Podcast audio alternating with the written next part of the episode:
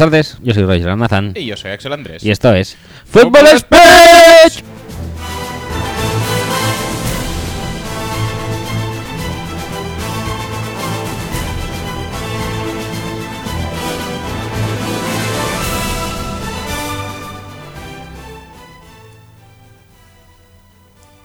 Hola, bienvenidos. ¿Qué tal? Episodio 17 de la décima temporada del mejor podcast sobre el mejor deporte en eh, su mejor temporada. Mejor en clave también. ¿Mejor en clave? Sí, sí, sí. Localización del podcast. En clave, sí, el enclave es maravilloso. Eh, me fascina, por cierto, la capacidad que tenemos para... Me fascina, me recuerda a Mariana Bambo. no sé por qué, ¿eh? Pues me fascina, me diluye y me disuelve Sí. La capacidad que tenemos para pegar el berrido de fútbol speech sin inmutarnos. Sí. De un golpe de voz y, y ya está. Es mucho, son muchos programas ya, ¿eh? Sí, que no. Y un control de la euforia, porque eso, no, quieras que no, es una descarga de adrenalina brutal. Sí, sí, sí, sí. Entre eso y el, y el eh, Andrew WK, Ujú. la verdad es que sí, va bien un poco de descarga. ¿Sí? Sa. Sa. ¿Tú crees que la gente también descarga adrenalina con nuestro podcast? ¿O como son tres horas y pico, No, yo creo que no. la gente ya la adrenalina dice, "Toma por culo", La adrenalina la ni, descarga ni nada? Por los suelos, por los suelos. Eh, la verdad es que supone un complicado trabajo eh, hoy este podcast. Supongo, eh, porque Sí, yo no, no, no, la verdad. no lo digo es nunca, que pero. Debe ser un coñazo. Pero oye, eh, muy encomiable eh, Sí, la sí, gente que nos escucha. No, no, eh, no. Lo agradecemos Os profundamente. felicitamos, porque os felicitamos si- enormemente, ¿eh? Si no, mm, no haríamos esto. O sí, quién sabe. Mm, lo que sí que haríamos sería una intro. Aunque sea simplemente por el placer, el placer de hacerla. Y tanto.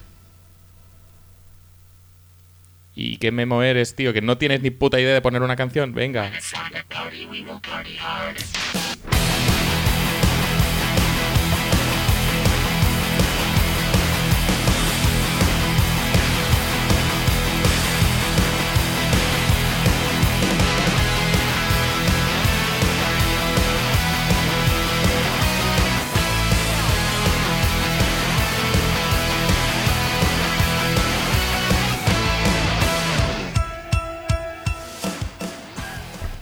Recordaros que podéis eh, escuchar y descargar el podcast a través de nuestra web que es footballspeech.com y que además nos podéis encontrar en las dos superplataformas de escucha de podcast eh, que mágicamente después de quejarnos la semana pasada hemos subido de oyentes. No sé si porque la gente ha escuchado más o porque eh, iVoox en este caso, que es el que se puede ver así con el numerito, eh, ha decidido, oye, vamos a darles un poco de cancha a esta gente que se nos están deprimiendo. Que, que- que se ha notado, se ha notado que Se ha hemos notado, tocado. se ha notado. Pues bueno, iTunes, iBox y sobre todo en nuestra web, ahí nos podéis escuchar.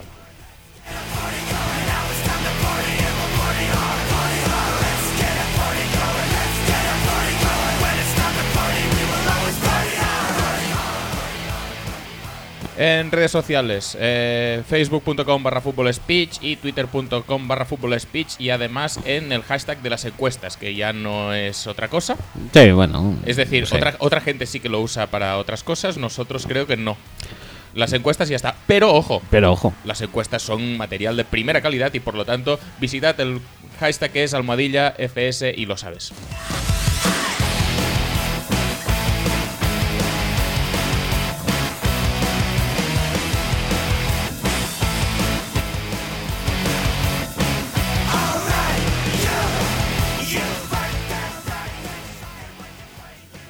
En caso de preguntas más largas que no quepan en Twitter, de mm, mock drafts Pokémon o de mock drafts de otra cosa o de cualquier cosa que requiera su espacio y su tiempo, como por ejemplo cuestionarios chorras como los de las últimas semanas, asociaciones de running backs y actrices porno, a ver si lo podemos hacer hoy, Sí. si da tiempo. A ver. Pues para todas esas cosas más complejas y más largas tenemos mails corporativos, axel arroba y roger arroba de seguidos de footballspeech.com.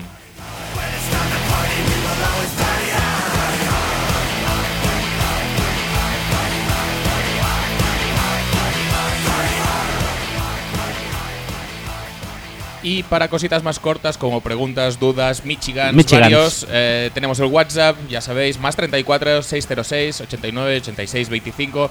Ahí nos podéis mandar pues todo tipo de audios que nosotros los escucharemos encantados.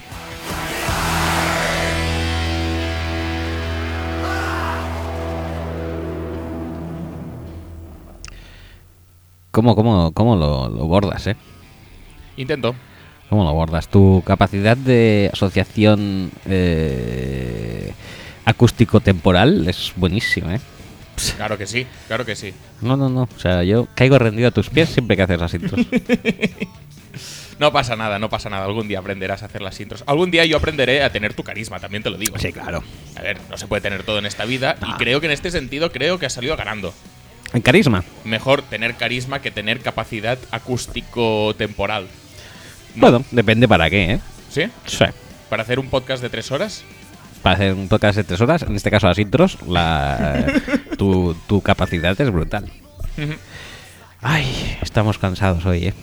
Y es martes. Sí, tú más que yo y. Y se va a notar, ¿eh? Se va a notar. Se va a notar, se va a notar, se va a porque- notar porque, ya te digo, eres la chispa de- del programa. Ay, que no me digas las cosas, tonto. Claro. Tú me dices Claro. las cosas, es que tu capacidad acústico-temporal. Me, Es insuperable, a mí me pierde. pues, ¿cómo, cómo quieres que reaccione a eso? Y además porque yo tengo tengo esto, porque claro, yo opero el sonido y, y tengo cierta tensión, ¿no? Eh, en cuanto en tanto en cuanto yo eh, influyo en tu en, sí. en tu desarrollo, Sí, pero no, no, te, te, te adaptas a cualquier circunstancia. lo intento. No, no, insuperable. Soy, soy muy flexible. Muy flexible, ¿no? Bueno, eh, jornada 11. Sí. Jornada 11 de la DCL. Sí. Se me está haciendo larguita este año, ¿eh? Sí. La liga. A mí se me hacen largas las jornadas en sí. Jornadas. No, la temporada. La, la temporada, la verdad es que no tanto. Las, las jornadas en sí. Ponlas a las 7. El Red Zone y a las 7 y media estás. Yo no sé hasta qué punto. seis minutos para el final del primer cuarto. Tres pans por banda. No sé hasta qué punto me influye dos cosas. Una, el, eh, lo que es viene siendo el podcast, que me está agobiando bastante, como todo el mundo sabe. Y otra que en mi en la Fantasy Nonsense estoy muy mal. Cosa ya, que, ya ni lo sigues, ¿no? cosa que la ya. tensión la tensión de es- antes del Red Son a ver si podía competir con alguien, ya no la tengo. Y como en eh, y como la de No Pusis ganó siempre, Sí. no matter what, Ujú, como set de Wolf, sí. pues pues no, no tengo ni eso. Est- Mm. Vivo en dos extremos y los extremos eh, No- no, no, no dan- no, no, espera, espera, ¿cómo es? Los- He vivido en los dos extremos y todos es mejor que estar en un punto medio. Sí, sí, sí, exacto. Eh, Estás es- en lo más, has estado en lo más arriba, en lo y- más y arriba, en lo más bajo, en lo más abajo. y es mucho mejor que estar en... Entonces tendrías que estarlo petando. No, no, pero es que yo no estoy de acuerdo con esa frase de gilipollas. En este caso, de gilipollas en cuestiones JJ Bat, que lo ha dicho en Twitter o algo así, ¿no? Me parece. O bueno, o han recogido esa No, declaración. no, no, no, ha escrito un artículo. Ah, han escrito un Sí, artículo. un de esos de Players Tribune, Sí, eh, y lo ha acompañado del tweet este. del tweet. Muy bien. Él mismo, ¿eh? No es una, recla- una declaración recogida por alguien. No, no, no, No, no, no, no, no, él, no. él mismo ya se lo dice. Es, es curioso, lo hablábamos antes, como un tío que podría ser hiper carismático y tal, cayendo la boca, tiene que abrirla para No. demostrar que es, que es, que es tonto. No, no hace falta que calle la boca, simplemente, yo qué sé, no hace falta que le recuerde al mundo constantemente que existe y que se le hace poco caso. Sí, sí, sí. Pero bueno, mm, hay gente que es así, hay gente que tiene que demostrar constantemente que eh, el mundo eh, no le hace el- lo suficiente caso y por lo tanto va a tener que hacer pues aspavientos para que se hable de él, aunque sea mal. Debe, debe sentirse mucha envidia, debe sentir mucha envidia de Peyton, ¿eh? que sin hacer nada tiene todo un canal para el que le hace cobertura Mm. de cualquier cosa y Sí, tal. sí, sí. La verdad es que en Eh, cambio tiene que salir conciertos y placar a gente y, y te, tal. te iba a decir, si nosotros hubiéramos intentado hacer una sección yo JJ, Sí. no la habríamos hecho. No, no, hubiéramos fallado muchas veces. Entonces, es innegable que el carisma, el carisma no es el No es mismo, la importancia mediática no es la No. misma, y por lo tanto, pues uno tiene que hacer eso, las señales de humo para que, oye, que estoy aquí, que estoy lesionado, pero que Pero estoy bien. sigo siendo yo. Estoy bien, no os preocupéis. No os preocupéis que JJ sigue al pie del cañón. Ah, bueno, pues ¿Qué eso. tal si hacemos un partido Sí, o algo, vamos no? A empezar. Eh, vamos a empezar el partido esta semana que tú has eh, tenido a bien seleccionar sí, porque sí, sí. para ti era el mejor de la jornada. No era, que todavía para, no era para mí estoy- el mejor de la jornada, el mejor era el, el Seahawks eh, Filadelfia, pero ya hicimos pero Seahawks hicimos la semana Seahawks. pasada, o sea que era complicado de hacer. Pero entre y- todos los demás no había ninguno mejor Sí, que este. claro que había alguno mejor, Ah, pero, vale. pero de este no hemos hablado. Eh, Y mira, eh, no deja de ser un líder de división. El otro no. Ya, es por eso, ¿no? Que quizá dos así más. Es un partido muy JJ Bat, ¿eh? en, en lo más alto y en lo más bajo. Vale. Sí, sí, sí. Bueno, pues nada, pues eso, el partido que De enfrentó hecho, uno va líder de división y el otro va último, ¿no? Pues sí, por eso. ya está. JJ En, en homenaje. en homenaje. Eh, in memoriam. Ah, no, en homenaje. Eh, Jacksonville Jaguars 19, mm, Detroit Lions 26. Eh, eh, apartado estadístico. La verdad es que lo hemos hecho también porque había ganas de saber por qué los Lions no dan pena absoluta, que es lo que pensábamos que iba a pasar al principio de temporada, y por qué los Jaguars sí dan pena absoluta, que es algo que, Que no pensábamos no que- acabábamos de prever a principio de temporada. O sea, mm, aunque sea un partido a priori garrafón, mm, y sea un partido garrafón luego también, cuando Sí, se sí, a juega, priori, a posteriori. eh, no deja de ser interesante mirárselo. Eh, apartado estadístico, Blake Bortles, 22 completos de 35 intentos, 202 yardas y 2 touchdowns. Corriendo, eh, Chris Ivory, 17 carreras para 39 yardas, una impresionante media de 2,3. Muy bien. Y recibiendo... Hace esas cosas, ¿eh? No, no. Eh, recibiendo también Chris Ivory, 6 recepciones, 75 yardas. Por los Detroit Lions, Matthew Stafford, 24 de 33, 278 yardas, 0 touchdowns, 0 intercepciones. Corriendo Tío Riddick, 4 carreras para 13 yardas, también muy bien. Porque no te leo la, la estadística de Dwayne Washington, que es, son 13 carreras para 6 yardas. Esto ya es ni. Mm, No, estar no- no te has confundido, ¿no? Los dos números. no, no, no, no, no, están cruzados. Eh, y recibiendo Eric Ebron, eh, tres recepciones, 70. Pero, pero si le restas Yardas. la más larga, Sí, le restó la más, la más larga. ¿A cuál? A, a. Dwayne Washington. no, no, a Ebron. Sí, le restó la más larga, creo que es- serían dos recepciones para 9 yardas, sí. Ah, vale. Iba a decir, pues el- el- bueno, lo acordaba así de memoria y digo, pues a lo mejor si le resto más larga se quedan dos recepciones para 0 yardas. No, Eh, pero, pero sus nueve yarditas están bien. Eh, y un touchdown de carrera. No, ¿eh? pero te, voy a hacer el, el- el cálculo de Dwayne Washington si le resto la más larga, que se quedaría en... Eh, 12 carreras. no, 12 carreras para 2 yardas. Vale, muy bien. Alucinante, ¿eh? ¿Cómo se consigue eso? Pues no, No, no, no, lo no está acabo de entender. no lo acabo entender. Luego lo analizamos, a ver cómo se consigue. Para analizar el partido tenemos audios de fans. eh, empezamos por los Jaguars, como siempre, porque han perdido. Eh, tenemos el audio que nos envían los compañeros de Jaguars Spain. Y, Efectivamente. y que procedemos a reproducir, sin Pues más venga, le doy. Hola, muy buenas amigos de Football Speech. Os hablamos aquí desde Jacksonville. Bueno, en realidad no. Pero estamos desde el Twitter aquí de, de, Jax- de arroba Jaguars barra baja Spain. ¿Y qué hablaros de, de los Jaguars? ¿Qué hablaros? Es que ya todo lo vemos, lo vemos todos cada semana. Simplemente con ver el resultado y unas pocas stats ya te das cuenta de qué hacen los Jaguars. Pues perder, es lo que hacen. Y jugar mal. Jugar mal y, y no hacer nada, es lo que hacen. Sí, sí. Partido perdido contra Detroit, en Detroit.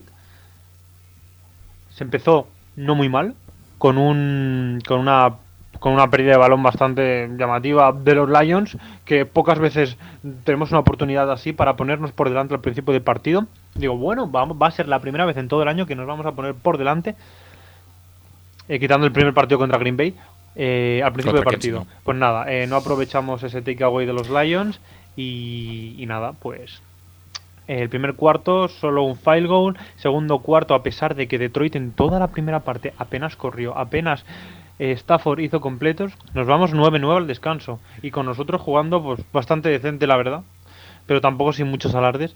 9-9 al descanso con unos Lions de pena y con unos Jaguars decentes, vamos a decir.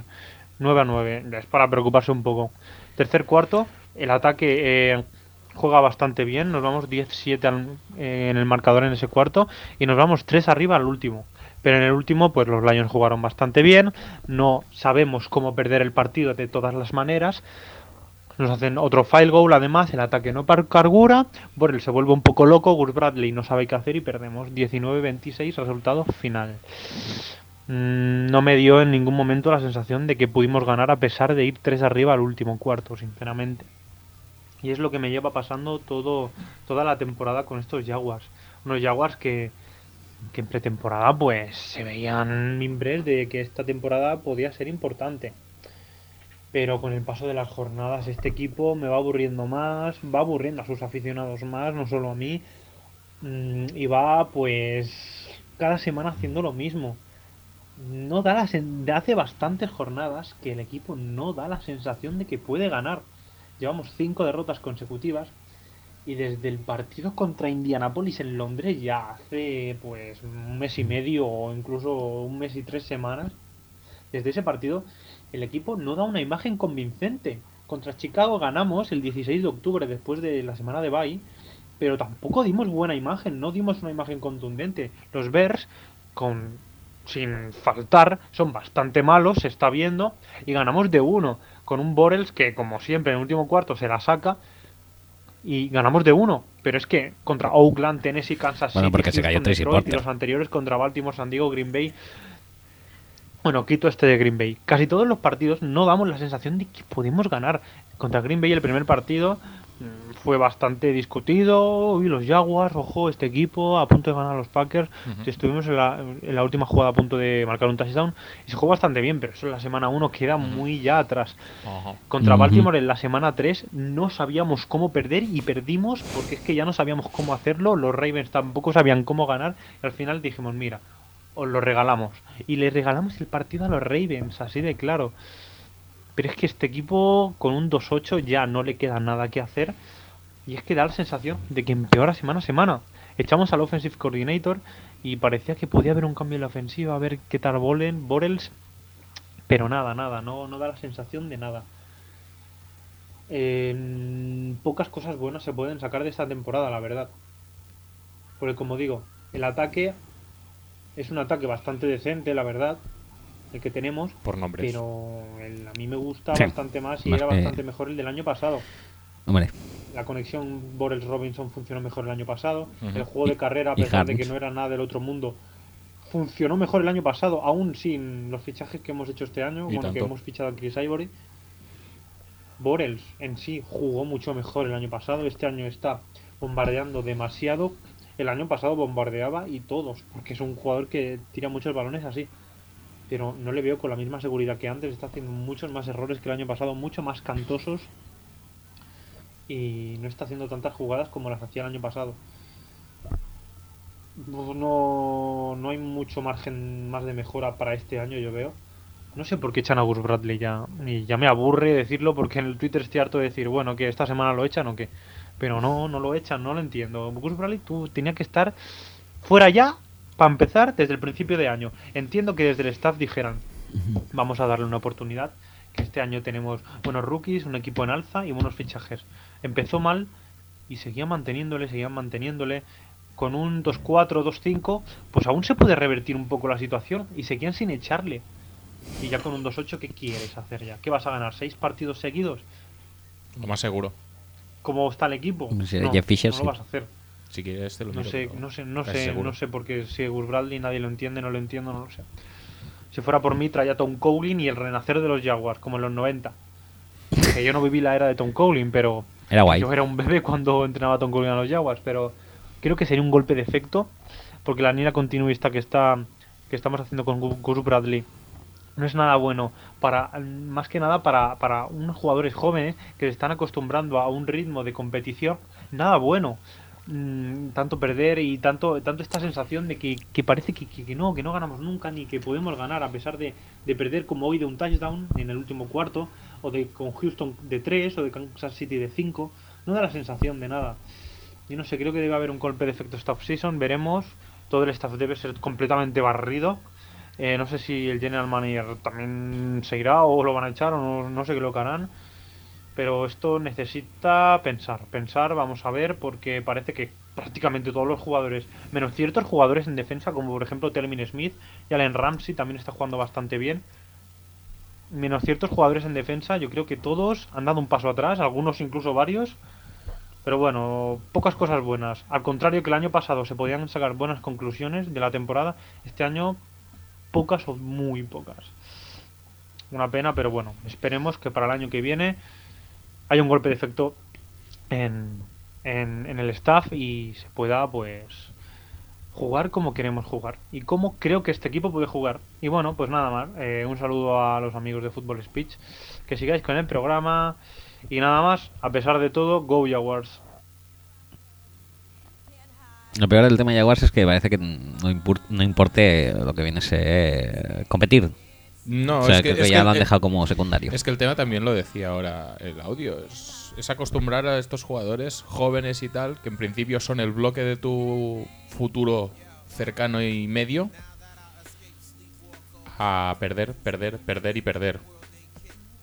Y no sé, es un cambio de mentalidad muy fuerte y normalmente cuando tienes que hacer ese cambio necesitas savia nueva. No creo realmente que los Jaguars necesiten savia nueva Yo a nivel de no. jugadores, pero, pero, de staff. pero a nivel de talento de jugadores, pero a nivel de eh, cabeza, vete a saber. Vete a saber Vete a saber si, ha- si hay el estropicio alguno. que hay causado. Y si es recuperable. Bueno, luego lo comentamos Sí, más ampliamente. Pon el audio de. ¿Dó- ¿Dónde se encuentra el audio de? No, no lo sé, ¿está por aquí?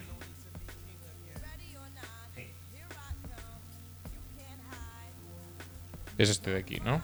Correcto. Ah, sí, sí, vale, a- muy bien. audio que nos envía Deadly Heretic Ajá. por los. Lions. A ver qué nos cuenta. A ver, Hola, soy Bernardo Sebastián y sí, soy fan de los Lions. Aunque parezca mentira, me gusta verlos y llorar. En primer lugar, agradeceros que me hayáis invitado a comentar el partido, despliegue de mediocridad o como queráis llamarlo.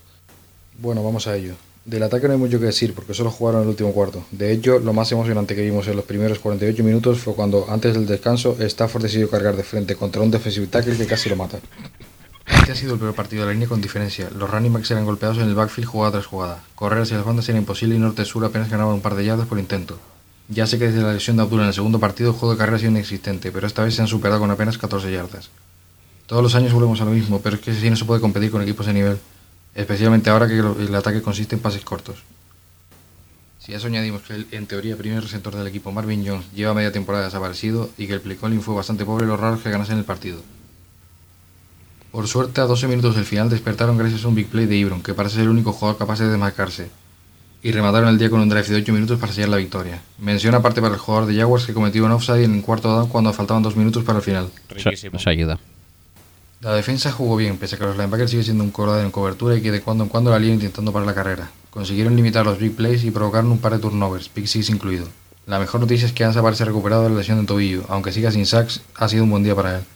También me llamaron mucho la atención dos novatos, a Sean Robinson de Alabama, que va ganando snaps por su labor como run stopper, y el otro novato destacado fue el linebacker safety Killebrew, que lideró el equipo en placajes. Otro jugador digno de mención es el retornador Andrés Roberts, un tío capaz de dejar caer un punt y casi inmediatamente después retornar otro para touchdown. Decir también que me parece flipante la manía que tienen los receptores de Jacksonville de darle patadas al balón para que los rivales puedan interceptarlo. Muy absurdo todo. Ya dejando de lado el partido, la verdad es que está siendo una temporada rara. Sinceramente, yo pensaba que los Lions iban a competir por un pick en el top 5 y no por la división. Que no es por quejarme, ganar siempre mola, pero la idea de tener que sufrir allí en cálculo otro año más. Creo que a la larga esta temporada puede ser perjudicial para el equipo. Pierden la opción de draftear a un jugador de nivel y se quedan con uno de los peores head coaches de la liga. Espero equivocarme, pero si las remontadas sin extremis de Stafford, los Lions estarían peor que los Jaguars. No sé, sigo sin fiarme del equipo y veo difícil que lleguen a playoffs. Tienen muchas carencias, no pueden correr, no tienen a nadie que trabe pases largos y la defensa no podría parar un tight ni levantando un muro en el centro del campo. Y para rematar, los partidos restantes son complicados. Vikings, Saints, Giants, Cowboys y Packers. Pero la división es tan mala que puede pasar cualquier cosa. Sobre todo si recuperan a Levy, Monty Bryan y a Abdullah, que se rumorea que podría volver en cuatro semanas. De momento habrá que ver el partido contra Vikings, que se antoja decisivo para el destino de la división. Y nada, eso es todo. Gracias por invitarme. Hasta luego. Hasta, Hasta, luego. Eh, me gusta este Sí. formato de Conciso, pero muy. al pie, Sí, sí, sí, sí, muy. Sí, con- concreto y muy. eh, contundente al mismo tiempo. pinpoint, no me sale. Bueno, da igual. Bueno, Conciso y preciso el audio y. Bueno. eh, tam- también es, es algo interesante de comentar esto, no solo del partido, sino eh, los Lions por defecto del resto van primeros de la división y igual se tienen que quedar con Jim Caldwell, que bueno, pero está, igual Jim- es una estrategia. está ¿eh? Jimmy Bob. Sí, le ha llamado Zimmer a McCarthy y le ha dicho, oye, ¿y si nos choteamos un poco de los Lions y les dejamos a Caldwell un año más y así somos los reyes del mambo un poquito más? Venga, pues nada. Y todo así. Es un poquito eso, es un poquito lo que dice lo que dice eh, Deadly Heretic de que es un poco el show de de Stafford, ¿no? Sí, totalmente. Pero ya lleva mucho tiempo siendo así. El tema del, del juego de carrera. eh, ya es que mm, llega a ese punto que mm, no tienes ni que intentarlo. Más ayer. Ayer no era un día para correr. Independientemente de que a ti te funcione mejor o peor el juego de carrera habitualmente, que ya es que no. Ayer no era un día para correr porque la línea de ataque no tuvo un buen día y la línea defensiva de Jaguar sí tuvo un buen día. Entonces, mm, no, no tires snaps. No tires snaps eh, dando carreras que no van a ningún lado. Pero lo más preocupante para mí es que realmente en ataque para los Lions no, o sea, se autoacortan mucho el campo, ¿eh? No sé, no sé hasta qué punto es autoacortarse el campo o es eh, que los Jaguars jugaron mucho con mucho espacio, a verlas mucho, a, verlas venir mucho, muy de lejos y a luego intentar hacer el placaje. Eso, pues hasta cierto punto te puede salir bien si vas consiguiendo eh, ese placaje y esa limitación de yardas de la recepción. Pero te puede salir mal si, por ejemplo, está Poslusny, que no está llegando a todos los lados, a veces llega y a veces no llega, eh, y empiezas a fallar placajes y se empieza a ir la gente, o empiezas a despistarte porque hay un cruce y Ebron se queda solo y matas toda la inercia. Sí, No, no tu inercia positiva, porque tampoco tenían tanta, pero la inercia, la inercia negativa, negativa, de, que de has los creado Lions. en los Lions, sí. Eh, yo creo que el, el partido, de hecho, el partido que plantean los Jaguars defensivamente no me, no me disgusta. No. Es limitar la carrera con la línea. Es decir, la línea se encarga prácticamente Si le de quitas todo. el touchdown de retorno, se queda en menos. eh, Sí, bueno, es que los dos 20 prim- puntos. Sí, pero es que los dos primeros touchdowns son es- un retorno de un- touchdown y un retorno de Sí, intercepción. un retorno de intercepción. O sea que te quedas en eh, 12 puntos. 12 puntos, que además el último field goal lo consiguen por ese offside, porque si no, no llegan a field goal range. Mm. O sea, va restando puntos, ¿sabes? Eh, mm, no estuvo mal, no estuvo nada mal el planteamiento. Eh, Malik Jackson parece que vuelve a ser un jugador relativamente importante. Sí. Que ya media temporada sin hacer nada. De hecho, me gustó más el centro de la línea de, Washi- eh, de, de Jacksonville que, que los ends. Yo creo que en ese sentido Yo creo que, yo, yo por lo que he ido viendo, Malik Jackson no me parecía que estuviera de vacaciones. De vacaciones no, pero el- es que lo, lo del año pasado era una burrada con Denver. Sí, claro. ya lo sé, es el, el efecto Alabama, que podríamos decirlo. Sí. Cuando tú juegas con muchas estrellas, tú también tienes tendencia a petarlo más. Pero aún así no tenía el impacto que un jugador de 17 millones al año, que creo que firmó, mm, se le presuponía. Y esta defensa, en principio, a priori, no iba corta de estrellas. Con Telvin Smith, con Ramsey, con Dante Fowler, con... eh, Pues Lusney, con Poslusny, por supuesto, con Mile Jack, que juega muchísimo, muchísimo, no puede parar de jugar. Muchísimo, muchísimo. Con Mukamara también fichado. Mm, con Tashon Gibson, con Cyprien, Gibson también. Que no son estrellas, pero son jugadores que por nombre al menos serían de perfil medio alto. Me- Sí. medi- medio. Medio alto, medio. No, medio alto. Yo creo que medio alto se puede decir perfectamente. Pero en cualquier caso, Cyprien eh, fue primera ronda, diría yo. Si no fue primera, fue segunda. Malik. Jackson es una estrella. Amukamara, primera ronda. Sí. Eh, Telvin Smith, Mile Jack no es primera ronda. Pe- Jack no pe- es, pero pe- podría debería haberlo serlo. sido. Y Ramsey y también Ramsey es primera ronda. O sea, gente, Dante Fowler es primera ronda. Fowler, gente acreditada tienen. Mm. Odrick también hizo muy buen partido, que también es primera ronda, por cierto, hasta que se lesionó. Yo creo que lo echaron un poco de menos, pero bueno, ya te digo, a mí el planteamiento me gusta. Y, y también un poco decepcionante en ese sentido la línea de ataque de, de Detroit, que en principio eh, la mejoría de los Lions este año pasaba por una mejora de las líneas, y durante la temporada se ha cumplido bastante eso. Pero en este partido en concreto, la, línea de ataque yo creo que flojeó bastante, especialmente por el centro, como, como hemos comentado.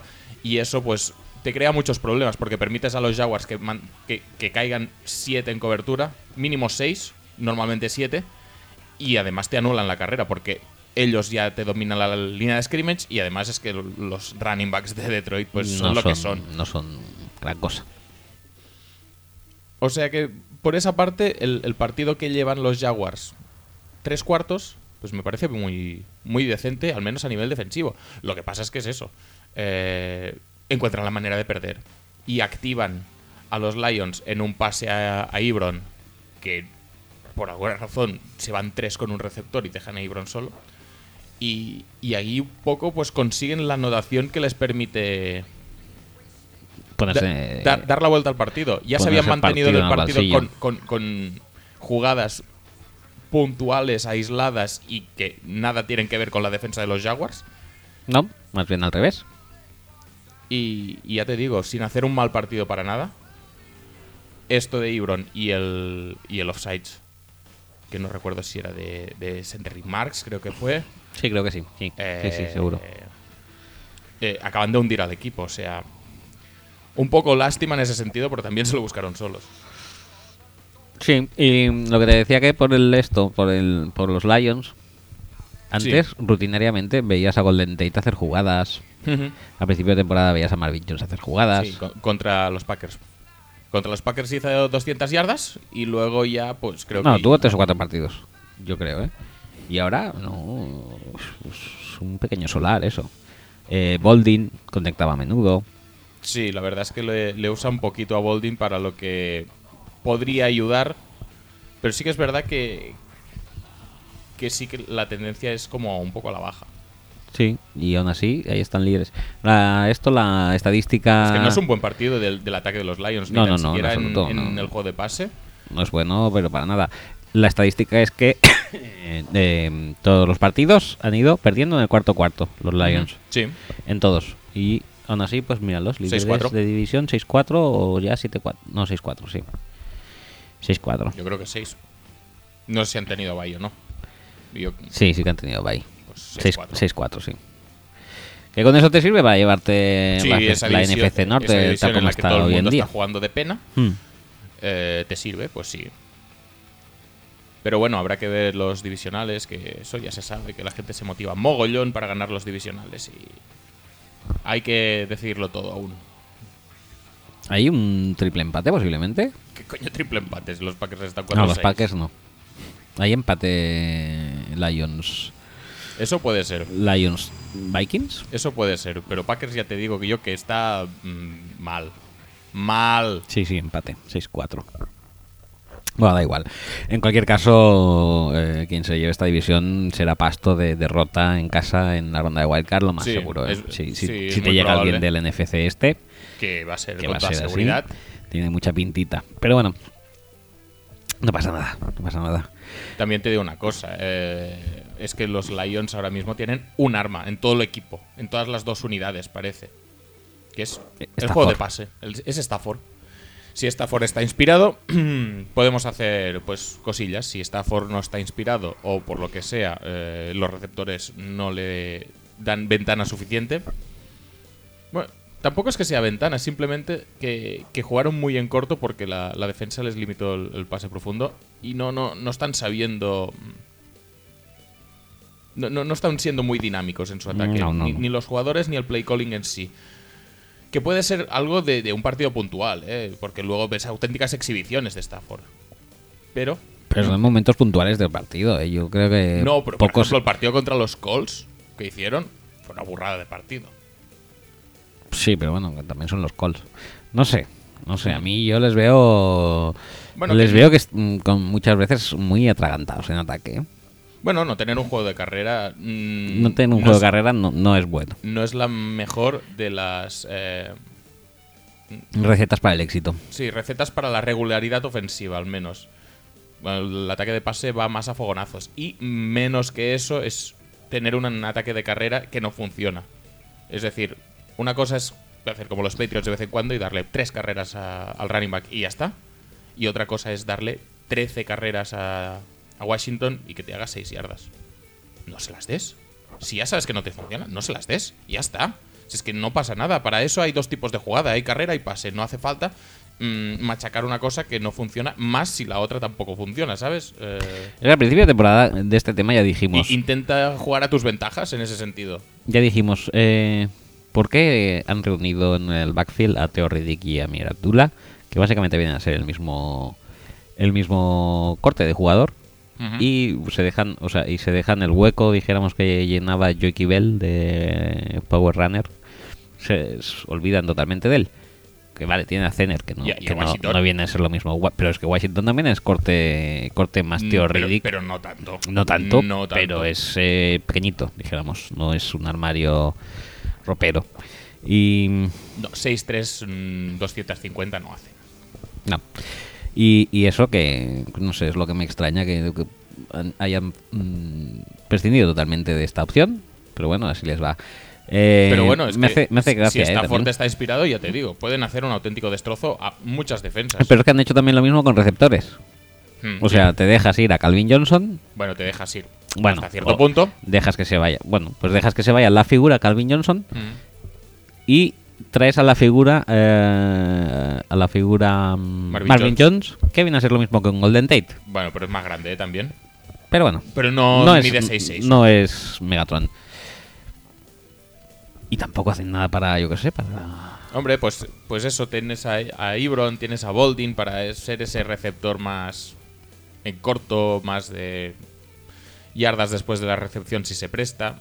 Eh, sea, sí, que, que- cuando tenga campo, como pues eso, recibir a 10 yardas en una ruta cruzada mm, no es lo más habitual ni para Marvin Jones ni para Golden Tate. Te pueden generar yardas de la recepción, pero ya sería más en slants, en screens y, y en pases en largo pero esa zona corta y luego que te puedan ganar más yardas, pues buscándose la vida, y aunque sea con dos tíos colgados a la chepa, son esos dos.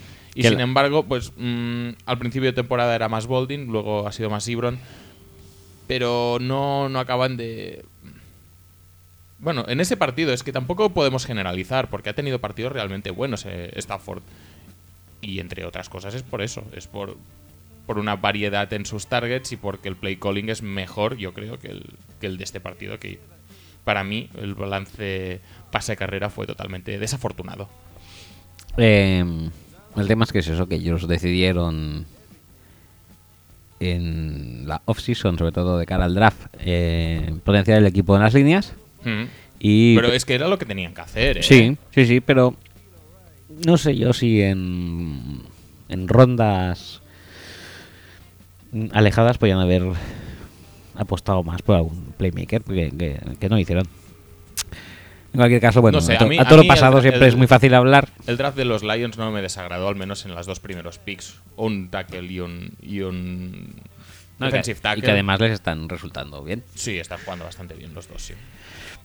Entonces, no sé. Eh, el récord actual 6-4. Es que ya te digo, Yo no sé si es un poco engañoso o no, pero Yo creo que lo engañoso es este partido, sinceramente. Mm, a mí los Lions son un equipo, pues, bien, no sé, normalito, tirando a bien. Y por lo tanto, pues, seis victorias, pues ya, ya puede ser eso. Eh, lo que pasa es que este partido contra muchos otros equipos no lo ganan. Es que es eso, ¿eh? Es- han ganado, por ejemplo, han ganado, por ejemplo, a- Washington y han perdido con Houston. Es un poco... Y han perdido con Chicago. Un Ya. poco inconsistente, ¿no? Bueno, Bueno, porque es un, ataque, es un tipo de ataque muy volátil. Porque dependes única y exclusivamente de Stafford y de los receptores. Ya está. Lo que sí que es cierto, que como decía Liretic, es que se están cargando el draft y... Y bueno, es que también jode oír a un fan de un de esto, de un equipo, decir que no le gusta que gane su equipo. Pero es que realmente eh, la dijéramos que lo que te va a ofrecer las victorias, pues es lo que te decía yo. Yo creo que cualquiera que, va- que viaje de la FC, del NFC este en ronda de wildcard a Detroit se va a llevar la victoria.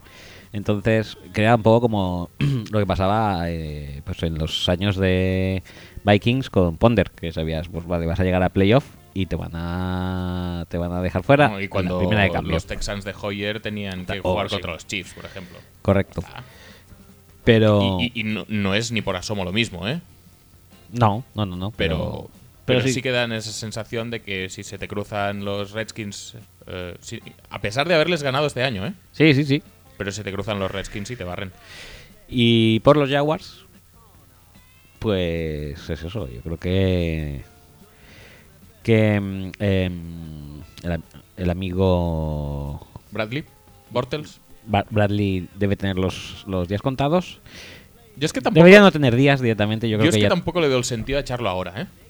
Ya, pero bueno, el propietario sí que es cierto que no es partidario de deshacerse de nadie a mitad de temporada.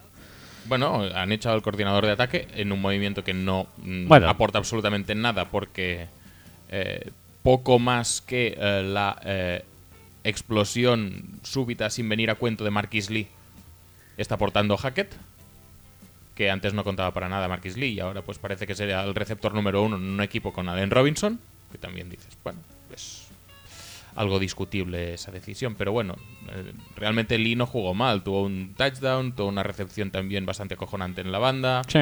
O sea, el partido de Marquis Lee no es nada malo. También es verdad que fuerza al pick six. Bueno, fuerza. El pase es un poco una mierda. Pero es él el que la tira para arriba. O sea. mm, bueno. Lo que sabe mal es eso. Que en un equipo, pues eso, con, con Allen Robinson, que ha bajado un montón el rendimiento de un año para otro, con Allen Harns, que ha bajado aún, aún más después de renovar por 4.40 este año, ha bajado un montón el rendimiento. 4.40. Eh, Julius Thomas, fichaje superestrella de la Free Agency. Es que ni lo usan. El play call, la verdad es que no, no es nada eh, imaginativo, no es nada ventajoso para los, los jugadores. eh, no se buscan demasiados matchups buenos. Cuando los encuentras, casi que parece por casualidad. Luego los explotas bien. De hecho, eh, tal, y, eh, tal y como se presenta el tercer cuarto, eh, en un momento determinado le dan un pase a Ivory a la flat y dice, hostia, esto funciona, Oh. esto funciona. Los Lions no tienen linebacker, señores. Vamos a intentar explotar esto. Y sí, sí, sí. Y luego se pasan pues el drive entero pasándosela a Ivory y, y consiguiendo yardas. Y dices, hostias, ¿y esto no te, no te podrías haber dado cuenta antes? Y con, con eso con todo. A Julius Thomas mm, no le buscan situaciones ventajosas. Allen Robinson de vez en cuando le cuelgan un balón y muy poco más. Sí, pero se lo cuelgan, ¿eh? Literalmente. Sí, O sea, sí, no sí, le- Esas jugadas en largo de Allen Harns ya prácticamente ni se buscan. Eh, el juego de carrera es un auténtico desastre, es horroroso. Eh, y es muy preocupante por parte de, de Chris Ivory y eso, porque sí que es verdad que recibiendo hizo una buena, un buen trabajo por ausencia de defensa, pero en la carrera está muy mal este hombre, ¿eh? Mm, inesperadamente mal, ¿eh? Inesperadamente mal, sí. Sí. Pero oye, que tienes un equipo. Es que salió Dena Robinson a jugar tres o cuatro snaps y dio mejores sensaciones que Ivory. Sí. Y de hecho, Ivory tiene un- creo que un par de carreras en las que encuentra un poco de hueco. También te digo que no es que genere muchos huecos la línea de ataque de. No, quizá tampoco demasiados. Especialmente desde la entrada de Jay Khan, que. Bien, buen jugador. Buen jugador. Eh, pues eso. eh, no es que encu- encuentre muchos huecos, pero antes en los Jets era un tío que se generaba las yardas después del contacto. Mm. Y ahora, pues, no sé, no, no parece que se las genere. Incluso lo que le hacen es forzarle un fumble. Que dices, para una vez que encuentras un poco de pasillo, pues eh, quédate con la bola, ¿no? Digo yo.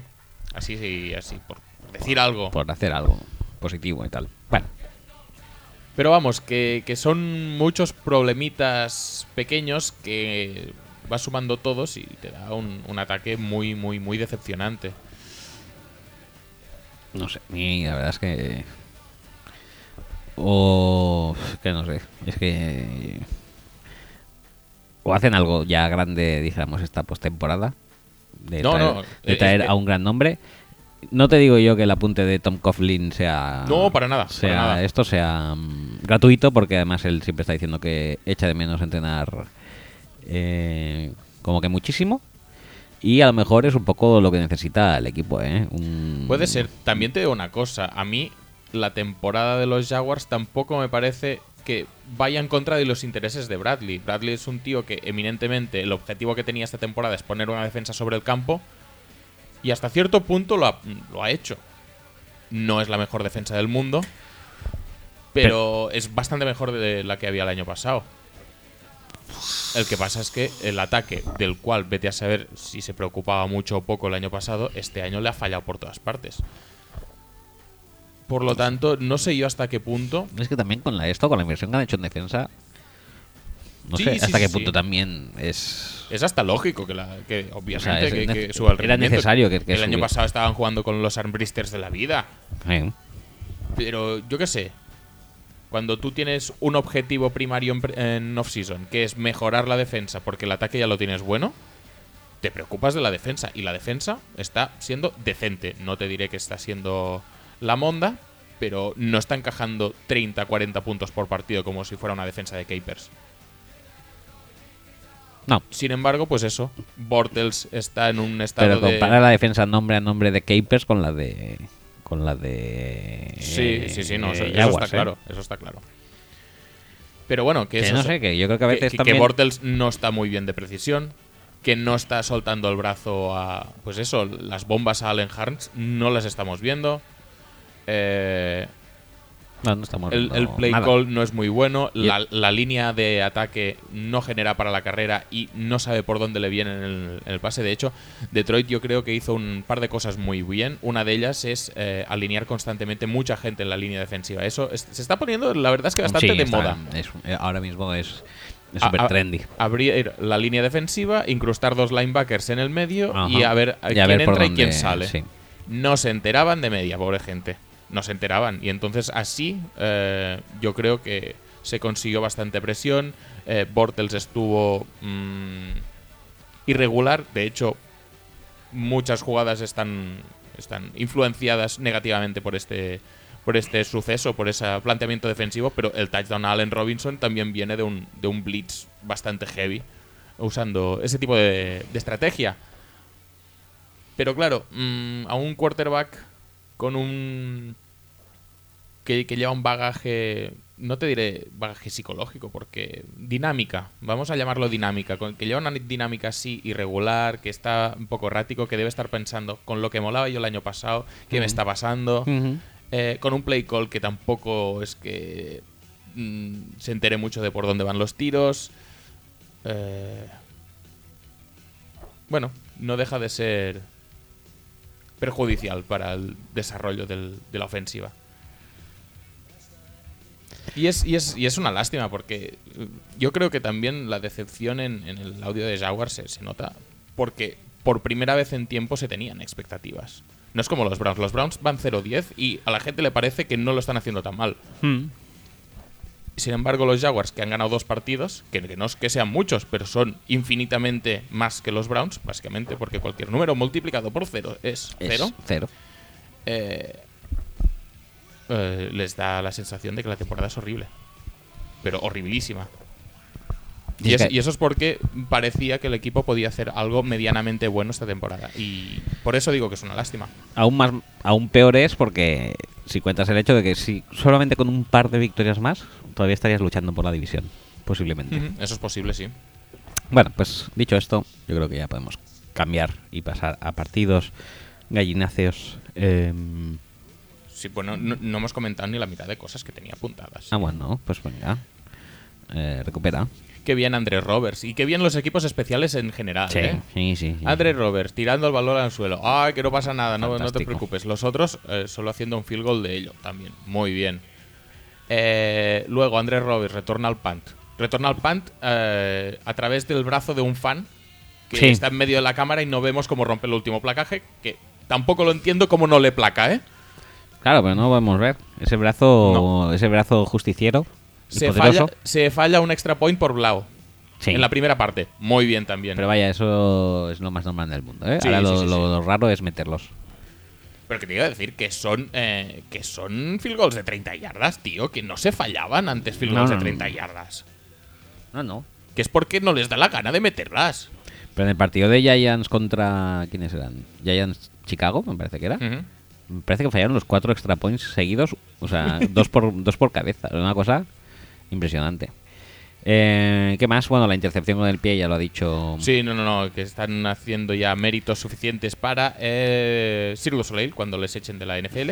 Que la tendencia esta de intercepción por deflectación estúpida la iniciaron los Jaguars con Cecil Shorts, me parece, hace un par de años. ¿En serio? Sí, sí, sí, sí, en una Enson. Y, y, des- y se ha puesto de moda. Y ahora han, lo han esto, lo han, están mejorándolo con, Con, con el, pie. y sí, sí, la verdad es que tiene su mérito lo de con el pie. ¿Qué más? ¿Qué más? Y, y cosas de la defensa de los Lions que quería comentar. Pues una ya lo hemos comentado un poco, ese, eso de poner mucha gente en la línea y esconder quién entra y quién sale. Mm, a, a líneas en principio más expertas no les van a hacer ni cosquillas con eso. Pero a la de los Jaguars, pues la verdad es que tuvo su dosis de influencia. Muy bien también eh, los safeties en general, que no tienen mucho nombre, pero estuvieron constantemente haciendo jugadas. Eh, Killebrew, que es medio safety, medio linebacker, pero Uh. también Tavon Wilson, eh, Y el retorno de, de Bush. Rafael Bush. Uf, madre mía, ese- esas cosas no las hacía en Nueva Orleans, ¿eh? Pero es que Rafael Bush, tío. ¿Es mejor que Jarius Bert o qué? Por supuesto. ¿Y que Roman Harper? Por supuestísimo. Madre mía, pero es que qué quiebro hace, ¿eh? Ya ves. Pero, madre mía, vuelve, Rafa. Sí, ¿tú crees? ¿Con, con campanita no, no tiene suficiente? Campanita me gusta, ¿eh? ¿Sí? Sí, claro, pero se compara con Bert. Sí, es que vienes de, de- Bueno. Bueno. ¿Y qué más iba a decir? Iba a decir más cosas de la defensa de los Lions. Eh, bien Darius Osley, aunque le hacen a él el touchdown, tampoco se puede decir que sea culpa suya, el de, el de Marquis Lee. Y, y Allen Robinson no huele bola en prácticamente todo el partido. Slay la verdad es que está bastante en fire todo el año, ¿eh? Y está bastante underrated, nadie habla de él ni nada. Y, y creo que es de los mejores cornerbacks. Es, es un poco lo que le pasa también a Desmond Trufant. Son cornerbacks muy buenos que no permiten. Igual no son los mejores interceptando el balón, pero tampoco permiten nada. Y entonces, pues eso hace que pasen muy mucho por debajo del radar. eh, no, no se habla de ellos, no tienen ni publicidad ni nada. Y Bueno, están equipos también un poco tapados de atención mediática. Sí. Y bueno, mm, habrá que verlo esto, porque sí que es verdad que eh, los linebackers brillan por su ausencia. Ya veremos cuando vuelva de Andre Levy, si es que vuelve algún día, porque ya hace como un año y medio que tendría que volver. Es el Víctor Cruz de, de los linebackers. Pero bueno, que, que- con que sí, Slay, ¿no? con Ziggy Y se fue. O sea, se fue, quiero decir. Dejó de jugar mm, después de embolsarse contrato también. Sí. Bonito, ¿no? Eh, pues eso, con Slay, con Ziggy Ansah como puntas de lanza quizá, pero también con mucho jugador sólido. Todos los safeties que hemos dicho antes, especialmente Killebrew parece que está adquiriendo más protagonismo. Eh, Kerry Hyder, eh, el propio Sean Robinson, Sí. Devin Taylor de vez en cuando. Hmm. Aunque ahora hace tiempo que no se le ve. No, No, sé no. si es que está lesionado o no. La verdad es que no. Pero hasta recuerdo hace un par de ejemplo, jornadas que estaba ahí. Recuerdo el, el safety que hizo contra, contra Titans pronto en la temporada. O sea, es una defensa a la que le faltan mimbres, pero que de momento, sin tener mucho talento, teniendo francamente dos jugadores de talento, bueno, no está, no está encajando grandes palizas. Y, oye, Claro, es que para mí Ansa y Slay son muy buenos, ¿eh? sí, sí, sí, sí, totalmente. Pero son Ansa y Slay, Sí, ¿sabes? sí, ya no, no hay más. Que están jugando. Mira, es aquí donde está jugando Ambrister. Sí, es verdad. O sea, imagínate cómo está el Era percal. la Ambrister Bowl, entonces. Sí, sí, sí, sí. Y no, no sé, nos habíamos dejado este dato, ¿eh? Qué Madre fuerte. mía, madre mía. Mm, esto esto del, de Don Carey, no me acuerdo. Bueno, es, es un punt. Un punt que. Eh, punt de Martin que bota, va botando y se queda muerto en la yarda 6. Y el tío, pues, coge el balón y baila.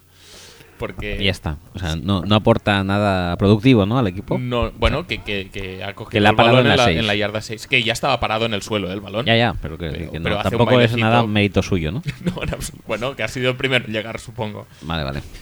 Eso es muy bueno, tío. Vale. No, pero ahora. eh, ¿Cómo está el tema? No sé, no, no hay mucho más que comentar, la verdad, pero, pero en general las sensaciones que dan los Lions son de, son de overachieve en defensa y de underachieve en ataque por, por culpa del tema del juego de carrera. Pues.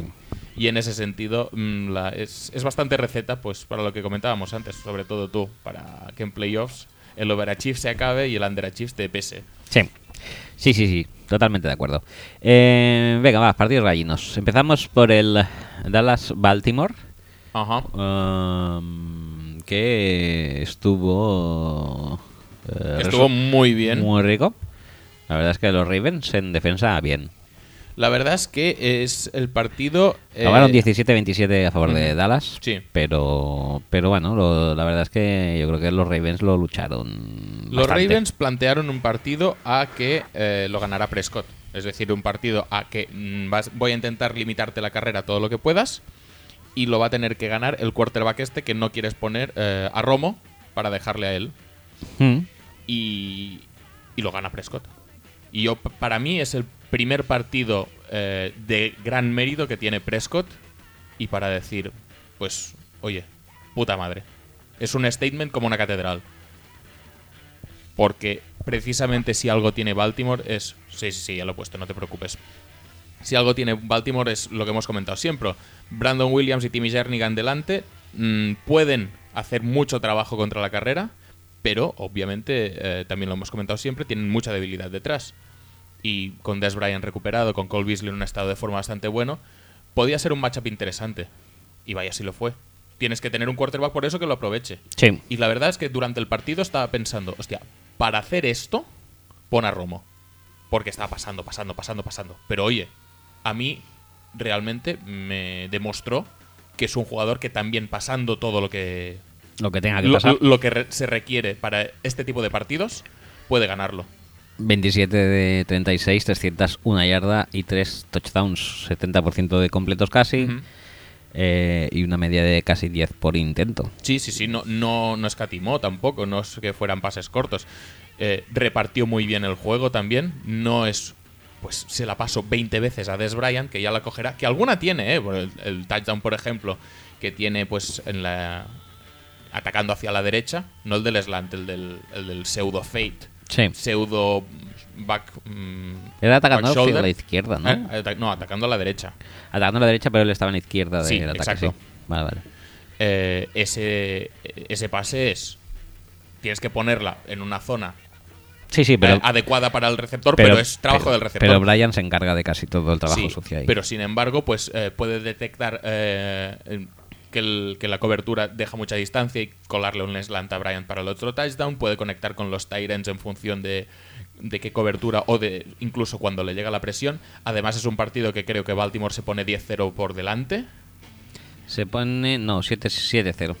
7-0, 7-7, 10, Mm. 10-7. bueno, 10, se pone 10. por delante, pone eh, delante, Baltimore. Mm, No se pierde la compostura, mm, a pesar de no poder correr. Era un partido para perder los nervios, no se pierden en ningún momento. Y la verdad es que estoy. Eso ya lo hicieron contra, contra Steelers. Sí, con- contra Eagles hasta cierto punto. pasada. Pero, pero este partido para mí marca un, un punto de inflexión en mi opinión sobre, sobre Prescott. Antes era de la opinión de si no la caga, mm, no lo quites, pero es posible que vaya a cagarla. Ahora mismo tengo la sensación de que igual la caga, pero que no va a ser, no va a suponer una debacle para el ataque de Dallas que la cague un día y va a suponer que tengan que poner a Romo corriendo para arreglar la temporada. A mí me parece que un error puntual lo puede tener, pero que puede sacar adelante partidos, pongan como se pongan. Mira, fantástico.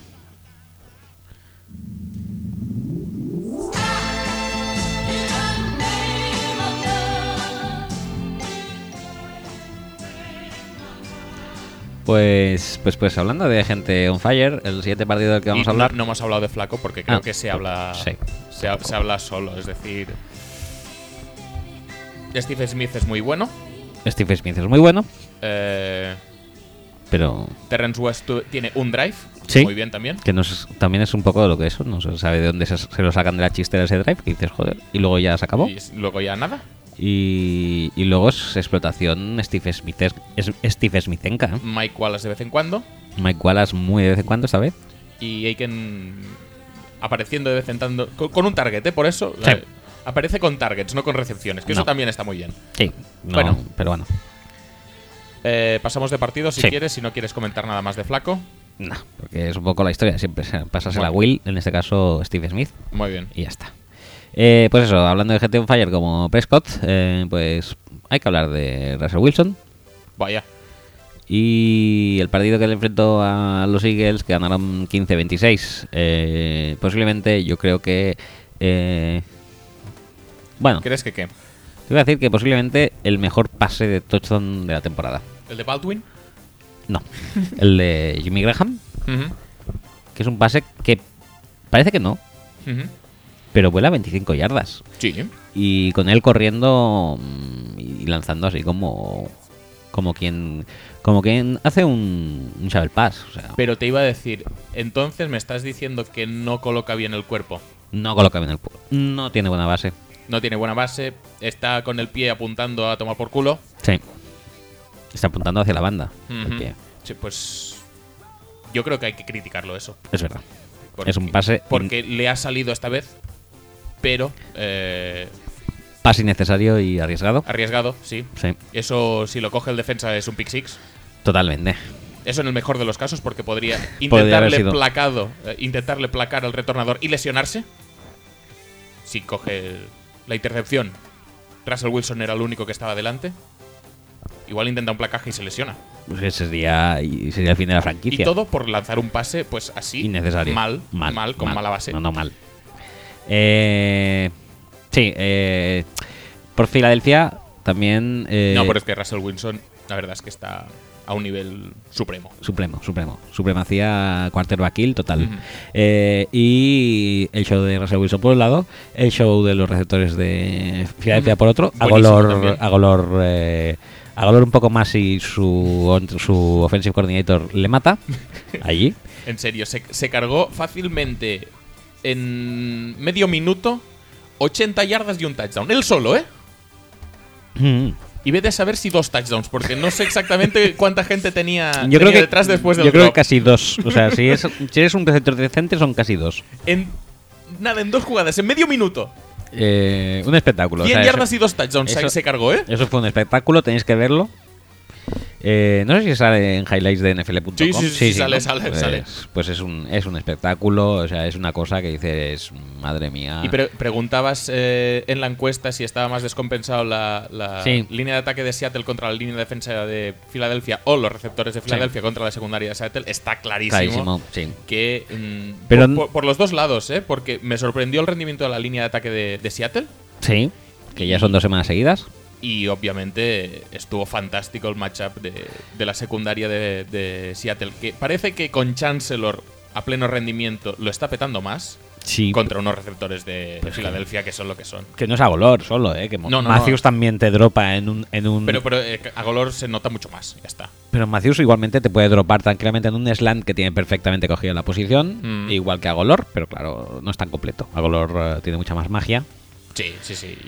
Y además ya tiene un nombre, o sea, Sí, eso, sí. eso es como Blair Walsh, que igual a, nivel estadístico otros fallan igual, pero no tiene el mismo carisma. No, yo creo que Agolor está recogiendo la, la, la herencia de, de receptores gloriosos como Pinkston, como Freddie Mitchell. Como James James. Thrash, y elevándola mucho más allá, o sea, a niveles decir, desconocidos. Para que Greg Lewis se queje, Greg Lewis, Sí, sí. y, y- imagínate cómo está el patio. Eh, brutal, brutal. Fue un despliegue total de. ¿Quieres ponerlo? Porque es que es un poco cansino tenerlo que buscar cada vez. A mí me gusta. Eh, ¿Qué más? Pues eso. Eh, ah, sí, comentar que habían encontrado a su running back, posiblemente de futuro los Seahawks, y Ya no. les duró dos, dos carreras. Aunque eso sí, se fue con 70 y pico yardas Sí. en touchdown. Pero si le quitas la más larga, Si le quitas la más larga, un fracaso. y Pero bueno, como están tocados por la varita mágica de la suerte, además de los árbitros cuando lo necesitan, ah, efectivamente, apareció Rolls, que parecería que está recuperado. sí. Y lo hizo muy bien también. Sí, la verdad es que les da un punto de, de decir, no te olvides de que de que tienes que poner a gente en la caja porque si no te vamos a planchar a cualquier linebacker. También tengo que decir que yo creo que para mí el Russell Wilson defensivo del año creo que es eh, Bobby Wagner. Está a un nivel también muy elevado. Pero ya te digo, a mí me da la sensación que quien cambia esta defensa y la vuelve a ser hacer jodida es, es Chancellor al nivel que está ahora. La intercepción que hace es acojonante. El tío está leyendo el lanzamiento tres años tarde. Hay tres años pronto, que diga. Tre- Tres años antes de que lance ya, ya está viendo dónde va a ir la bola.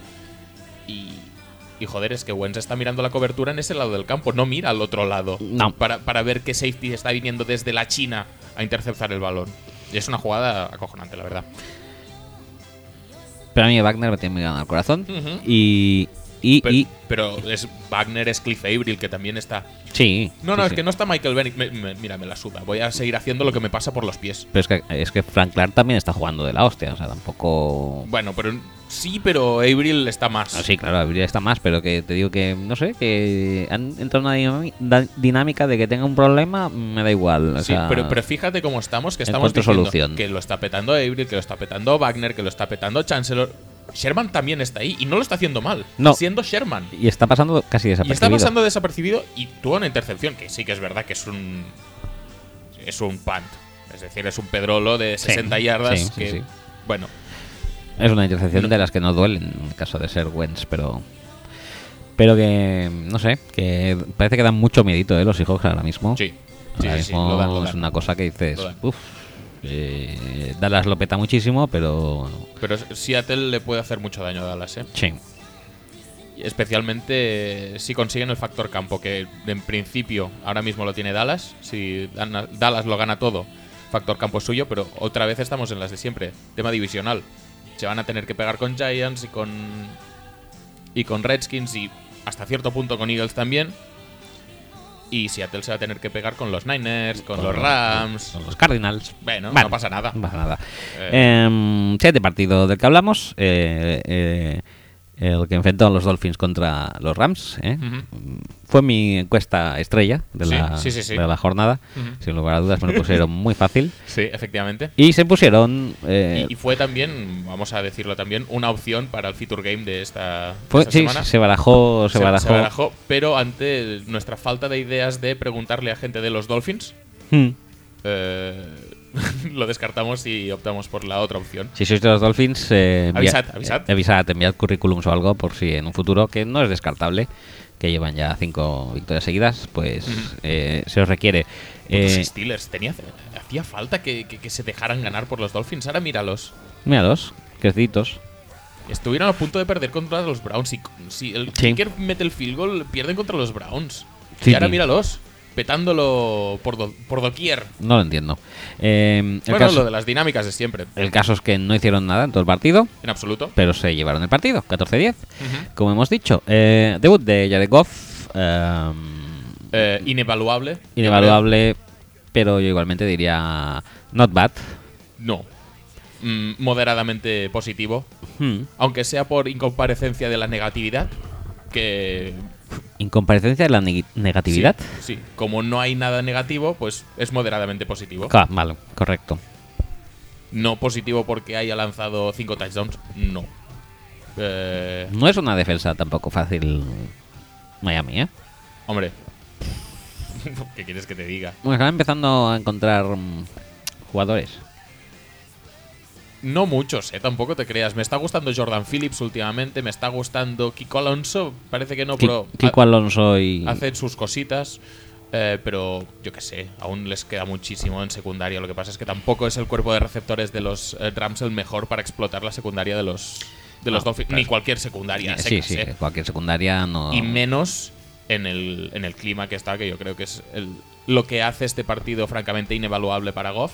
Sí, que yo pensaba que estaban jugando en Miami y luego dije... No, no, no, no, que va. ¿no? Ah. Vete, vete a Los Ángeles para que te caiga el puto di- diluvio universal cuando se, cuando se estrena tu, tu estrellaca. Su estrella, sí. Son los Rams. Sí, no, no pasa nada. Es Jeff Fisher, de alguna manera tenía que... No descartes que haya sido él, Sí. que haya hecho una danza a la lluvia o algo así. Ha dicho necesito los elementos. Sí, sí, por favor, que no quiero, no quiero petarlo, quiero ser garrafón. Sí, tío. Y pues eso, ahí lo tienes, tormenta del cagarse y el juego de pase inexistente. Eso sí, eh, hasta que los Dolphins no se dieron cuenta de que era muy complicado pasar, eh, los Rams pudieron correr. Sí. Que eso también se agradece. Sí, sí, sí. Eh, posiblemente habrá sido el mejor partido de la temporada de, de Garley. Bueno, el mejor primer cuarto seguro, luego ya no, fue, luego fue ya lo de siempre. 3,- 3,8 de media. Si le quitamos su carrera más larga, bueno, tampoco fue muy larga, ¿no? Su carrera más larga, que serían Serían 20 unos yardas. 20, sí. 24 yardas. 24 yardas se quedan en 19 eh, para 50.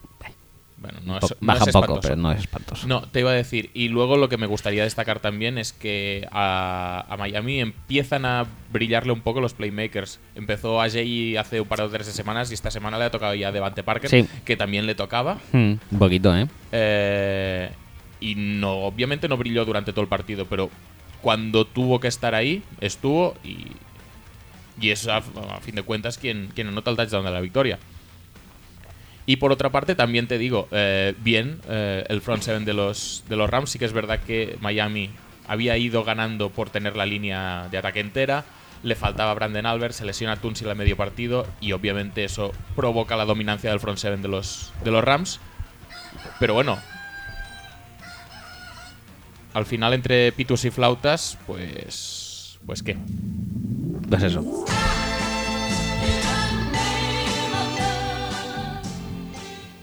Luego en previas también hablaremos un poco de los Dolphins, o sea que trepitos y Pues flautas, eso, luego eh, lo veremos. Entre pitos y flautas acabaron sacando el partido adelante los Dolphins y hasta cierto punto tirándolo los Rams un poco, porque si has parado durante 50 minutos al ataque rival, ¿por qué te tienes que dejar meter dos touchdowns en 10 Cansancio, extenuación, llámalo como quieras. Es posible. Em, Lance Kendricks en el otro lado. Lance Kendricks. Eso seguro que afecta fijo. Hombre. Es Lance. Y desde que ya tiene propietario, su nivel ha subido como la espuma, como la espumita. Mm, Sí, sí, sí. sí. Em, ¿Dónde Joder, vas? ¿Dónde vas? ¿Cómo, cómo la liamos con Ñu, eh? Vale. Eh, el tema, tema, tema, tema. Eh, Keniela. Hemos acertado mucho, ¿eh? Esta semana. Sí, sí, sí. Tampoco Eh, ha habido muchas sorpresas. No, posiblemente no. Eh, los Bills, eh, hemos acertado 55%. Ahí, ahí estuvo el partido también. Ujú, Eh, Steelers 82 y Cowboys 82%. Muy bien. El Lions 88%, no estuvo tan claro. No. Vikings 59%, también estuvo más o menos. Mm, Giants 91%, que costó más de lo, de lo de que- presupuestado. sí, exacto, de lo que se presuponía. Eh, Dolphins 51%, también estuvo muy el partido. Veo muy, mucha esto, mucha Muy parejo. muy, muy parejo, muy, muy Y- y tam- concordante con la realidad. Exacto. Eh, Seahawks 71%, correcto. Patriots 92%, correcto. Y poco me parecía. Sí. Eh, ¿Contra quién juegan Patriots? Contra San Francisco. Ah, sí, es Eh, verdad. y- Les costó más también Sí, de, lo, sí, pa- sí. de, lo, de lo que pensábamos. Redskins 61%. Y eh, el Monday Night, ¿lo hemos acertado? No, porque es que no sé ni cómo han quedado. Sí, ¿no? sí. 87% ¿No Raiders. sabes cómo han quedado? Qué No, bien. no. Qué bien. Eh, es que, tío, mis días son una pura, una pura pesadilla. Eh, he pasado la ITV hoy a las dos y media, que ha sido el primer momento más o menos del día que he parado, y me han dado un sueño pff, terrible, o sea, unos bostezacos ahí, ahora. En fin, hemos fallado los calls, que, que la verdad es que Contra con- Titans. contra Titans y su Es hype... que, es que la gente que- se toma muy en serio. la- No, es que contra los Packers, lo decía eh, Jaguars Spain en el audio. No, es que contra los Packers tuvimos buenas sensaciones, aunque no se ganó. Bueno, los, los Packers, los Packers ahora mismo en la NFC Sí. solo tienen por detrás a San Francisco, a Chicago y creo que a los Rams. Y ya está. Ya está, Ya está. ya está. O sea, vamos a ponerlos en donde, en donde toca, ¿eh? La verdad que sí. nada, pues eso. eh, Titans venía de hacer lo propio, eh, jugar muy ricamente, pero era contra los Packers. Por lo tanto, hype no merecido. Punto. Y también los Chiefs, eh, que solo un 26% pensaba que ganarían los Buccaneers. Gracias También. por tanto, Chris Conte. Sí, Chris Conte on fire. Sí, sí, sí. Tenía que sacar eh, Alicia Keys, la canción de This Girl's on Fire, cambiarla por Chris Conte's on fire. Me parece muy correcto. Mira, ¿sabe- ¿sabes qué haremos para la semana que viene? Pro- propongo, proponemos que nos mandéis audios de WhatsApp con eh, la canción Chris Conte's on Fire. Fire, fire. Fire, fire. Eh, bueno, que, que os follen un poco. Eh, siguiente, siguiente sección, las previas de la semana pasada. A ver qué tonterías dije. Y además, que dije seguro, bastantes, además. seguro que son cosas ultra complicadas de, de- de- de comprobar ahora mismo. Sí, Titans dije que ganaban por más de una anotación. Mal. Bien, bien. Eh, y que el Gualinato iba a llegar. Que iban a hacer, eh, los Colts iban a hacer algo gualinatístico en equipos especiales, que no pasó, pero creo que sí que hicieron algo muy... Vinatieri falló field goal. Sí, pero no era eso. Pero en ataque sí que hicieron algo bastante exótico, con lag también de receptor o algo así. Pero Mm. bueno, no, no era Por, por cierto, Bradford de receptor recibiendo piños, ¿qué? Bradford de receptor recibiendo piños, bien. O sea, es lo que tendría que hacer, mejor que de quarterback. Eh, en Pittsburgh, Cleveland, dije eh, que Pittsburgh ganaban de más de 21 puntos y Leveon 200 yardas totales. Eso a lo mejor sí que... Yo creo que no, ¿eh? Yo creo que no. ¿No? Yo creo que no. Pues lo voy a tener que comprobar porque yo vi a Leveon todo el rato sobrándose bastante. ¿eh? Pittsburgh, Cleveland. Mm, mm, mm, 24-3 21 puntos. con los 21 puntos. Correcto. Correcto. Correcto. Y vamos a ver lo de las 200 yardas. 4-9, no me mientas. Hostia, me cago en la puta. Venga, venga. Leveón 146 de carrera y 55. Toma, ¡Ay, ¡De una! ¡Qué hijo de puta! toma. Fernan- Fernando Alonso ahí, toma. En Arizona, Minnesota, dije que los Cardinals ganaban 17-10 y que Bradford 5 sacks o más, alguno con fumble. El resultado fallado. Sí. Y los Y sacks. El fumble creo que no, pero los sacks igual sí. Vamos a mirarlo. Hay uno que Sirles está dado la vuelta totalmente, está mirando a su quarterback. ¿Qué dices? ¿Qué haces así, chico? Que, que- que le pega un empujón el. el- Sí, sí. Se, se pega contra el center o algo así. y- Sí, no, sé, no sé qué hace. no, no lo sabe ni él, la verdad. Ok. Vamos a ver. Sacks, sacks, sacks, sacks. Uno, solo uno, dos. Dos, madre mía, madre, mía, madre mía. Pues debieron ser muchos más para que hubiera acertado la estadística. Bueno, me quedo con el acierto de lo de Leveón. sí, sí, me- sí. me con, con congratula eso ya, ya te puedes. eh, ya, ya puedes dar la semana como. Y los Bills dije que, que ganarían. mundial- mundialmente famoso Rog. Mundialmente famoso Rock. Eh, los Bills ganarían de una anotación y líder en yardas de recepción de los Bengals sería Giovanni Bernard. Pues no, porque se lesionó. Sí. Pero. Pero AJ Green tampoco fue. AJ Green Pues tampoco. también se lesionó. Sí. Eh, No sé bueno, ni quién fue el líder Tyler Boyd. Tyler quizá. Boyd, seguramente, sí. Bueno, son los Bengals, que, que a quién le importa Ace- acertar o ganar contra ellos. Eh, pues ya está. Esto sería todo, cerrando el círculo. Pues nada, pasamos Y a las previas ya. pasamos ya ya, debemos llevar ya un tiempecito, ¿no? Sí, sí, sí. Eso que ahora hemos pegado un pequeño empujón, ¿eh? En 20 minutos hemos Venga, resuelto muchas cositas. Venga, va, pues previas. Venga.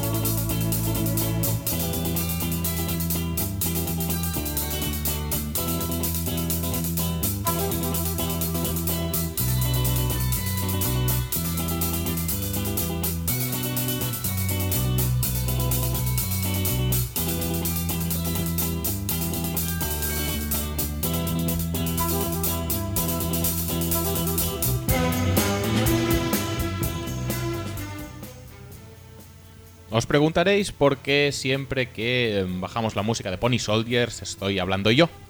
Bueno, esto es una teoría que tiene una fácil explicación, Muy fácil. que no vamos a desvelar, o sí. Pues me da igual, ¿no? Como que, como, yo creo que ya está desvelada, ¿Sí? más, que, más, más de una ocasión. Muy bien. Que te has sacado la chorra, ¿no? Me he sacado. Muy bien. Muy rico. Lo hago habitualmente. Pero, pero te vas, Sobre le- todo- sobre te- todo te vas el- lejos, ¿eh? Por eso sí, sí, sí, sí. Porque No, no hace falta tampoco. alardear en público. no. Bueno, previas. Previas. Eh, ¿Qué me cuentas? Pues empiezo con el Washington Dallas Cowboys. Muy bien. Que es uno, yo creo que es el partido estrella de la noche de. Eh, how you like me now? Eh, partido estrella posiblemente de la noche de Thanksgiving. Sí. Eh, empiezo. ¿Qué te parece el concepto que introduje en las quinielas la semana pasada y que no es otro que el de Dar- Dallas Cowboys? Bueno. Vale. ¿Crees? No, no me gustaba Garrams Phone, imagínate este. ¿Ese tampoco? Este me parece, bueno, normalete. Vale. ¿Crees que para el caso de que hiciera una quiniela de partidos de Thanksgiving, que no sé si la haré o no, pues no, no lo creo porque no creo que tenga tiempo, esta semana debería seguir por ahí o optar por algo nuevo relacionado con la jornada eh, que se trata y debería llamarles Dallas las gracias Cowboys? Da las gracias. Sí, pues Thanksgiving. Así te, te tiras 10 años haciendo previas, porque estos chistes requieren de, de maceración de la Maceración, neurona. Sí, sí. Sí, sí, Eh, me parece muchísimo más acertado. Vale, pero, años luz, ¿eh? Mucho se está hablando de la dupla Dakteke, Ujú. pero poco se está hablando de How You Let Me Now Kirk Cousins. Sí. Eh, tercero en yardas de pase. Y de la dupla de Matt Jones y Rob Kelly, que parecen Sí. que son una mierda. Pero ¿Pero qué? han conseguido Matt Jones 4,6 yardas por carrera. Sí, No está mal, ¿eh? no está mal. Y Rob, Me- Ke- menos para ser Matt Jones. Rob Kelly lleva 5 yardas por carrera. Sí. En lo que. Pero si en lo le que se ha restas la más larga, que fue la de la semana pasada contra los Packers Ujú. cuando estaba el partido ya Ujú. eh, languideciendo, mm, fijo que es mucho menos. Ya está. Eh, la pregunta es: ¿están pasando los Redskins sí, inmerecidamente por debajo del radar? Bueno, es lo que tiene también. ¿O los ha están- puesto en el, en el eh, disparadero eh, How You Let Me Now? Bueno, como los Titans la semana pasada. Ojo, no se pasen de rosca y les peguen un, un poco una atropellada en los en, en Thanksgiving, porque claro, ganarle a los Packers parece que tiene mucho mérito, pero en realidad Pero no no. tiene tanto. Pero O bueno, sea, yo creo que sí que están pasando under the radar. eh, la línea de ataque es francamente buena, especialmente por el centro. Eh, Sheriff, que pensaba sinceramente que era un pick solo para tocar los cojones, mm, lo están reaprovechando de guardia. No es lo más ideal en la posición, o en- al menos en el pick en el que lo eligieron, tener un guardia. No. Pero oye, ya que está ahí, pues oye, muy bien aprovechado que está. Y. Es que ya, eso, Y- eso, es un mito ya que podríamos ir dejando pasar, porque ¿El qué? lo de no pillarte un guard en primera ronda. Bueno, Bueno, el último que claro, lo hizo la cosa es fue que es- Jonathan Cooper, ¿eh? también te lo digo. La cosa es que es un pick 5, pero bueno, que no sé, hay muchos Justin Pugs, Puax, hay tres Mm. Federic, ahora hay mucho Cody Whitehair. Pero eso ya es segunda ronda, ¿eh? O sea, también hay DJ Flukers, hay Sí, Chance sí. Warmax, hay Jonathan Coopers. Cierto, vale, pues no he dicho nada. No, a ver, que Sigue elaborando. una, una cosa es que, que cojas un tackle y lo metas de guardia, que eso también es algo que habría que... mm, Analizar, hablarse. no, sí, tendríamos que hablarlo, porque no todos los tackles pueden ser guardias. No. Porque hay tackles de estos tipo fines que se mueven muy bien y tal y cual, que luego los metes a guardias y no te rinden un culo. Estamos hablando de Andrew Pitt. por, Por ejemplo. de alguna manera. Pero Tunsil está jugando relativamente bien de guardia. Eh, Sheriff está jugando muy bien de guardia. Zach Martin, obviamente, ya sabemos todos eh, por dónde van los tiros. Joel Bitonio en Cleveland cuando, cuando no estaba lesionado. O sea, sí que es verdad que los hay que funcionan, pero no todos van a funcionar. Entonces, coger un tackle porque el valor posicional de tackle es más elevado y luego ya lo pasaré a guardias y eso si no funciona de tackle, tampoco me parece una estrategia que haya que seguir a rajatabla. No, no, Sino que, para cada jugador va, va a depender. Además, todo esto de los del ah, rendimiento eh, de running backs y de Cousins, los Redskins junto con Saints y eh, Patriots son los únicos que tienen una, una tripleta de receptores dentro de todos dentro de los 50 mejores de la liga. Ajá. Entonces, eh, esto es gracias a Cousins, esto es gracias porque el- yo diría que en este caso sí, porque no sé, los receptores son Pierre Garçon y Jamison Crowder. Sí, sí. A ver, la verdad es que, visto el display que hicieron contra Green Bay, eh, no, no son, o al menos en ese partido en concreto, no son un equipo que avance de forma consistente, sino que va a fogonazos. Y la verdad, teniendo un equipo a Dishon Jackson, a Pierre Garçon, a- bueno, Pierre Garçon quizá es el menos adecuado, pero claro, Sí. si lo emparejas con Gunter, puede irse de en velocidad, pues, yo qué sé, hasta hasta quien sea. Pero bueno, que tienes a Jamison Crowder. Todos esos son muy capaces de conectar en largo. Y ayer lo estábamos comentando. Eh, no falla ni uno de pase largo. Entonces, pues. Si estás tres cuartos haciendo, pues eso, dos recepciones, tres recepciones para 20 yardas, pero conectas una para 50, ya te vas a unos números bastante decentes para el partido. Recordemos que Robert Woods era el, 40 era el 34 de la liga, creo recordar Sí, algo así. con 50 y raspadas yardas. Hmm. Por lo tanto, mm, a poco que vayas conectando en largo, eh, te vas a meter en, esto, en este top 50 de receptores. Y, eh, obviamente, Cousins tiene su mérito porque el pase largo, eh, la verdad es que lo está ejecutando, Ejecutando. bastante bien. Pero también tiene su mérito porque tiene que repartir mucho. Sí que es verdad que necesita una, dos jugadas por cada receptor que Pero quiera sumar Es yardas. que están hasta aprovechando a Vernon Davis, ¿eh? Sí, sí, sí. Esto es lo, de las cosas que me parecen más acojonantes de todo. Vernon Davis estaba ya que no, no, no existía prácticamente en, No. en- en la cabeza de, de- de ningún aficionado a la NFL. Y sin embargo, pues esta temporada. Y no siendo ni el primero del depth chart, porque el primero del depth chart es Jordan Reed. Sí. O sea, y es que tienen un arsenal de armas. qui- quizá ninguna es un Julio Jones. Bueno, No. quizá no. No hay ningún Julio Jordan Jones. Reed es el, es el playmaker principal. Sí, pero sin embargo, todas funcionan. Y eso, pues, aparte de, eh, de Cousins, su parte de mérito tendrá también eh, Jay. Jay. Eh, bueno, pues pasamos al, al dúo estrella de, de Dallas. Eh, empezando por Dak. ¿Vale? Eh, te voy a hacer un mini test, ¿vale? ¿Sabes quiénes son los líderes en QB rating de la liga? Hombre, si me lo dices así, supongo que Dax será uno. Brady será primero, No. supongo. El primeros, los primeros son... ¿QB rating es eso que hace ESPN así medio nuevo que incluye las carreras o no? No, el QB rating normal de Normal quarterback. ¿Y Brady no es primero? No. Es Doc Baldwin, el primero. y, y de Marco Murray es el segundo. Qué hijo de puta. Esto no vale. El primer quarterback en QB rating, ¿sabes quién es? Yo te diría que Brady. No, es Mike Glennon. Joder, tío, vete a la puta mierda. Sí, sí, es que yo flipé. Eh, ha jugado 10 snaps y es el mejor. Eh, pero de quarterbacks eh, titulares, dijéramos, sí que es eh, Tom Brady con 123,3. Ujú. Y eh, Zeke, ¿qué dirías, qué posición dirías que ocupa? en QB rating. En QB rating de entre los QB ones, dijéramos. Zeke. Ahí Zeke, Dak. No, no puede estar muy lejos porque tiene solo una intercepción, o sea que puede estar segundo, tercero, con Matt Ryan ahí, ahí Matt supongo. Ryan en segundo y, y Dak es tercero. Muy bien. Y eso, y bueno, mm, contando que los, los Cowboys van 9-1, yo es que hasta la semana pasada no había pensado en él como posible MVP, pero La verdad es que hasta la semana pasada era.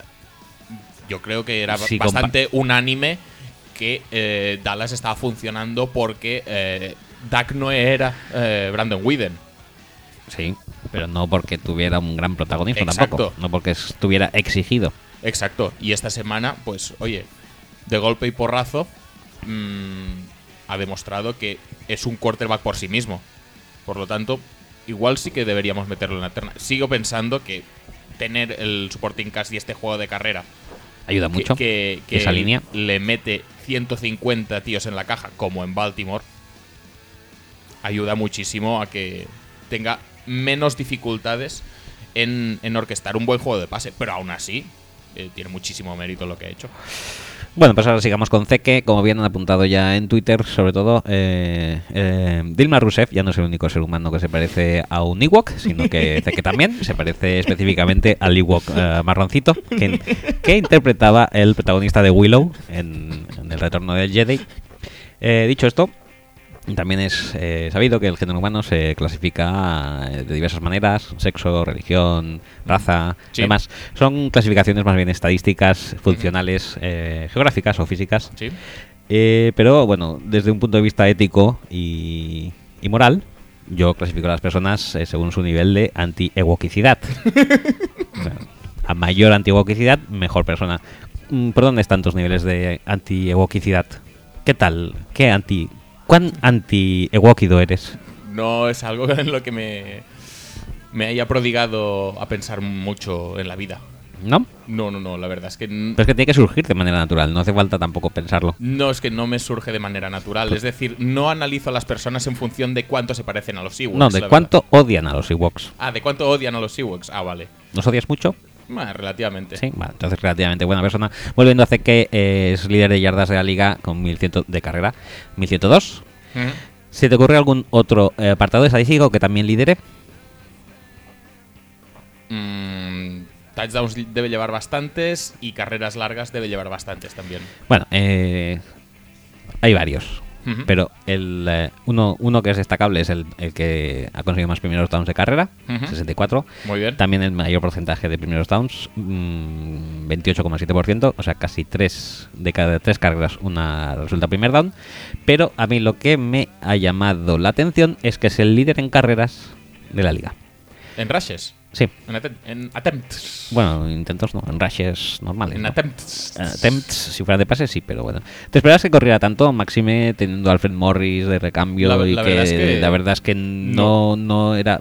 Quiero decir, en Ohio State no era. eh, el- sí que En era Ohio feature, State- pero En tampoco. Ohio State lo que pasa es que no trabajaba tanto como aquí. Juegan read option y la read option para el running back tiene una putada muy grande, que es que él no decide un cagao. Ya. Él tiene que esperar a que el quarterback le dé el balón. Y eso ya lo he dicho, creo que en más de un programa JT Barrett es, Es un, un tío chupón. que se queda al balón sistemáticamente, a la que medio ve que puede hacer medio algo.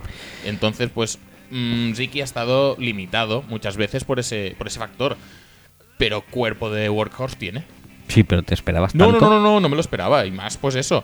Eh, tú fichas a Alfred Morris. Alfred Morris no juega explícitamente mal. No es que se caiga cuando le dan el balón. Bueno. sino cuando se lo dan, pues va haciendo sus cosillas. Eh, pero claro, solo se lo han dado contra los Redskins. Por, por eso de tocar los cojones. Sí, para que hiciera el touchdown contra su Mm. ex equipo y tal y cual. Pero más allá de eso, la verdad es que no se le está viendo prácticamente nada. Y sorprende porque mm, no hace falta tampoco, quizá, Es que- eh, es que- machacarle tanto. Es que es eso, que a mí no me parece demasiado adecuado tampoco. O sea, Bueno. quedan unos playoffs, Mm. casi tienes. Bueno, la división la tienes controlada. Y que a ver, que la temporada de NFL no la ha visto nunca Ziki Elliott. Eso. Entonces ha visto, pues eso, temporadas de 10, 11, 12, 13 partidos como mucho, pero temporadas de 16 a 20 carreras por partido, más playoffs luego. Mm, es una cosa un pelín distinta. Es un poco más. Vete a saber cómo lo aguanta eso. ¿Te lo esperabas tú que fuera líder en No, no. carreras? No, no, no lo hubiera dicho. Pues, pues sí. Eh, a la vista de la proficiencia de estos dos eh, equipos en ataque, podemos decir, decir que este partido lo ganará la defensa que esté más inspirada o el- la que consiga un turnover más. O el ataque que haga un error más que el otro. Sí. Puede ser, puede ser una, una buena hipótesis. Eh, pero aún así, en caso de que. O sea, ¿este partido crees que decide algo? O sea, en caso de que pierdan Cowboys, ¿crees que se pone en, eh, en peligro su 1? En caso de que pierda Redskins, ¿se pone en peligro su En plaza de Wildcard 2? Sí. A ver, eh, los partidos estos van a tocar mucho los cojones a quien los pierda. Eh, Seattle está muy al acecho del, del Seed ¿Quién 1. sufre más? Eh, ¿Dallas con el 1 o Redskins con, el, con la segunda plaza de Wildcard? Bueno, yo creo que Redskins puede recuperar. Ya, ya te digo, yo creo que prácticamente está decidido que, que las dos wildcards van a salir de ahí. Porque Vikings y Eagles, yo creo que no son. Bueno, no pero Eagles está ahí ¿no? eh, también. Eagles está a dos partidos ya, ¿no? Me parece. Sí, pero bueno, que también está en la este. Sí. Que yo digo que las dos plazas de wildcard van a salir de la este. A no ser que Vikings eh, lo empiece a petar, que es improbable. Que Tampa Bay mantenga el ritmo de victorias más o menos constante y entonces eso le va a permitir estar en la lucha al menos. Ah, bueno, eh, Eagles está solo a uno y medio. No sé, a ver. eh, los partidos van a perjudicar mucho, pero mm, tienes un 75% de posibilidades de meterte en playoffs estando en la este. No, no creo que, que sea tan grave para, para Redskins. Por último, ¿te gustan los partidos de Thanksgiving? ¿La jornada de Thanksgiving te gusta? La o- verdad es que no especialmente. ¿No? No, no, no me dice demasiado. A mí me parece gloriosa, ¿eh? Sí. Eso llegar a las diez y media y ponerte el partido. Me parece Pero- fenomenal, ¿eh? el jueves seguro que dan algo mejor. Gran Hermano, por ejemplo. Sí, pero. Yo firmaría ¿eh? todas las semanas que el Thursday night se adelantara a las diez ¿Seguro? y media. ¿Y, verías el Thursday Night? Esta semana el Color Rush va a enfrentar a los... A los New York Jets contra los Buffalo Bills. Bueno, Ese lo veías, ¿eh? Sí, ese lo Jets veía. Bills sí, pero Jets... eh, a los Jets contra los, Los Jaguars. Los Bengals, sí, Madre mía. bueno, lo vería igual. No, no te voy a engañar. Eh, estadística y resultado, vaya, si quieres, para acabar. Resultado va a ganar eh, mm, Dallas 27-24. Y estadística... Kelly hace más, ra- más yardas de carrera que Zeke.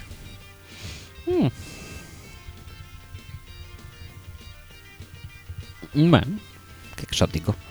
Siguiente partido: San Francisco-Miami. Oh, qué partidazo, madre Partidazo. mía. Hablando del juego de carrera de CQ, hablemos de eh, del juego de carrera de Chip. Ujú.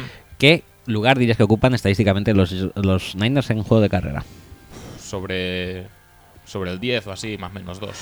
Más o menos dos. eh, son los sextos. Sí, Sí. muy bien. Y comparando, además. y, y eso que se ha, se ha petado muchísimo tiempo Carlos Hyde. Sí. Eh, teniendo en cuenta además que las cinco mejores las cinco mejores carreras, eh, que son Bills, Cowboys, Titans, Raiders y Texans, tienen unas offensive lines un poquito mejores, diría, que las de San Francisco. Ligeramente, ¿eh? Ligeramente. ligeramente. ¿Qué, qué, qué- qué opinión te merece al respecto? ¿Te ha sorprendido también positivamente? No, no sorpre- sorprenderme positivamente, no. Yo ya. Mira, Les dabas como mucho, les dabas 8. Sí, pero porque pensaba en lo del factor Hyde. Porque, a ver, estar jugando, pues eso, con Sean Drone, con Juan Harris, con Mike Davis, tal y cual. A ver, entender. Yo sabía que a principio de temporada iban bastante bien, pero entendería un bajón de rendimiento. Joder. Y sin embargo, pues mira, eh, están bastante bien. Eh, la verdad es que mucho está haciendo Chip Kelly con lo que tiene eh, para ser un entrenador que, es que yo lo miré y lo, lo, no está- no lo está- flipé. Dije, madre mía, de- ¿cómo no está haciendo eso? absolutamente nada para el equipo, lo está eh, destrozando lo poco que había, no sirve como entrenador porque vaya basura de equipo son los Niners, vale, vale, que no pasa nada. Eh, el ataque de carrera es francamente bueno, con una línea de ataque francamente mala, con un quarterback que no puede pasar, puede correr, eso sí que es verdad. Estamos hablando de ataque de carrera global. Obviamente las yardas sí. del quarterback en ese sentido cuentan. influyen muchísimo. Pero oye, A mí me parece un logro, ¿eh? y eh, además estamos hablando de un equipo que a partir del tercer cuarto poco debería correr o mandarían los cánones que corriera. Mm. Porque tendría que pasar como loco porque está 20 puntos por detrás. Sí, hablando de eso, los 49ers son la peor defensa de la liga en yardas por, por, eh, por encuentro y la, Ajá. y la segunda peor en puntos encajados. ¿Crees que si Chip va a sobrevivir una temporada más en eh, San Francisco eh, y, y, bueno, y dado que, que eso, justamente, que la base de su juego de ataque es la carrera y que no se puede cor- correr mucho si pierdes mucho, de mucho, como tú decías antes, ¿crees que en eh, off-season deberían centrarse en mejorar esa defensa brutalmente, pese a que sus playmakers ofensivos, recordemos, son posiblemente los más pestosos de toda la liga? Pero es que los defensivos también, tío. Es que. Es, Es que. que- es- es- te lo digo en serio, la, la plantilla tiene menos talento que la de los Browns, ¿eh? Yo diría que sí, ¿eh? Tienen menos talento y más ahora que han fichado a Jamie Collins. Los, los, eh, los Niners tienen a Bowman, que no sé ya nunca si va a recuperar su nivel o al menos eh, una regularidad de juego antes de lesionarse. Tienen a Eric Reed, que mm, tiene mucho nombre pero tampoco tanto. Mm.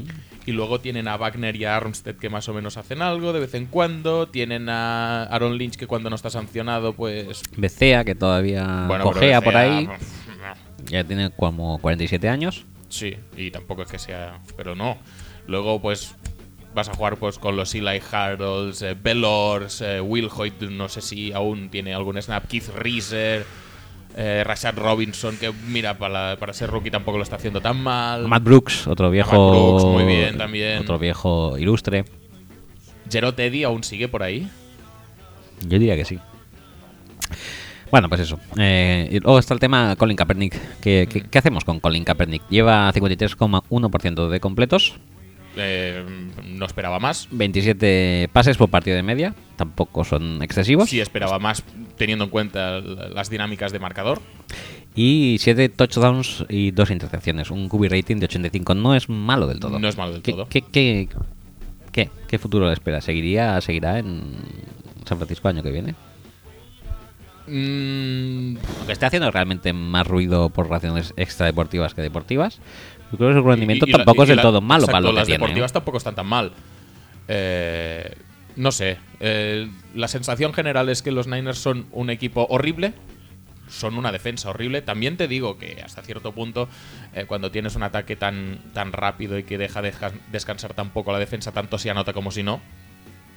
Aunque últimamente algún drive más largo contra, contra, contra los Patriots, por ejemplo, hicieron un par de drives bastante interesantes. Pero vamos, que sí que es verdad que G- eh, Billy, Billy Davis, Jimmy Davis, ¿cómo se llamaba el de, el de los Eagles? ¿Billy? ¿Billy? Creo que Me sí. Suena más Billy que Jimmy.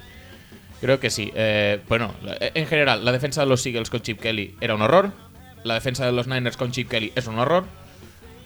Igual se mm, juntado pues dos coordinadores defensivos lamentables. Igual sí, no lo sabemos, pero bueno. Igual sí. Eh, si tras Debe- este debería año, tener mejor mano, ¿eh? Para... si tras este año cambian otra vez al coordinador defensivo y vuelve a ser una defensa espantosa, que no puede parar absolutamente a nadie en el juego de carrera, porque especialmente sangrante es lo del juego de carrera, mm, habrá que hacérselo mirar un poquito, pero... eh, no sé por qué hemos empezado hablando de Kaepernick y acabado aquí. Pero bueno, en cualquier caso, eh, el ataque va tirando. eh, y con Kaepernick, pues parece que no. que no. que no se resiente mucho, que, el equipo pues va consiguiendo sus puntos, va consiguiendo sus yardas de carrera, que a fin de cuentas es lo que hace Chip Kelly. Y por lo tanto, si a nivel de pase les es suficiente con esto, pues dices, no, es que es la novedad, el QB2, no. La gente conoce perfectamente a Kaepernick. Sí. O sea que no es ninguna novedad para No. nadie. Por lo tanto, mm, si puede rendir mínimamente bien y eso le da un- una posición de la que no preocuparse para el año que viene, para el draft, que tiene muchas posiciones que mejorar los Sí. Niners, si quarterback no es una de ellas, no es un draft para muchos quarterbacks, la verdad, y tiene muchas otras urgencias, pues todo eso que ganan.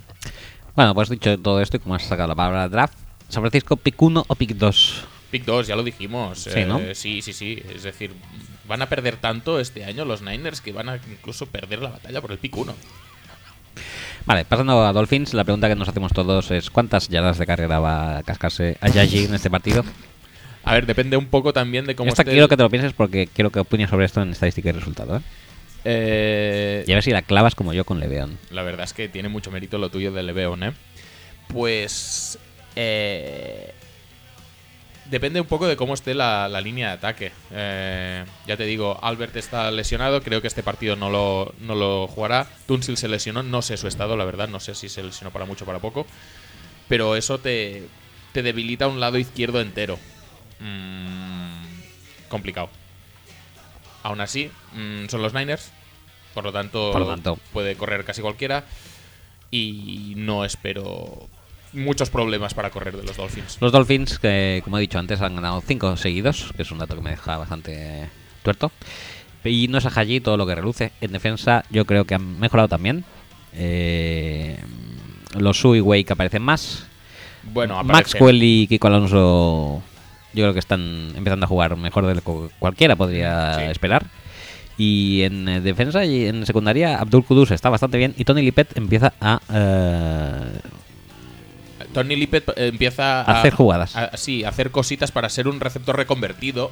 Y vale, y hasta ahí hemos llegado. Tampoco vamos a, aquí a. Em, y además, eh, también podemos contar que a, esto, a esta mejoría defensiva, creo yo, se pueden sumar lo de Haji, obviamente. Mm. Pero, mm, bueno, tímidamente parece que Tannehill mejora un poco. Bueno, Que aparece. se, se- se lo cuentas a los 50 minutos del partido contra los Sí, Rams. que ¿eh? aparece Devante Parker. Que Stills más o menos está produciendo. Jarvis Landry es Jarvis Landry. Que Jarvis Landry sigue en su tono habitual. Y entonces coges todo esto y coges también su drive chart del último partido, que es el siguiente: punt, punt, punt, punt, punt, punt, punt, intercepción, punt, punt, punt, touchdown, touchdown. ¿Con qué te quedas? ¿Con qué Me quedo visión de los Dolphins te quedas? Con que el, si el partido era inevaluable para Jared Goff, tampoco me sirve como vara de medir del ataque de los Dolphins. Era un partido en el que pasar no era fácil, por no decir que era muy complicado. Y que, bueno, mm, podrían haber jugado mejor contra la, el front seven de los, de los Rams a, a nivel de carrera, que era lo que requería quizá un poco la, la situación climatológica. Pues igual sí, pero igual también no, porque es muy bueno la línea defensiva Sí. de, los, de los Rams. Sí, sí.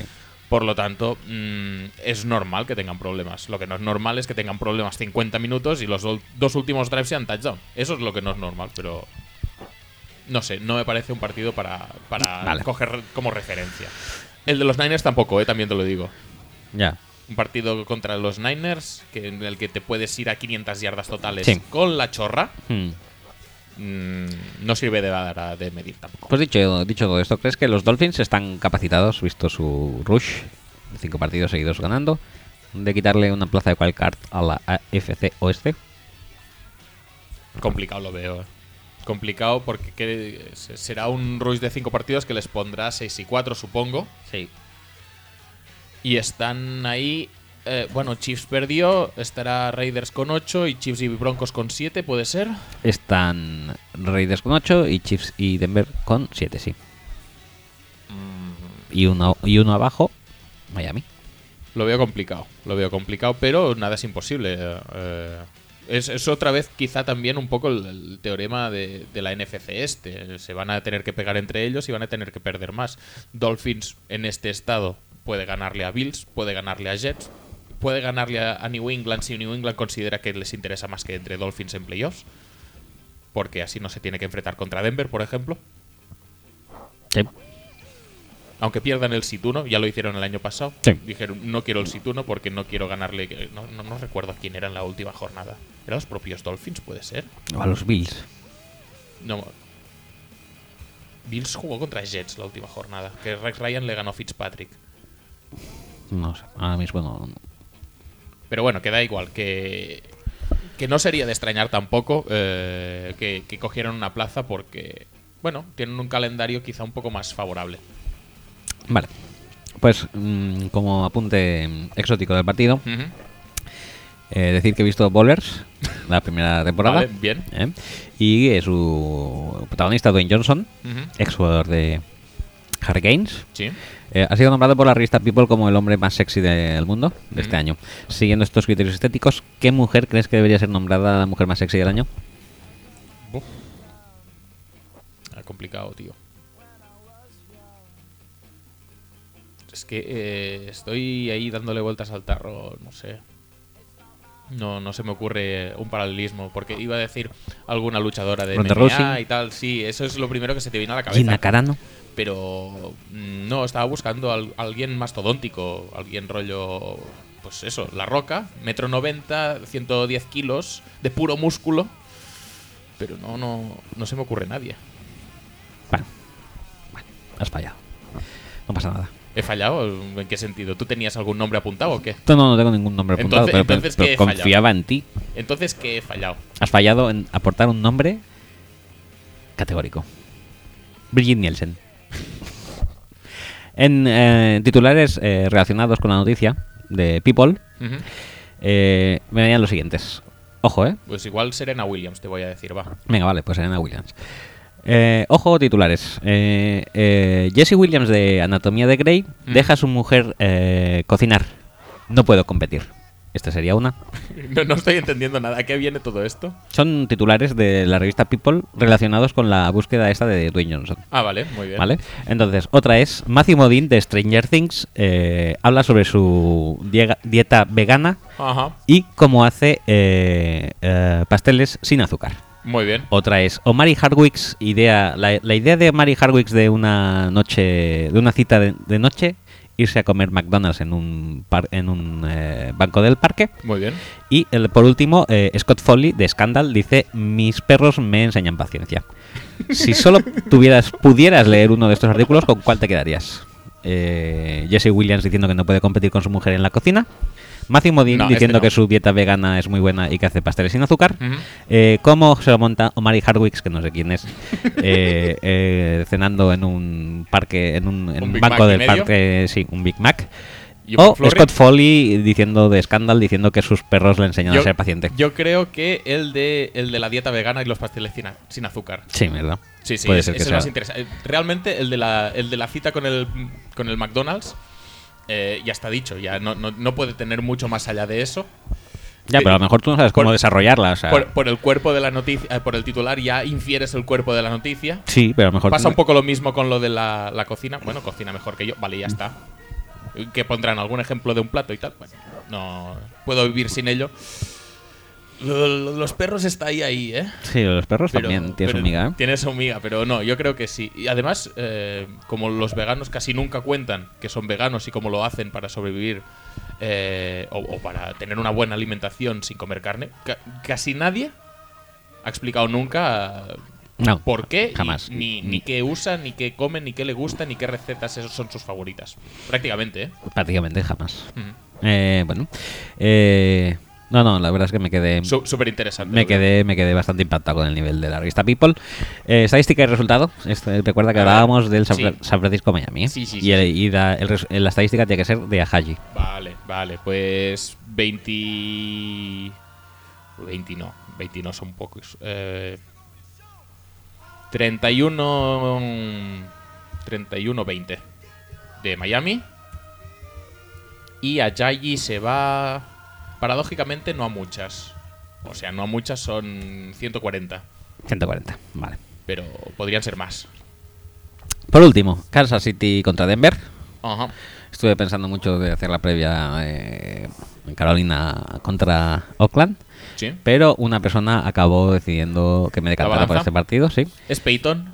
No es Peyton. Lástima. Bueno, lo verás al final de. Primero empecemos a hablar un poco del, Vale, partido y al final verás de quién se trata. Eh, ¿Quién echa más de menos a quién? ¿La defensa de los Broncos a Talib o el ataque de los Chiefs a McLean? En este duelo en particular, ¿quién es la baja más importante? Talib. ¿Talib? Sí. Sí. Sí. Sí, sí, sí, sí. Sí, yo qué sé. eh, contra los eh, contra los Raiders, por ejemplo, le echaron muchísimo de menos. Eh, yo creo que, por ejemplo. eh, ¿Y los Chiefs a McLean no lo están notando faltar, según tú, entonces? Sí, claro que lo están echando de menos, pero no es una pieza angular de su ataque. Su igual hasta echan más de menos pues la continuidad de Spencer Ware, que ha estado un partido así, un partido no, o incluso el propio Jamal Charles, que, que a un receptor. Sí que es verdad que es Macklin, que le da mil patadas a cualquier otro receptor del equipo, pero mira, con Tyreek Hill se estado apañando, Chris Conley aporta algo, eh, Kelsey que parece a partidos también, pero parece que ha ganado algo de protagonismo. Albert Wilson incluso hizo un touchdown. Sí, de verdad. O sea, más o menos se apañan. Mm, bueno, luego, claro, hace intercepciones Conte y todo eso se va al garete, ¿no? Pero, pero bueno. Tú de eh, Gareth. Garete Bale. Además, eh, no deja de ser un quarterback mm, que a sus receptores los aprovecha de aquella manera. Ya. está. Vale, pues hablando de esto, me abres el, el campo para empezar a preguntar al respecto. Nick Foles, en dos partidos, 65,5 de completos, Sí, eh, 7,5 yardas por intento, sí, 3 touchdowns, 0 intercepciones, Ujú. 105 QB rating. sí, sí. sí. Alex Smith en sus Eh, nueve ¿Eso, es, ¿Eso es peor que Glennon? Es que el- lo del quarterback Sí, Glennon sí, me ha flipado. ¿eh? Glennon 125, o sea, un super top. No sé qué hizo, no sé qué debió hacer, pero bueno. Alex Smith en 9 partidos, 67,2 de, de completos. ¿Sabes qué voy a hacer si me acuerdo? Cuando en el podcast de Cañones y Fútbol pongan el, el tweet ese mandándonos preguntas, voy a preguntar Sí, eso. ¿Qué creo- hizo Glennon para tener el mejor rating de los quarterbacks de la NFL? Habría que preguntarlo. Eh, 67,2% completos, 6,9 yardas por intento, 9 touchdowns, 4 intercepciones, 91,2 de QB rating. ¿Por qué no hay quarterback controversy en Kansas City? Me pregunto. Porque les importa un pimiento eh, el juego de pase. La verdad es que es, es poco comprensible. Y el último partido de Alex Smith es francamente malo. Malo, malo. Malo, malísimo. Eh, pasando a Denver, Siemian, eh, 9 partidos, 60,1% de completos, 7 yardas por intento, 12 touchdowns, 7 intercepciones, 85 eh, de QB rating. Eh, Paxton Lynch en dos partidos, 62,7% de completos, 6,7 yardas por intento, 2 touchdowns, 1 intercepción, 86,3 QB rating. Eh, ¿Por qué no han sentado hoy a Siemian? Pues yo qué sé. ¿Por qué no hay ni una voz de quarterback controversy? No sé, aquí hay voces de, de quarterback controversia en los sitios más insospechados, pero en los más o menos lógicos. No, no, no, Simian. Vamos a aguantar a Simian. Bueno, pues nada, aguantamos a Simian. No pasa nada. Eh, luego tenemos pues eh, gente indignada, como el del audio de la semana pasada, Mm. que, oye, mm, Emmanuel Sanders desesperado, de Marius Thomas desesperado, mm, Simian pasando el balón como buenamente puede. mm, ya te digo, también te digo una cosa, ¿eh? Este rating de 85 y pico, si le restamos su mejor rating, que probablemente fue el del partido de los Bengals, Los Bengals. ¿cómo se queda el tema? No sé, porque no sé restar ratings. Un- un- no, se resta, ya está. Un Se rating resta. de 85. Vale, vale, o sea- y el de los Bengals, que sería, pues, que de 110. Ciento- ciento- a, lo, a, lo, a lo 120. Glennon, a lo Glennon, 125 mínimo. 125. Pues 85 menos 125 son menos 40 de rating en los otros partidos. Me, me encanta tu demagogia estadística. Es bu- Es buenísima. Eh, ¿No te da la impresión a la vista de estos datos que son equipos que pueden acabar eh, pagando caro lo de jugar seguro y garrafón durante la temporada? Uno de los dos yo creo que lo puede pagar. Es lo que decíamos antes de, Miami. Eh, si Miami consigue mantener esta dinámica positiva y no se encuentra con, ningún rival así muy complicado que le, vuelva le devuelva a su estado anímico de principio de temporada y su estado de juego de principio de temporada, estos se van a tener que pegar entre ellos. Y de aquí, por ejemplo, ya va a salir uno que no va a ganar. O los dos, porque ya no voy a descartar Sí, nunca un sí, empate. Sí, eh, este año ya no se puede descartar. Incluso a cero. Eh, en cuanto al partido sí, como, como ahora empezabas a, a discurrir, las dos defensas, la de Kansas City con eh, la vuelta de Justin Houston y, más que posible recuperación de Marcus Peters, y la de Denver, eh, no por nada en especial, sino porque se enfrenta a Alex Smith, parecen más que preparadas para parar los eh, ataques contrarios. Sí. Eh, ¿Es posiblemente el partido más importantemente aburrido de la jornada? Totalmente. Es que va a ser un... Es decir, va a ser partidazo en la cumbre y tal y cual. Mm, si, si- es decir, si hay alguien que se inicia en el fútbol americano en esta jornada, dice, te- os pregunta, ¿cuál es el partido que tengo que ver? ¿Qué partido tengo que ver? ¿Qué partido es el más interesante? ¿Qué partido es el más importante esta jornada? Pues importante quizás sea este. no es lo mismo, no pero, es lo mismo. Pero, no- No es lo mismo. pero es ¿qué decir, partido tiene que ver? Este no es. El más importante es muy posible que sea este. El más interesante de ver como aficionado, no. No. No, en absoluto. No, no, no. Ni de lejos. Eh, por esto, por este mismo tema, eh, he decidido que parar de hablar aquí del partido y Mm. hablar de cosas más interesantes como es Travis Kelsey, que es el que me ha hecho decidirme por, Por este por este partido. Muy bien. Eh, está en la que está de la ola con su programa de citas, Sí. eh, que es como el de, de, de Bachelor, de Bachelor, Bachelor, Bachelor. Eh, que se llama Catching Kelsey. Muy bien. Vale. Me parece un título súper adecuado. Y consiste en que él tiene 50 aspirantes 50. femeninas, 50, y tiene que acabar eligiendo a una. ¿Para, ¿para qué? No lo sabemos. Para que na- sea para su- nada, para su- que su novia en teoría sea su novia. en, dos vaya. o tres bolos y ya está. Eh, ¿Sabes cómo funciona el programa? No tengo ni idea. Pues te voy a explicar el funcionamiento. Hacen y- mates en In Your Face a todas Sí, ellas. eso sí. Eh, esos son parte de sus citas privadas, dijéramos, para ir conociendo a las aspirantes. Que no sé cómo te ayuda a conocerla, hacerle mate en su cara y casi meterle la rodilla en el ojo. pero no pasa nada. Y encima gritarle en la boca. O sea, mm, te voy a explicar un poco la, esto. Suerte, suerte tiene que no tenía un pañuelo en ese momento, una toalla, para no tirársela en el gerolo también después Sí, del sí, mate no, in sí, your no, face. también, sí, no, también se la tira. Pues nada, te voy a explicar un poco la dinámica y quiero que te pongas en la piel de un aspirante a conquistar el sí, corazón de Kelsey y a ver cómo, cómo, te, cómo, cómo te resolverías. Eh, el, principio empieza, obviamente, 50 mujeres son muchas, no, Sí. no, da, no da para mucho el formato, entonces tienen eh, una, una entrevista relámpago de 60 segundos para darse a conocer a Kelsey, eh, mostrar sus virtudes y que Kelsey se quede con ella en la primera fase eliminatoria. Algunas de las tácticas utilizadas eh, son las siguientes. Hay una chica, por ejemplo, que demuestra todo lo que puede hacer con su lengua. Ajá. Ajá. Luego hay otra de que, que habla... mm, ¿Pero al aire o...? Sí, sí, haciendo así.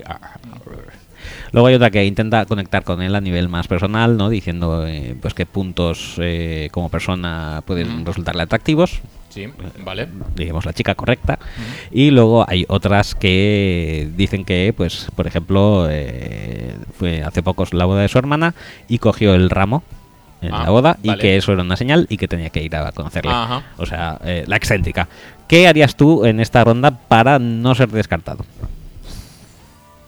Decir que soy fan de los Chiefs, aunque es algo Sí. que, la verdad... hombre ¿quién no es fan de los Chiefs? más en esta época Por supuesto. hombre Me gusta mucho cuando Alex Smith lanza el balón. Me lo paso Me genial. paso genial. Y si si lo coges tú ya perfecto, pero bueno, también, también disfruto cuando lo lanza así, a saco. Así Sí, sí, sí. Así porque sí. Cuando, cuando lo lanza en direcciones... mm, hacia adelante vaya No, no, no, no. O, o no hacia adelante, o en direcciones que... Como los eh, caminos del Señor, que son inescrutables. Las direcciones de los pases de Alex Smith también son inescrutables. Pueden ir a un lado, al otro, a un lado pero un poco más angulado. un poco más hacia atrás, un poquito más hacia adelante, no, hacia atrás, un poco más hacia atrás. Sí, sí, sí. Pero estás ganando, en vez del campo de visión frontal, estás ganando un campo de visión lateral. Lateral. Y, y en el otro lateral tienes otro campo de visión. Claro. Tiene muchas más direcciones de lanzamiento. Hoy tanto. Bueno, otra, otra esto, otra, mm, otra de ¿Tú, las pruebas. tú qué eh, táctica seguirías? Tú, tú serías de la- hacer cosas con la lengua, ¿no? Sí, yo guarreo. sí. Correcto. Otra prueba que monta eh, ya bastante más inicial el programa es una fiesta en un ático. Muy En bien. la que acuden amigos suyos, Sí. entre ellos también su hermano, Jason, eh, El de los el Eagles. de los Eagles. Y claro, pues eh, ¿para qué? No, no es baladí eh, la prueba en sí. Quiere ver cómo se relaciona con más personas saliendo de fiesta, las chicas, Ajá. ¿vale? Entre entre eh, los estos, los eh, las chicas, los role models que, que adoptan las chicas en esta en esta fiesta. Mm. Está la típica que eh, eh, Travis está por ahí hablando con algún amigo y aparece ella sin, llama- sin ser llamada a meterse dentro de la conversación para, para hacer notar que está ahí, a lo JJ Bat. Ajá. Luego está luego está otra que para que vea que es abierta y tal, pues que se se esto se dedica a pasárselo pipa y hacérselo pasar pipa también a sus acompañantes masculinos, entre ellos su hermano. Y luego hay otra además que, que dice, pues voy a ser la intensita y se pone a hablar con él de religión, de qué opina de Jesús, que si se sacrificó en vano por la humanidad y demás. ¿Tú qué, cuál, por dónde tirarías? Tiene pinta de que este programa lo ha, lo ha montado para que le hablen de religión, ¿eh? Sí, tiene pinta que sí, Sí, sobre sí, todo sí. eso. ¿A que sí, eh? Sí, sí, Pues mira, por ahí no tiraría. por ahí no. Pues no lo sé, no, no sé, no soy. No soy la mejor persona para eh, dar consejos sobre cómo ir de fiesta. No, no es algo que. Mm, mm, mm. no es ir de fiesta, es como ligar yendo de fiesta. O sea, que es como darle a tu hombre lo que tu hombre necesita cuando sales de fiesta. Bueno, habrá yo creo que tirar un poquito de tarjeta de crédito para pagar cubatas. Hombre, pero si es un jugador de NFL, ya te- los cubatas llegan solos. Sí, a ver, llegan solos, sí, pero hay que hacer el gesto. Es Ah. como cuando vas a pagar y dices, no, pago, pago yo, pago yo, pero no quieres pagar. No pago yo. Bueno, va, pero la próxima invito, ¿eh? Eh, Pues esto es lo mismo, lo que pasa es que en este caso no, no fructificaría el, el- el intento de no pagar, sino que habría que pagarlo, pero bueno, te ganaría su corazoncito con, con pues yo qué sé, ¿qué debe beber eh, Travis Kelsey? ¿Qué bebida le pones? Pi- piña colada, por ejemplo. Mm, Mm, Jack Daniels con... eh, cacaolat con licor 43. Eso le podría gustar. Porque el cacao latte allí no debe ser muy habitual. Pero bueno, un Squeak. Allí Mm. venden Squeak, ¿eh? Igual sí. No, no, que yo he comprado un No, no, Squeak que, allí. que sí, que sí que lo venden, pero igual licor 43 no hay tampoco, ¿eh? Igual licor 43, no. Pues ahí sí que estarías, ¿ves? Ahí sí que vas bien, bien encartado. Bueno, acabamos ya. La final de... se produjo hace escasas fechas. ¿Ah, sí? Sí. Muy y, bien. y llegaron dos chicas a la final. Una era Jordan, de Arizona, y otra Victoria, de Rhode Island. Eh, Jordan eh, tenía dudas sobre las dos para escoger. Jordan dijo que estaba, que estaba realmente mm, fantástica Sí. Y que claro que eso hacía que nunca se hubiera tenido que esforzar por eh, conquistar a un hombre o por eh, mantener a ese hombre solamente por su físico Sí. y en cambio Victoria era es el contrapunto no dijéramos una chica no tan guapa pero sí muy una personalidad dedicada. con una personalidad muy Ah, vale. muy correcta y dedicada sí entonces claro eh, el contrapunto malo a esto es que estaba más en la zona de amigos que en la zona de algo más Ah. entonces para acabar de decantar la balanza tú qué harías siendo una de las dos Siendo una de las dos. sí cada uno tiene que ir con sus armas. No puedes ahí ahora que has, has hecho todo el concurso con un rol y con una manera de ser. No puedes ahora, al último momento, eh, variar tu modus operandi para. eh, porque entonces le causarás un cortocircuito. Pero a mí esta me gustaba porque era. Porque era no sé qué. O porque era no sé cuántos. Pues si se lo cambias en el último momento, eh, das, das al traste con tus opciones. Pues muy bron, no podías estar más bron. Lo que hizo Victoria, eh, la de la zona de amigos, Ah. fue levantarse en ese mom- preciso momento y meterle la lengua hasta eh, la gargantilla, con lo cual resultó ser la elegida y despidió a, Ari- a- a Jordan de vuelta a Arizona. O sea que muy mal has estado aquí también. Sí, sí, no- la verdad es que no soy la, la mejor persona a quien preguntarle de estos temas, No. pero oye, es bueno siempre saber. No, es que te has eh, equivocado en dia- todo. diametralmente opuesto. En todo. Sí, sí. Bueno, pues acabemos ya con el partido estadística y resultado. eh, estadística de resultados: 10-3. Pues, yo creo que va a estar por ahí. ¿eh? 10-3 para Denver. Para Denver, sí. Con touchdown de. El touchdown lo mete. Darian Stewart. Stuart. De Pick Six. Pick Six, bueno, o, fumble fumble o lo que sea, sí. No vas a exigir tanto, ¿no? No, no. Eh, pues ya está. Hasta aquí Muy hemos bien. llegado con las previas, ¿eh? Porque esta jornada solamente hemos hecho tres. Muy bien, pues ya está. ¿Qué quieres hacer? ¿Qué sección quieres hacer ahora? ¿Hacemos la siguiente o hacemos la otra siguiente? Hacemos la siguiente según el guion y luego hacemos la otra siguiente según el no guion. Vale, muy bien. Pues Vale. eh, te pongo música entonces. Ponme, Y ponme. te dejo los coros y todo. Corazos.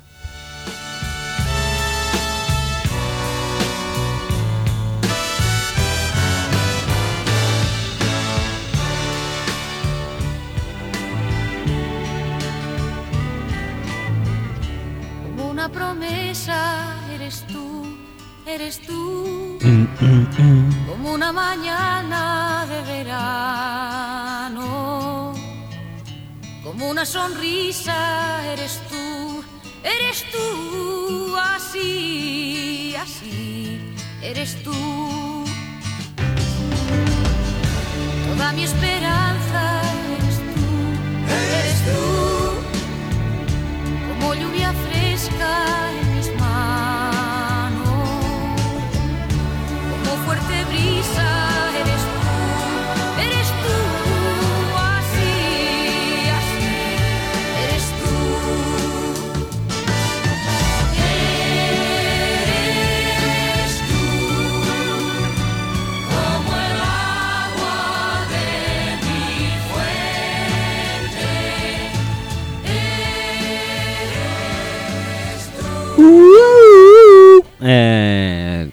pensaréis, ¿por qué tanto eres tú? ¿Es necesario? No, no lo es, pero aquí no soy el único que se saca la chorra. Eh, Axel también. Son, son cosas que Eh, pasan. De vez en cuando eh, el puto mismo es así. Eh, bueno, pues hablemos de... Son cosas que eh, pasan cuando, sí, son- cuando, cuando- tu capacidad de vejiga eh, puede Es- llegar a duplicar tu, tu masa corporal.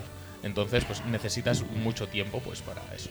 Para, sí, Ya está. la descarga. La descarga en mejor torrent. eh. Eh, Un torrente, sí, Torrente, torrente. Sí, sí, sí. Eh, bueno, pues en prospecto vamos a hablar hoy de Dalvin Cook, que es uno de los Es- corredores es el fa- primer- primer favoritos de, de Axel. Sí, es el primer fascículo de nuestra. eh, de nuestro. No sé cómo llamarlo, nuestro. eh, dúo hornillo y cocinillo. Hornillo y cocinillas. sí, eh, en este caso cocinillo. En este caso, cocinillo. Ya veremos si hacemos eh, hornillo otro día. Hornillo, de- no decimos de quién es, ¿no? No hace falta. No creo que haga falta, ¿no? Bueno, sí.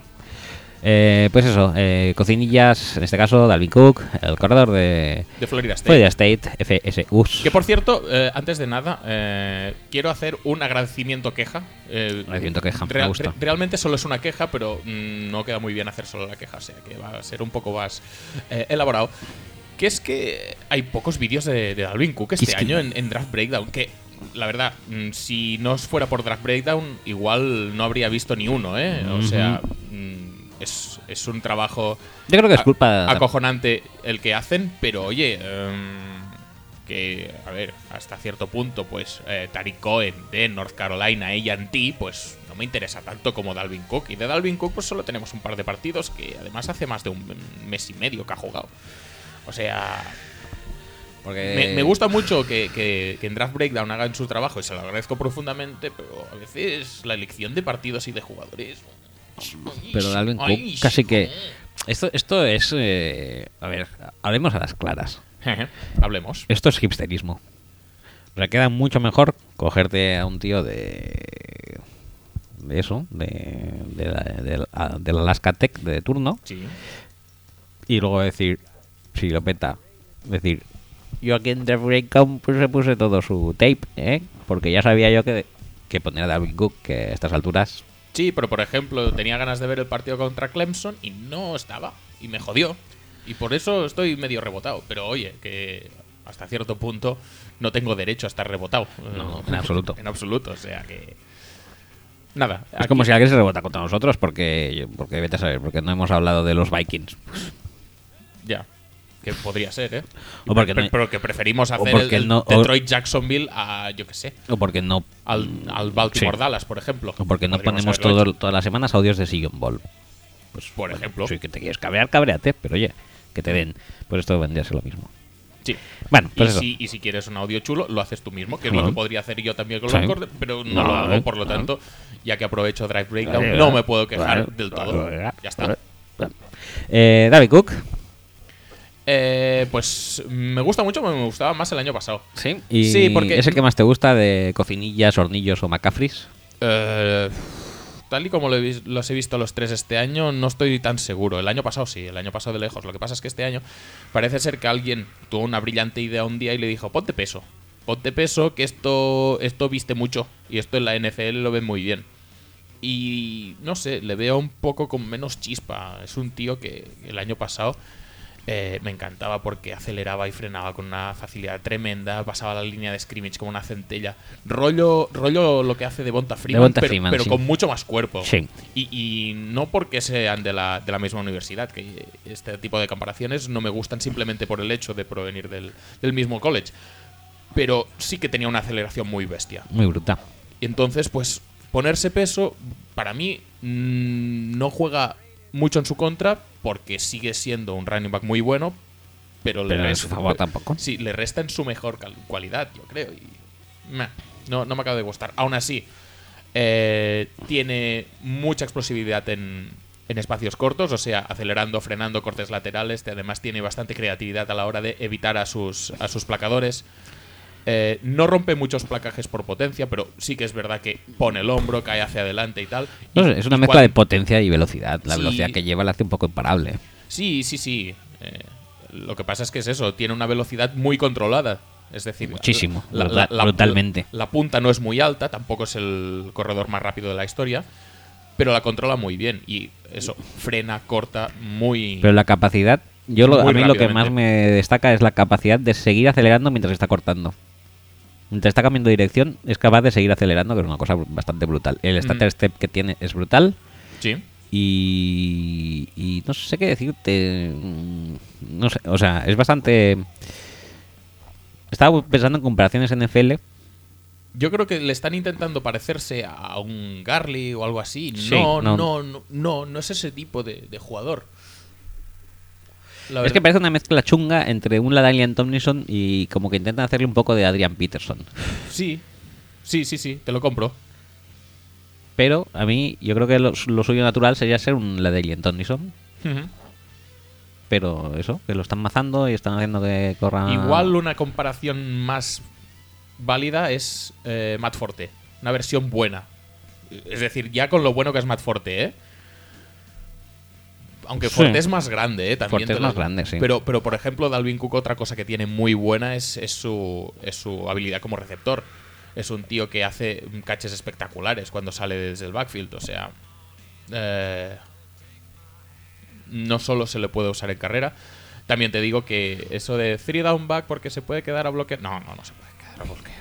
No, No, es- eso si no. se queda en el backfield en tercer down, va a salir a recibir. Y si no sale a recibir, es em, prácticamente eh, tirar su aportación en la jugada. Porque no bloquea con mucha técnica, no bloquea tampoco muy- con mucho empeño. Y lo más importante de todo, lo del blitz, no siempre lo sabe pillar por donde viene. ¿eh?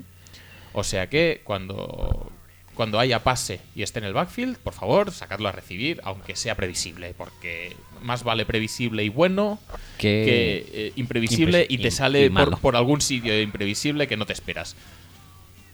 Pero bueno, que, que es, es un, es un corredor que ya te digo que si recupera toda la chispa que ha llegado a tener, que ya te digo, ahora mismo no es mala, pero igual en la NFL, todos estos tackles que está fallando ya no los, ya no los falla tan, tan claramente, pero es que ahora muchas veces ni le tocan cuando corta, cuando hace un, un, un juke de estos, Sí.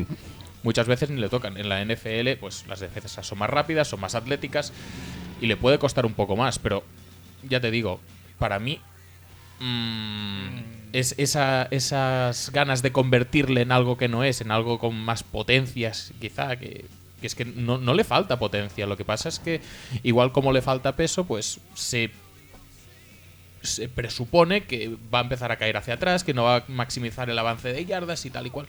A mí no me parece que tenga una mala técnica en eso, al contrario, es un tío que además tiene mucha visión y, sea ya para, buscar carriles por donde correr o para buscar eh, huecos en, pilas para, para meterse y eso, ganar las 2-3 yardas de turno eh, cayendo hacia adelante, me parece muy bueno también. Es que entra bastante rápido también en el. Claro, tiene mucha aceleración y entra. es- sí que es verdad que se parece a Devonta Freeman en eso. Siendo más físico también que Freeman. Sí, sí, sí, sí, por eso. Que me parece un corredor con mala comparación en la NFL actual. Sí que es verdad que quizá históricamente Tomlinson se le parece bastante. Pero, mm, ya te digo, una cosa es hacer todas esas cosas en eh, college y otra cosa es hacerlas en la Y NFL. dentro de college en la ACC. Bueno, tampoco se enfrentaba a tampoco- defensas tan, tan, tan, tan malas. No, pero bueno, no son las Alabamas de turno, no son Bueno, los Michigans. Pero Clemson, por ejemplo, le hizo un puto roto y por eso quería ver ese partido. Pero bueno, eh, te iba a decir, eh, pues eso, que una cosa es hacerlo en college y la otra es hacerlo en la NFL constantemente, semana tras semana. Eh, y es que es eso, es que me da la sensación de que ahora mismo no está a pleno rendimiento pues, por eso, porque tiene, pues eso, quizá 10, 15 libras de más. De músculo, ¿eh? No, no estoy diciendo está que gordo, esté pasado ni no. nada, en absoluto, pero hay veces Pero que el no- músculo sienta bien y, y- y mejoras al jugador y hay veces que no. Y en este caso, pues me da la sensación de que no conviene demasiado. No, es que si es un tío que toda la vida ha estado jugando en X, kil- en X kilos, eres joven dentro de lo que cabe, y de repente te pones 5 kilos más, pues a lo mejor no te sientan bien. Y ya está. Sí, sí. Mejor si estás un poco más desarrollado físicamente y tal, pues, Pero bueno, pues sí, pero que el talento natural lo tiene, bastante. que combina eso, esa explosividad en, en- en espacios cortos con una visión francamente buena, con una capacidad de salir desde el backfield a recibir el balón. No creo que le puedas pedir mucho más a un corredor. Eh, finaliza las carreras. Lo único negativo, pues eso, su protección de pase y algún fumble de vez en cuando que mm, s- parece bastante evitable. Y. Y por lo demás, un corredor del cagarse. Y ya si maximiza su potencial o su nivel de juego, mucho más. Bueno, pues eh, pasamos a una sección, ¿A qué sección quieres a la pasar? sección nueva de hoy. La sección nueva de hoy es esta de aquí. Ajá, Vale. venga.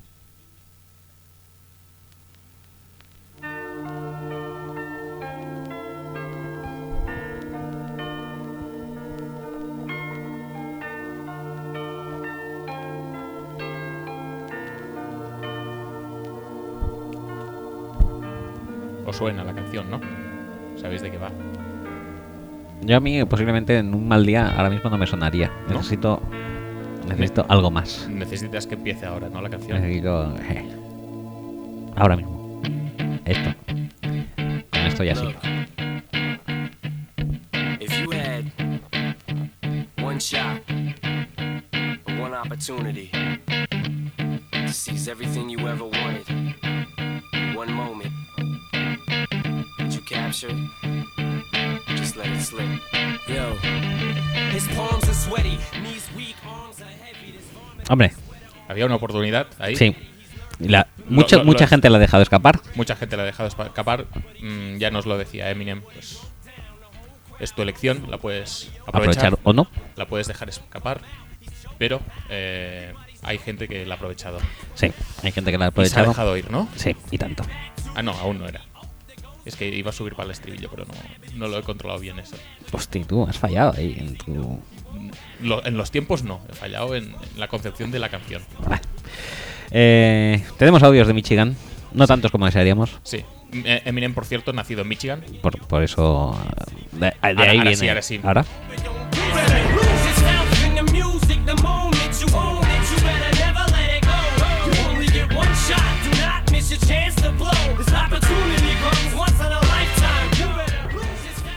Es más de. This opportunity comes once in a lifetime. ¿eh? Sí. Relata perfectamente El eh, reto de hoy. el reto que planteamos la semana pasada. Sí.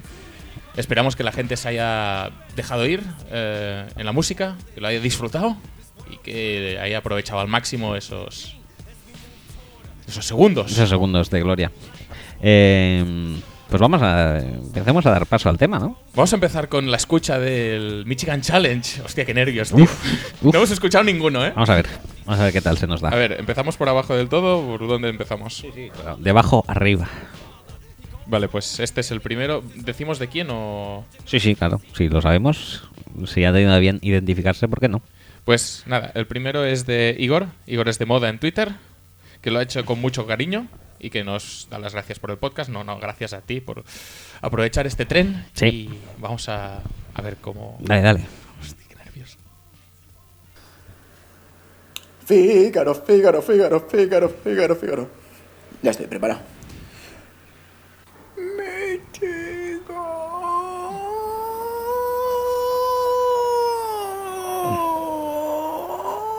Múrica. Un saludo al mejor podcast de Crockett, ¿era esto? Venga, un beso. Sí, sí, sí, era esto. Es. Gracias, gracias, gracias, Igor. Me gusta, me gusta el, el- el factor añadido de calentar la voz. Sí. Es muy necesario, porque Muy rico. si haces un Michigan luego te, te rasca un poco. Lo que pasa es que para haber calentado la voz, pensaba que se iba a dar más. ¿Sí? Sí, yo pensaba que iba a dar un poco más. Un poco más de diafragma. Fa- falta un poco de diafragma ahí, ¿eh? Bueno. No nos vamos a poner exigentes con el primero, No, ¿no? tampoco. No, venga, yo, va. yo- yo lo, yo lo he visto bastante bien. ¿Bien? Sí. ¿Puntuamos o, o cómo? No, no, puntuamos. Luego ya daremos eh, ganadores y perdedores. O no, o les felicitaremos a todos por haber Hombre, participado. eso por supuesto. de por sí. Pero tiene que haber un ganador, ¿no? Bueno, pues lo decidiremos Vale. cuando los escuchemos todos, ¿no? Venga, va. Siguiente audio es de em, Javi Traidor. Sí, traidor. Mm, si gana, eh, tiene que venirse a la Super Bowl y repetirlo en directo. Por supuesto. ¿Sí? Y si no, tiene que venir aquí y, Y- repetirlo en directo aquí. Efe- efectivamente. Vamos a ver. A, ver, qué ofrece. A ver.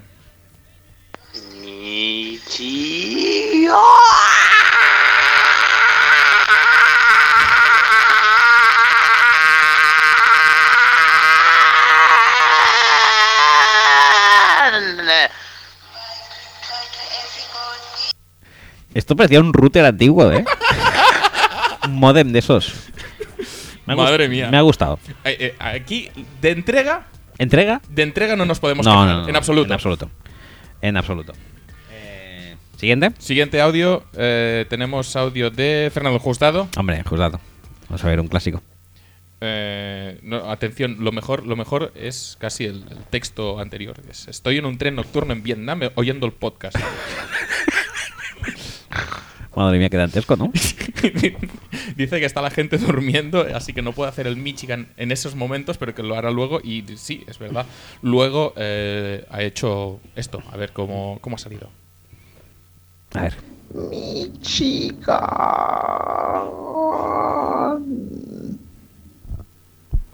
Bueno, Muy cortito. Me ha dej- es- Yo como un- había, había hype con esta, con esta Sí, introducción, sí, pero parecía que aún estaba en el tren, pobre. Yo creo que sí, ¿eh? porque si no, nos, nos ha dejado ir y, y- gatillazo. Bueno, pero hay que tener en cuenta un poco la, la situación. O sea, yo, yo lo veo un esfuerzo muy noble. Yo estaba poniéndome cachondo y se ha corrido súper rápido. Mal. Mal, Justado. Necesitábamos más. Eh, pasamos, pasamos al siguiente. Sí. A ver si le reconocéis sin que digamos nada. Gracias, Manu. Contigo empezó todo.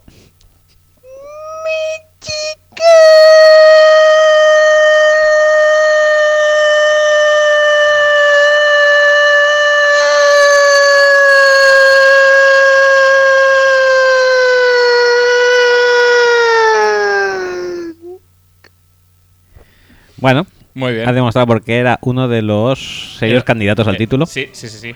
Aún así, router de El los, el router- de los 90. El vibrato de traidor, eh, muy importante también. Sí, ¿no? sí, sí, sí. Mm, Venga, va, ¿qué más tenemos? ¿Qué más tenemos? Pues tenemos aquí un audio de Javi Marcos que no sé realmente si es esto o no, porque tiene, tiene dos, uno de un minuto y uno de ocho segundos. Probaremos con el de ocho Prueba el segundos, de ocho. pero no sé exactamente Porque si... como sea un minuto de Michigan, Vamos a ¿te fliparlo? ¿eh? Dale, dale. Vamos a ver. Dale a los ocho. Ah, y no puedo decir, dejar de decir que mi chica. Mi chica. Ha sido como, como muy de sorpresa porque pensaba, no, no, es que ha empezado a hablar y pensaba, no, no es No, esto. Pero al final sí. Sí, sí, sí. Estoy, estoy. Ha hecho un poco Bernardo, ¿eh? Eso es palomino. Palomín- Bueno, sí. Sí, pero- bueno, sí. vale. No, no, pero, pero bien, pero bien, porque me ha hecho ilusión. Igual que con el de Juzgado, parecía que sí y luego no, este parecía que no, y luego, luego- sí. Ha Sí, sido. sí. No está mal, no bien, está bien, mal. bien, bien, bien. Venga, ¿qué más tenemos? Qué subidón, ¿eh? Te estás viviendo muchísimo, ¿eh? El reto este. Como para no hacerlo, tío. A ver, tenemos aquí otro.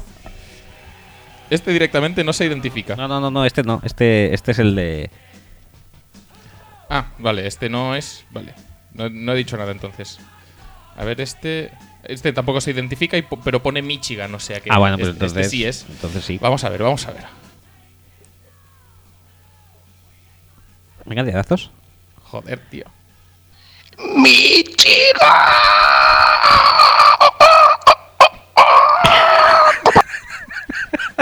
Este, este lo ha dado todo, Sí. pero, pero se, se le ha acabado. Porque se le ha acabado la- el fuelle. No ha calentado la voz como, Sí. como Igores. Como. Igores. ¿Qué más? ¿Nos quedan más? Sí, sí, sí Eso que nos está- queda más, sí que nos queda más. Mira, este, este directamente nos dice, tampoco se identifica, pero nos dice que bajemos el volumen. Uf, eso promete mucho. Uy, uy, uy, uy, qué nervios. No le hagas caso, no lo bajes. No, no, lo No, bajo, no. no, lo bajo. Madre mía, eh, Sí. puede ser muy peligroso que esto. ¿eh? compitan en igualdad de condiciones. Vale, pues eh, vamos a ver. Muy buenas, Axel y Roger, soy Neil García, Neil García 10 en Twitter. Y nada, un placer participar en esta, la mejor temporada.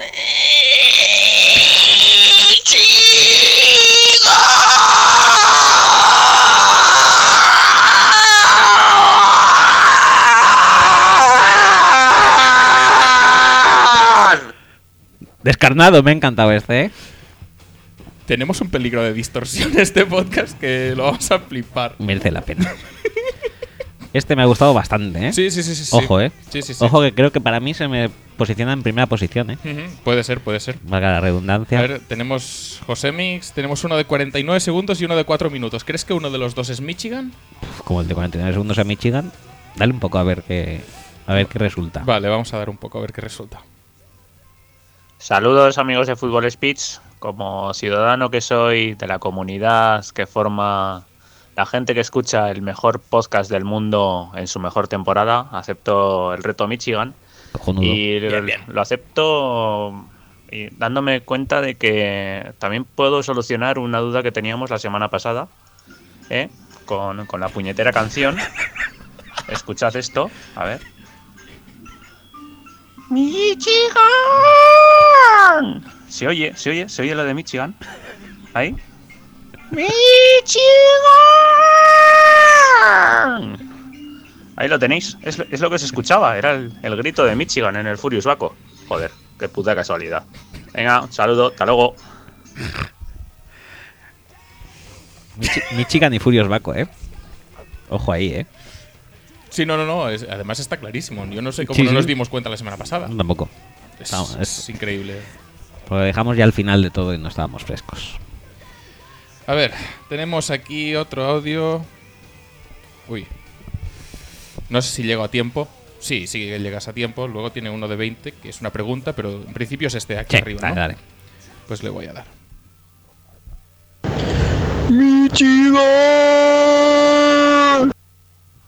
Bueno, Es otro timbre. eso, eso sí, no, Es otro es timbre. muy grave. Bueno, pero oye, cada uno tiene la voz que tiene. Eso está claro. Nadie puede. No, no voy Hay a- gente que no puede hacerlo como Joaquín Reyes, no pasa nada. Para nada. Lo importante es participar. Por supuesto. Y lo agradecemos profundamente. Mm, es al- alternativo. Alternativo, Es sí. un Michigan hipster, alternativo. ¿eh? más hipster. Sí, sí, sí, sí, no pero hipster. válido igualmente. Igualmente, por supuesto. A ver, ¿qué, ¿Qué más, más? tenemos? Y aquí tenemos a alguien que no se identifica con un audio de 37 segundos que puede salir bien o puede salir mal, no lo sé. ¿Cómo lo ves? ¿Lo pongo? Ponlo. ¿Qué vamos a hacer si no? Bueno, chavales, chavales de Fútbol Speech, su mejor temporada. Estoy en la puerta del estadio José Albalade, o Alevade, o como coño sea, para a punto de ver el partido más garrafón de la historia, seguramente. Lástima que no sea un podcast de fútbol, porque esto tendría, tendría mucha chicha. Proceder a hacer el Michigan, porque si no lo hago aquí ahora, mamá, no lo voy a hacer nunca. ¡Michigan!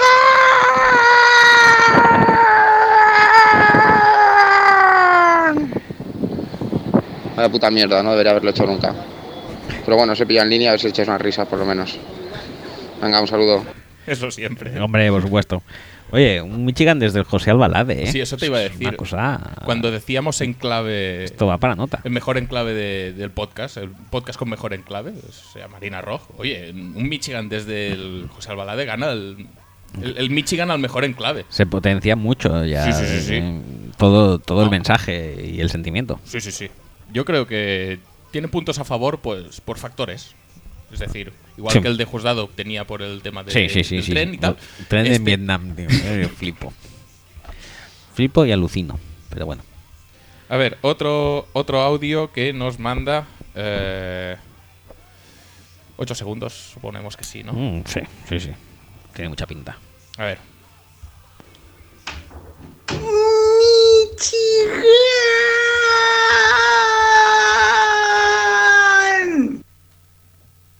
Pequeño Garión. Uy, muy rico, ¿eh? No está mal. Muy rico, me ha, me ha gustado, me ha gustado. Muy- Ha captado la esencia de, de sí, es lo que te iba a decir. Muy académico, ¿eh? Sí, sí, Muy sí, sí, sí. co- Muy correctote. by the books. By the books. El Peyton Manning de los Michigans. Correcto, correctísimo. Eh, ah, sí, Guille Verde es el, es el que nos lo manda desde el Albalade. Ah, vale, perfecto. Perfecto, pues ya te digo, me ha gustado lo de lo de localizar el Michigan, ¿eh? Sí. Me ha parecido Más que Genial. correcto. Y tenemos un último de Taco el Vikingo.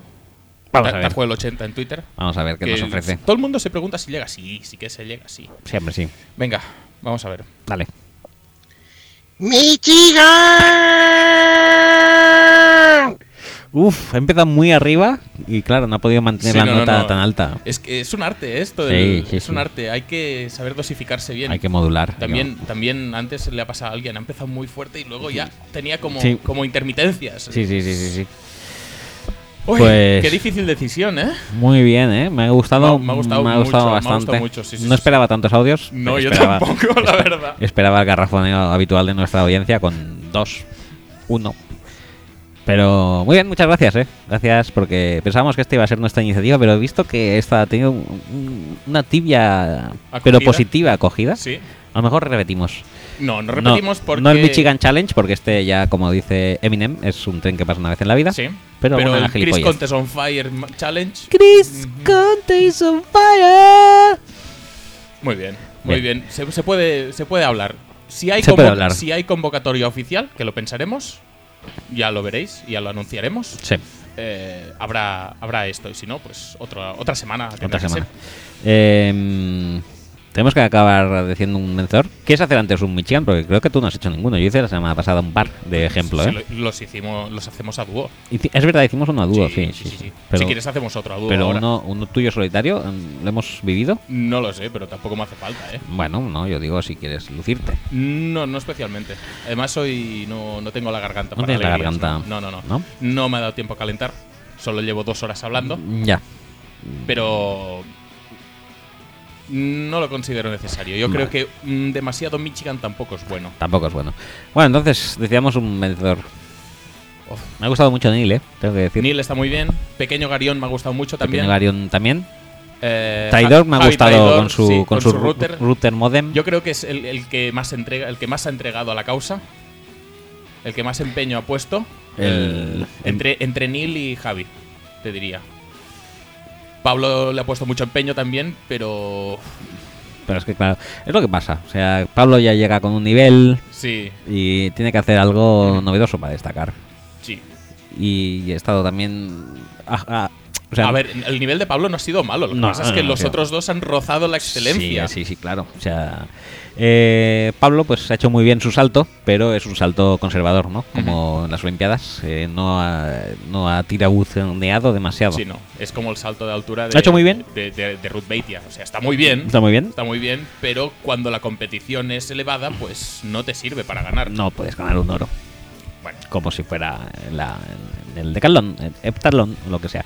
Eh, entonces, va. ¿Traidor o Nil? Depende. Depende de si nos promete por Twitter que va a venir a la Super Bowl. Si es traidor, ¿qué más es lo que prometa? Pues Neil. Nil, ya está. Decidido. Neil García, ganador del Michigan Challenge. Vamos a dedicarle un aplauso. Bravo.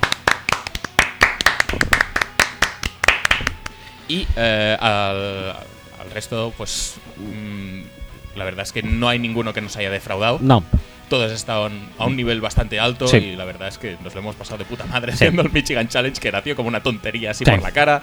Pero oye, y lo que lo hemos petado. Muchísimo.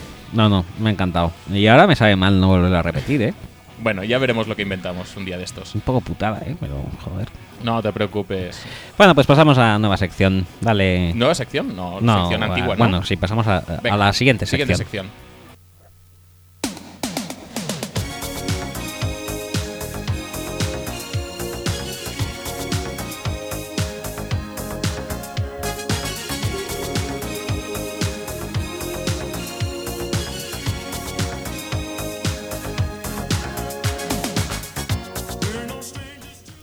Sección. Fantasy. ¿Qué nos tienes preparados para esta semana? ¿Qué, qué- qué berrido inicial ha, eh, he pegado ahora para el. para el empezar el. ya lo diré, el- la sección? La sección. He pegado un berrido. sí, intentaré. Intento. Intenten. eh, no tener el volumen demasiado alto. Porque. Sí. Bueno, después del Michigan, Michigan probablemente muy poca gente tendrá el volumen alto. O sea que no creo que haya pasado nada. Eso sí, eh, en serio, si hay distorsión me va a joder la vida, ¿eh? Hombre, distorsión la va a ver. No, no, digo en el programa entero. Ah, no, pero entero no la va a ver. ¿No? ¿Seguro? No, no, no la va a ver. No la va a ver. Vale, vale. Me lo prometes. Eh, sí, sí, sí, Me lo miras. Eh, no, no te lo miro, te lo prometo. Eh, fantasy, sección Fantasy. eh, Tenemos un invitado especial. Sí. Mi archinémesis. Archinémesis. es, un combo muy bestia. Sí, ¿eh? no, no es. ¿Es archienemigo o némesis? Archienemigo o némesis. Bueno, pues Bueno, en- archinémesis. ar- Archinémesis. Es, es- es mi Joker si yo fuera Batman. Es mi Lex Luthor Robin. si yo fuera Superman. Es mi. No sé, no sé. Buitre si yo fuera Spiderman. ¿Buitre? Eh, no, Duende Verde si yo fuera Spiderman. Vale, me parece bien. Eh, Sasquatch si yo fuera Hulk. ¿Vas a estar mucho rato más? Red Skull si yo fuera Capitán América.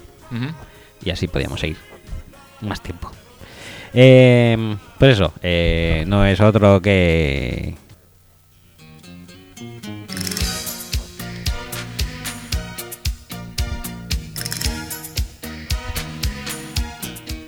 ¿En serio? ¿Hace falta? Sí, sí, sí, dale, Sí, seguro. por supuesto.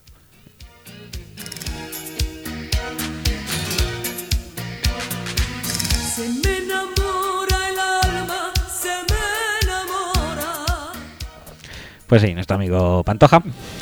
eh, ha aprovechado que el hecho de que yo he perdido contra él en la, fan- en la En la Nonsense. Fantasy Nonsense. Y ha dicho, voy a, a mandar un audio explicando mi heroica victoria.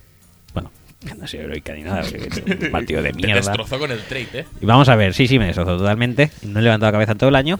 Eh, gracias. Pero nos ha mandado un audio. pum, Y- no, sé, no sé muy bien en qué. Yo tampoco en- sé que- qué tono. Tesitura. Si tono humorístico, en tono eh, trash talk, no, no lo sé. Vamos a ver, vamos, a ver, qué nos dice. depara. Eso sí, no vamos a cambiar la música. Hombre, por supuesto que no. Hola amigos de Fútbol Speech, soy Miguel Ángel Pantoja, eh, arroba cebras-sans en Twitter y como muchos sabéis mm, juego en la fantasy que nonsense de Roger. Eh, esta semana eh, jugamos el partido anual de rivalidad entre los SEO Sinners de Roger y mis Sans Cebras y finalmente nos, nos hemos impuesto por un 201 con 85 a 137 con 60. Las estrellas del partido han sido, han sido Kirk Cousins por parte de los Cebras y eh, Matt Stafford y James, James- Jonathan Stewart, radeado Ojo, por eh. mí, por cierto, Ojo. en los SEO Sinners. La verdad es que la semana se, se planteaba bastante complicada para, para nosotros con Un momento, un momento. Tu mejor jugador ah, te lo dio él. Sí. Ese es el nivel de mierda de tu equipo. Sí. Muy bien, perfecto. Sigamos. Dale. Con Julito Jones eh, de Bay y alguna otra pieza que se nos había caído por el camino, como CJ Anderson, eh, del famoso trade con Roger. Pero aún así, nuestra después de ver ese retorno para, para touchdown de Corradel Patterson en el Minnesota, Me vivo. mm, vimos que la, la jornada podía darse muy bien. Eh, la verdad es que apuntaba, apuntaba que los Sinners nos iban a pasar por encima, pero finalmente no ha sido así. El efecto asiata Casi, casi. ha, ha- Casi, estaba a ha punto. cogido vuelo y Chris Ivory, que hacía mil años que no hacía un buen partido, sé que nos ha marcado 22 puntacos que nos Jugando han mal. permitido, permitido ganar. La verdad es que también nos ha favorecido que OBJ, esa pieza tan codiciada por, por Roger, haya hecho solo 8,6 puntos y Mal. que y que los y que Olsen en los Panthers tampoco haya tenido un buen partido. Nada, ahora ya lo único que nos queda esta temporada es intentar llegar al, a ser un equipo de Fisher y hacer un 7-7ismo mm, garrafonero porque los playoffs ya están imposibles para, para nosotros pero bueno esto es como cuando el español gana al Barça con haber ganado los Sinners nosotros ya tenemos bastante un saludo y gracias por dejarme participar Por alusiones. Por alusiones, eh, decir que. Que bueno, sí, un partido malo más de. Eh, OBJ me ha condenado. Es mi estrella y que mi estrella haga 8 puntos jode bastante. En un trade transliga. Transliga. Transoceánico. Me, Me- das me lo 27 devuelves. picks de la, de la no pusis y. Gastándolos en la nonsense. gastándonos en la nonsense y, y Y me el- devuelves a VJ. Vale. Me parecería bien, así por lo menos en la nonsense dominaría. Eh, además, tengo que decir que sí, que Greg Olsen desenchufado. Tengo que decir que Derrick Henry, no sé por qué, no hace nada. Porque no juega. Y que Pantoja tuvo el puto bollo de Cordell Patterson Sí. y de Chris Ivory, que venía Sí. promediando 3 puntos por partido. Ya está bien. Ya está bien, Es, pero pan- bueno. es Pantoja, tío. Es, es el mago de Es el- lo, lo improbable. Es el mago de Fantástico. El mago fantástico que me ha dejado el ojete, ya te digo, oji, ojiráspico, eh, con su maldito trade. Nunca más tradearé en la primera jornada o en la segunda. Vale, me parece una, Porque una- luego una ahí- estrategia bastante válida. Lo sufres toda, toda la vida. Pero bueno, así me gusta porque, es que no, así he desarrollado una archinémesis fantástica en, eh, en Nonsense y tampoco viene mal. Eh, pones la la segunda parte del, del audio. Vale. Bueno, y se me olvidaba en el audio anterior a Axel decirle que le espero en los playoffs de la TFL a ver si conseguimos llegar a la Super Bowl y que este año está intratable con ese 10-0 de momento. Lo que pasa es que esta jornada creo que igual pierde su primer partido. Un saludo. Bueno. ¿Lo has perdido? Sí, sí, sí. Pero, joder, tío, es que AJ Green, mal. Mal, mal, mal. Bye de Philip Rivers. Mal. Bye de Marius Thomas. Mal. Gronko, no sabemos dónde está. Mal. Mm, Era muy complicado ganar Vale, esta semana. pasamos. No, no he perdido de mucho, he perdido de, de 8 o de 10 o algo así. O sea que dentro de lo que cabe me he defendido bastante bien, pero bueno. Era, era muy jodida esta jornada. ¿Contra Zebra Sans o no? No, no, no. no. Eh, bueno, pues eso. Se, se habría, se habría regodeado. Sí, se habría regalado también, sí, es cierto. Felicitaciones para los propietarios de Goff, que por fin ha debutado. Sí. Y a Dion Lewis, que por fin ha vuelto. ¿Cu- Con- ¿Cuánto, ¿Cuánto debería hacer Goff de, de puntos fantasy? Unos 6, me parece. Yo, yo lo tenía. Muy bien. Eh, lo fiché. Bien, bien, bien hecho. Pero es porque mi equipo es tan garrafón que Sí. no, no descarto que sea keeper para el año que viene. Fichaste a Goff y fichaste a, a las otras felicitaciones también. Sí. Eh, a, las otras a Dion Lewis lo acabo de tradear, sí. Muy bien. Muy bien. Eh, condolencias eh, a los propietarios de Goff, porque por fin ha debutado también. Y a, sobre todo a los propietarios de AJ Green, que eso es una gran putada. Sí. Porque se estaba saliendo bastante. Sí. A los Bengals no les jode porque claro, los Bengals están- tampoco iban a ningún no, lado. No iban a ningún sitio. Y además que se la jodió también Joe Bernard. Lo cual me, llega, me lleva a felicitar a propietarios de Jeremy Hill. Sí, Y de Rex Barkhead. Y de Rex Barkhead, sigue ahí. Sí, sí, sí. Tío. Y Tyler Boyd, que parece que el Slow Motion Man va a conseguir más Sí, puntitos. sí. Sí. Eh, no, no me he currado más condolencias y No, felicitaciones. pues me parece muy bien. Me la, me la bufo. ¿Algún waiver destacable? Percy Harvin, quizá, que jugó con los Bills. Percy Harvin ha vuelto a jugar con los Bills. Sí, sí, sí. Cansino es este hombre ya. Qué ¿no? bien, ¿eh? Madre mía. Venga, va, cambiemos de sección. Pues cambiemos.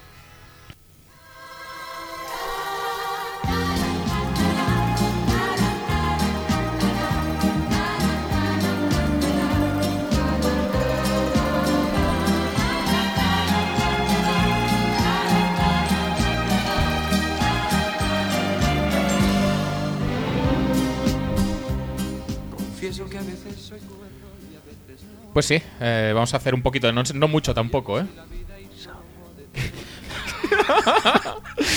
no mucho tampoco, No porque, mucho, porque- porque tenemos mini secciones también. Sí, eh, de hecho, si esto es malo, Sí, y vamos a destacar que Brady ha hecho un anuncio de Food Locker en el que se re- pseudo reía del Deflategate, pero es que es muy malo realmente el anuncio, no, no, no causa risas ni nada, es simplemente que se pone agresivo porque le preguntan o porque no le preguntan, no, no, no tiene mucho, o sea que vamos a saltar esta noticia, vamos a pasar a la, la única noticia verdaderamente nonsense de esta semana. que es uno, yo creo que es el highlight de la jornada Sí, realmente. sí, sí, ¿eh? O sea, ¿qué pasa cuando una persona normal choca contra un jugador de NFL que va simplemente al trote cochinero? Sí, pero que lleva el número 98 con el peso que eso conlleva normalmente. Sí, en este caso estamos hablando del operario de sonido de la, creo que era Fox, eh, que iba con su plato ese capta sí, sí. sonidos, andando por ahí, justo cuando salían del túnel al trote cochinero los jugadores de los Vikings y, Lo- la línea defensiva. sí, y impactó con, con Limbal Joseph. Y la verdad es que Limbal Joseph iba, pues eso, un trote muy, muy, Sí, sí, muy lento. normalete. Y el tío un poco más y no sale vivo de esa, ¿eh? No, no, el mecazo es El- brutal. ¿eh? la meca es brutal. O sea, lo pones a cámara lenta y se ve el, el pelo, el flequillo ahí ondulando como si, bueno, como si hubiera tenido un- que soportar una fuerza de 57 Gs. Una cosa alucinante. Sí, sí. De hecho, no te extrañe que a partir de ahora los, los astronautas tengan que someterse a ese tipo de pruebas para saber. No, no. Es Choque que- con Limbal Joseph con un plato de sonido. Bueno, la verdad es que tendría su carisma. Otra noticia nonsense que no hemos comentado antes, a pesar de que lo podríamos haber hecho, es que Doc Baldwin mandó a la puta mierda Sí, es a verdad. no sé quién en la banda antes de lanzar el pase de touchdown. Dicen que a Pete Carroll. A Pete Carroll o a Bebel o no se sabe muy bien a quién. Fuck you. Sí, sí, sí, sí. Y se ve que es porque está muy cabreado porque le hacían lanzar a él el pase y no recibirlo. Que él lo que quiere es que le den la bola para recibir el pase. Pero Claro. no, lanzó el pase. Dice, pero qué mierda de jugada es esta si el que pasa es otro. Es que yo soy Si el que yo- recibo. si yo recibo. Eh, y van y la hacen. ¿Y ese pasa? ¿Por qué yo paso y ese recibe? Y estaba enfadado. Y va y la hacen. Pues si estás enfadado, yo qué sé. Pues manda a cagar. tí- tí- Tírala fuera, tirársela, yo qué sé, a ¿Te con Jenkins? Fletcher Cox, iba a decir yo. Bueno. Hubiera tenido más gracia. Eso es- sí, eso hubiera sido ya más mala leche. Se puede disimular un poquito más con Jenkins, pero. Bueno, eh, siguiente sección. No, mini sección. Eh, ¿Tienes alguna, alguna música preferida? Porque no, no hemos encontrado, o no, no, no he pensado en ninguna canción para... de- esta, desde luego, no. Eh, mientras pensamos... eh, es que no, no sé qué canción poner para esto, no, no tengo ni idea. Y te, te he emplazado a que, la, a que la pensaras, pero como querías que fuera sorpresa la mini sección, pues...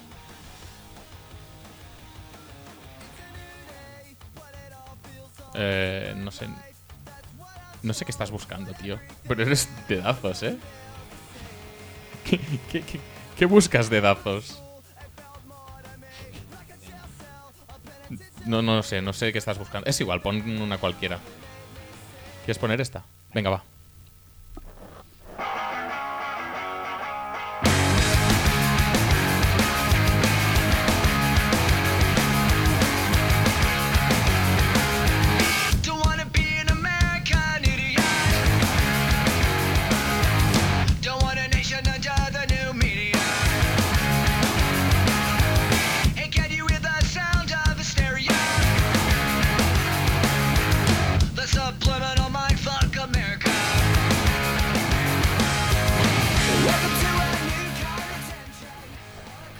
Bueno, Bueno. bueno. Una, una nueva entrega de Americanos por el Mundo. Hacía Sí, tiempo sí, que sí, no, hacía tiempo que no, lo hacíamos. Y yo creo que la ocasión merecía la pena porque, como todos sabréis, ayer se disputó en el Estadio Azteca de México el Monday Night, el partido entre los Raiders y los Texans. ¿Qué es lo que pasa? Pues que se ve que puedes leer si quieres. Esto, esto pinta muy bien, ¿eh? Los Texans distribuyeron un flyer a sus jugadores con cosas que pueden hacer y que no pueden hacer en México. Mm. Eh, entre ellas. Simples eh, sugerencias, según ellos. Sí, sí, sí, simples sugerencias, pero ¿estás leyendo cómo, cómo va esto? Te lo digo. Sí, sí, sí. sí. Pues bueno, pues- Es, es decir, hay un artículo en la. No sé si es en Sí, ESPN.com, es en. ESPN, sí, punto eh, que está todo bastante documentado. Lo recogen bastante bien. Sí. Dicen que cosas que les piden a los jugadores que hagan es que se queden en el hotel y no salgan. No, que no salgan en absoluto. que no coman nada que no esté Es, es dentro del muy hotel. posible que hayan visto algo de Super Shore. Sí, es posible. Vale, de Super vale. Short que nos hagan por ahí, no vaya a ser que se tengan que. Bueno, eh, que no eh, pidan nada al servicio de habitaciones. No, en absoluto. También deberían solo beber y lavarse los dientes con botellas y con agua embotellada. Nada de hielo también, que puede tener mierda interior. Eh, que no se lleven joyas, porque pueden que no las recuperen, puede ser que no las recuperen. Y todas las medicinas y todo embotellado y no usar eh, tampoco tarjetas de crédito en México. Joder, o sea, básicamente Estamos Que no yendo, hagan nada. Estamos yendo a lo peor.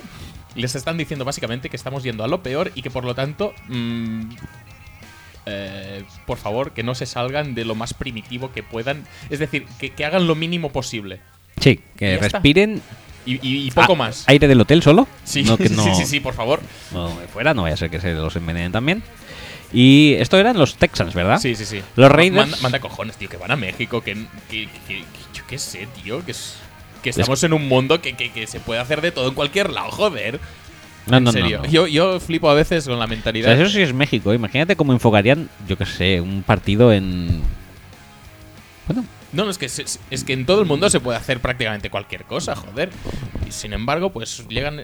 Además, es que tenían que ser de Texas, que son ya, de mentalidad más. No, no, no hagas esto, no hagas lo otro, no hagas lo otro, porque claro, es que el mínimo contacto con esto igual te, te, te- te vuelve mal. Para siempre ya. Eh, por otra parte, los Raiders no son tan delicados, solamente van a comer la comida del hotel y el agua y el eh, Gatorade que les proporcione la liga. Y planean viajar a- el mismo sábado e irse el mismo, No, no, no, no, ah, el mismo domingo. e irse el mismo lunes por la noche. O sea, eso de la semana de aclimatación europea y tal, No, pero esto es México por el se la jet bufa. lag. A- Aquí, Aquí no hay jet lag. No, aquí es llegar, jugar y marcharse. Sí. Lo- ya te digo, lo mínimo posible. O sea, publicidad y eso. O sea, No, no, es no. que ¿quién- o sea, yo creo que están realmente acojonados de Sí, pisar tío. México, ¿no? Es una cosa ¿Pero brutal. por qué? Joder, si está. No sé. He visto demasiadas películas, la de Sí, Denzel se- Washington, se- esa se han de- flipado, ¿no? Un poco. No sé, la verdad es que sí, es un poco. Los eh, Texans también eh, le darán a los eh, jugadores eh, maneras de mejorar su hidratación y, ¿Por qué? ¿Por y combatir la, que- la altura. ¿Por qué? Ah, ¿qué altura? Cuéntame. Porque el, el, el, joder, Estadio Azteca. Estadio Azteca está a, a ¿cuántos kilómetros? Bueno, puedes decirlo en pies y así no lo calcularemos. 7.300 pies de altitud. Mm, más de 2.100 pies de diferencia con Denver, que es el estadio en más altitud de la liga Ajá. en Estados Unidos. Y, y, por ejemplo, Oakland solamente está a 3 pies por encima del nivel del mar y Houston a 65, o sea que sí que les puede dar Sí. un poquito de Un subida. poquito de chungo, sí. Sí. Eh, Además, es- para añadir eh, más eh, hierro al tema, hay otro artículo de USA Today, creo, eh, que explica también un poco la situación a la que se han, o la que se han enfrentado los eh, Texans y los Raiders a la hora Sí. de enfocar este partido. Eh, cuéntanos qué nos dice este artículo. Este artículo eh, lo protagoniza Eric Weinalda, que ha jugado en infini- infinidad de ocasiones matches eh, de Estados Unidos contra México en soccer. Sí, te iba a decir qui- quién, no sé, quién se acordaba de Ah, es uno de mis, de mis ídolos. El dúo Weinalda Tap Ramos de Estados Unidos era realmente Pues esto que era del. Mundial del 94? Esto sí, sí, sí, el mejor mundial de la historia. El de Bueno, Roberto Baggio. El de Baggio, el de El de Tas- el de Tasotti. el de Crayoveanu. No Crayoveanu, no, perdona, Radio Choyu. Mucho Por mejor. supuesto, por supuesto. Eh, bueno, pues eso. Wainalda dice que es el peor sitio del mundo donde puedes jugar. Vale, muy bien, perfecto. No puedes respirar porque no hay aire. Además de que no hay aire porque está en altura, sí que hay mucha polución. Y dice que es tan mala que si no tienes, eh, que si no llueve o algo así, eh, vas a estar eh, chupando aire sucio Muy bien. durante todo el día. Y, y romperán un récord de cuántas máscaras de oxígeno van a utilizar en las, en las, en las bandas. Y claro que de tragar polución y tragar oxígeno se ve que luego Pillas chungos, ¿eh? pillas chungos malísimos. Veremos a ver. ¿La semana que viene estarán en bye los dos o no? Pues no tengo ni idea. Creo que no. Pues según dice Guainalda, deberían estar en bye dos meses, ¿eh? Pero, a ver, en serio. Si tanto les jodía ir a México, ¿por qué van? Sí, no, no, no entiendo. Es que, joder. No sé si es México o. Bueno, sí, es México también, en general, porque están, Es que manda están cojones, acojonados, tío. O sea, y son, y son ¿Quién- tejanos, ¿eh? Sí, es que están ahí al lado, que es que no hay tanta distancia geográfica, no hay tanta distancia física entre un sitio y el otro. No, que además Sí está las ahí al lado. condiciones pueden ser distintas y tal y cual, pero joder, macho, que Pero no. que además está al lado, eso- que, lo- que los tejanos son los vascos de Estados Unidos. O sea, si me dices, van a ir los patios, bueno, gente de Massachusetts y tal, dices, pues a lo mejor un poco de. Pero ellos, No sé, tío, me parece tan lamentable todo lo que se ha que en la, montado. que en la, mes- que en la, que en la mesilla de. En la mesa de noche de cada de cada hogar tejano hay como mínimo una MK47. O sea, tampoco es que eso sea gente remilgada. Pero van allí parece que es como. No, no, no, es, es lo peor que te puedes encontrar. Es Joder, como macho. Vietnam. Madre mía, tío. En fin. Americanos por el mundo, señores. Ay, qué pena estos americanos, ¿eh? Con lo que han sido. En fin, siguiente sección que odio que hayas incluido. La odias, la odias, en serio, la odias. La odio y al mismo tiempo me alucina. Venga, pues vamos a ello. Vale. ¿Qué pasa esta semana con el pesado?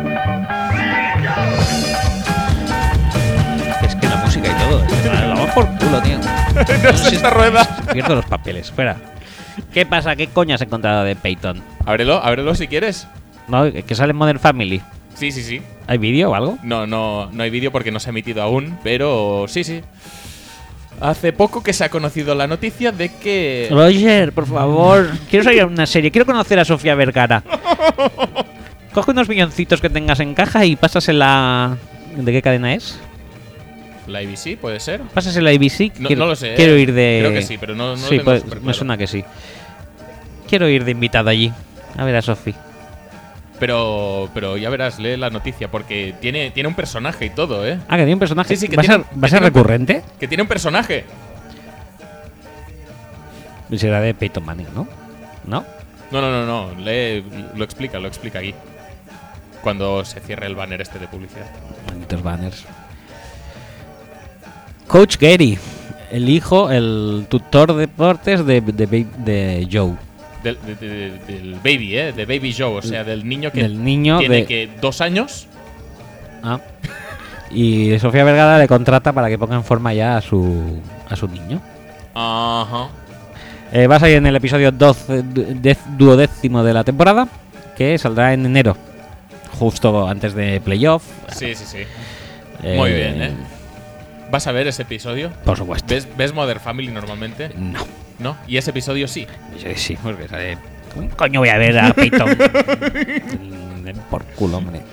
¿Cómo lo ves como, como actor, por eso? Muy bien. Como actor de comedia ya, ya ha hecho muchos anuncios, Sí, ¿eh? realmente. sí, Está sí. curtido ya en No, la realmente en su Saturday Night Live estuvo bastante bien. Es bastante cachondo el tío. Pero claro, es que al mismo tiempo es Peyton Manning, con lo cual un tío que intente ser gracioso cuando lo odias profundamente es complicado. Complicado y... Y fíjate, es que c- creo que me está dando más rabia en su época de postjugador que no como jugador. ¿eh? Pero por, ¿cómo encuentra todas estas cosas? Pero es que no debe hacer ¿Tú, nada. tú- tú O sea, crees que puede ir alguien y decir, hola, quiero salir en Modern Family? Y encima, pues eso, con la familia Sofía Vergara. No, no sea acaso que salga, por ejemplo, con, con Cameron y Mitchell. No, no, no, no, no, sale con Sofía Vergara. Sí, claro. Por supuesto, sus, sus tomas tienen que ser con ella. Y luego que, que estés ahí en plan de estoy aburrido y te llaman el típico redactor de NFL.com que tiene su asignación semanal de publicar un artículo tuyo. Peyton, tengo que hacer tu artículo. Ah, sí, ¿qué quieres? ¿Por qué me molestas? No sé qué coño hacer. He estado en la muralla china bajando en tobogán esta semana. Ya tienes tu artículo.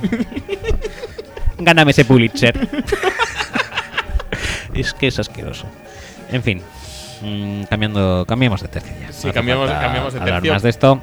Pero, pero- Eh, pero en el fondo te gusta, ¿eh? Que, que- que sea protagonista en ámbitos tan diversos en el mundo de la música, cantando jingles, bajando la muralla china, mirándose eh, fotos de Arnold Palmer, tomándose un Arnold Palmer, ahora apareciendo en series. En fin. No, no, no me hace gracia, pero la verdad es que Peyton for President. me alucina que, que es que, Todo- todo que- bien, que todo todas bien. las semanas esté dándole. Es un cansino. Hala, necesito algo que me alegre.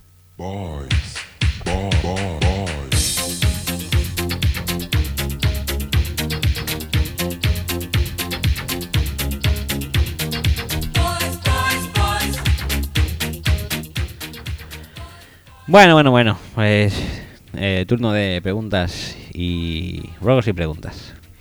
En cuanto a mails, empezamos por mails. eh, ¿Quieres hacer el de Asimov? ¿Cómo vamos de tiempo hoy? No, no, no. Usted, tenemos otro más de Asimov recién llegado. Madre mía. De tiempo vamos ya mal, ya estamos en tres horas, ¿no? Sí.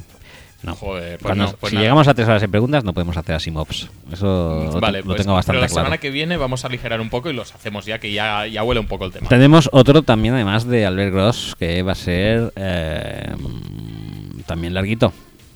Que es el del Garrafón Draft, que también lo vamos a tener que dejar para mejor ocasión. Sí, creo que sí. La Y- semana que viene no hacemos tantas secciones, quizá. Quizá. Y, Y sí. acortamos las, las que ya tenemos y nos dedicamos a las preguntas que quedan pendientes, ¿no? Vale, sí. Vale, va.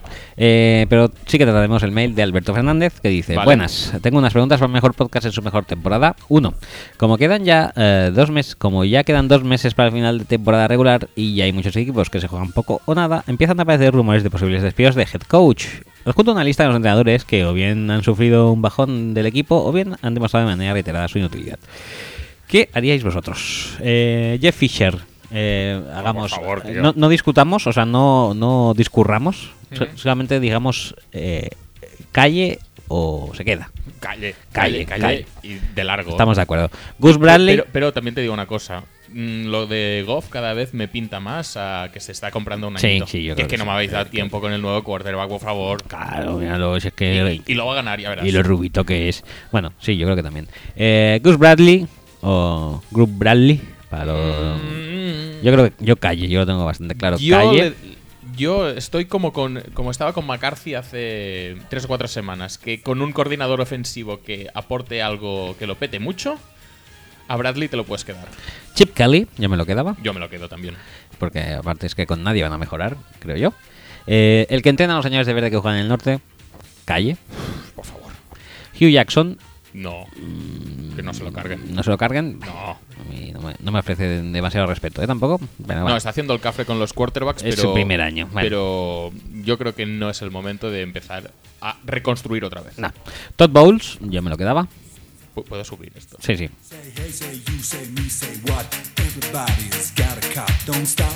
Don't move. I just get your body in the groove. I said, hey, I said, who? I said, me said, you gotta get in the groove. Eh, yo creo que dice Everybody's got a cap. Don't, don't- stop, don't move. O sea, es como si estuviera detuyendo a alguien. A, a- cop de, de- de policía. Sí, sí. Eh, Yo cap de taza o cap de gorra, no lo sé, tío. ¿Qué tiene que ver una gorra?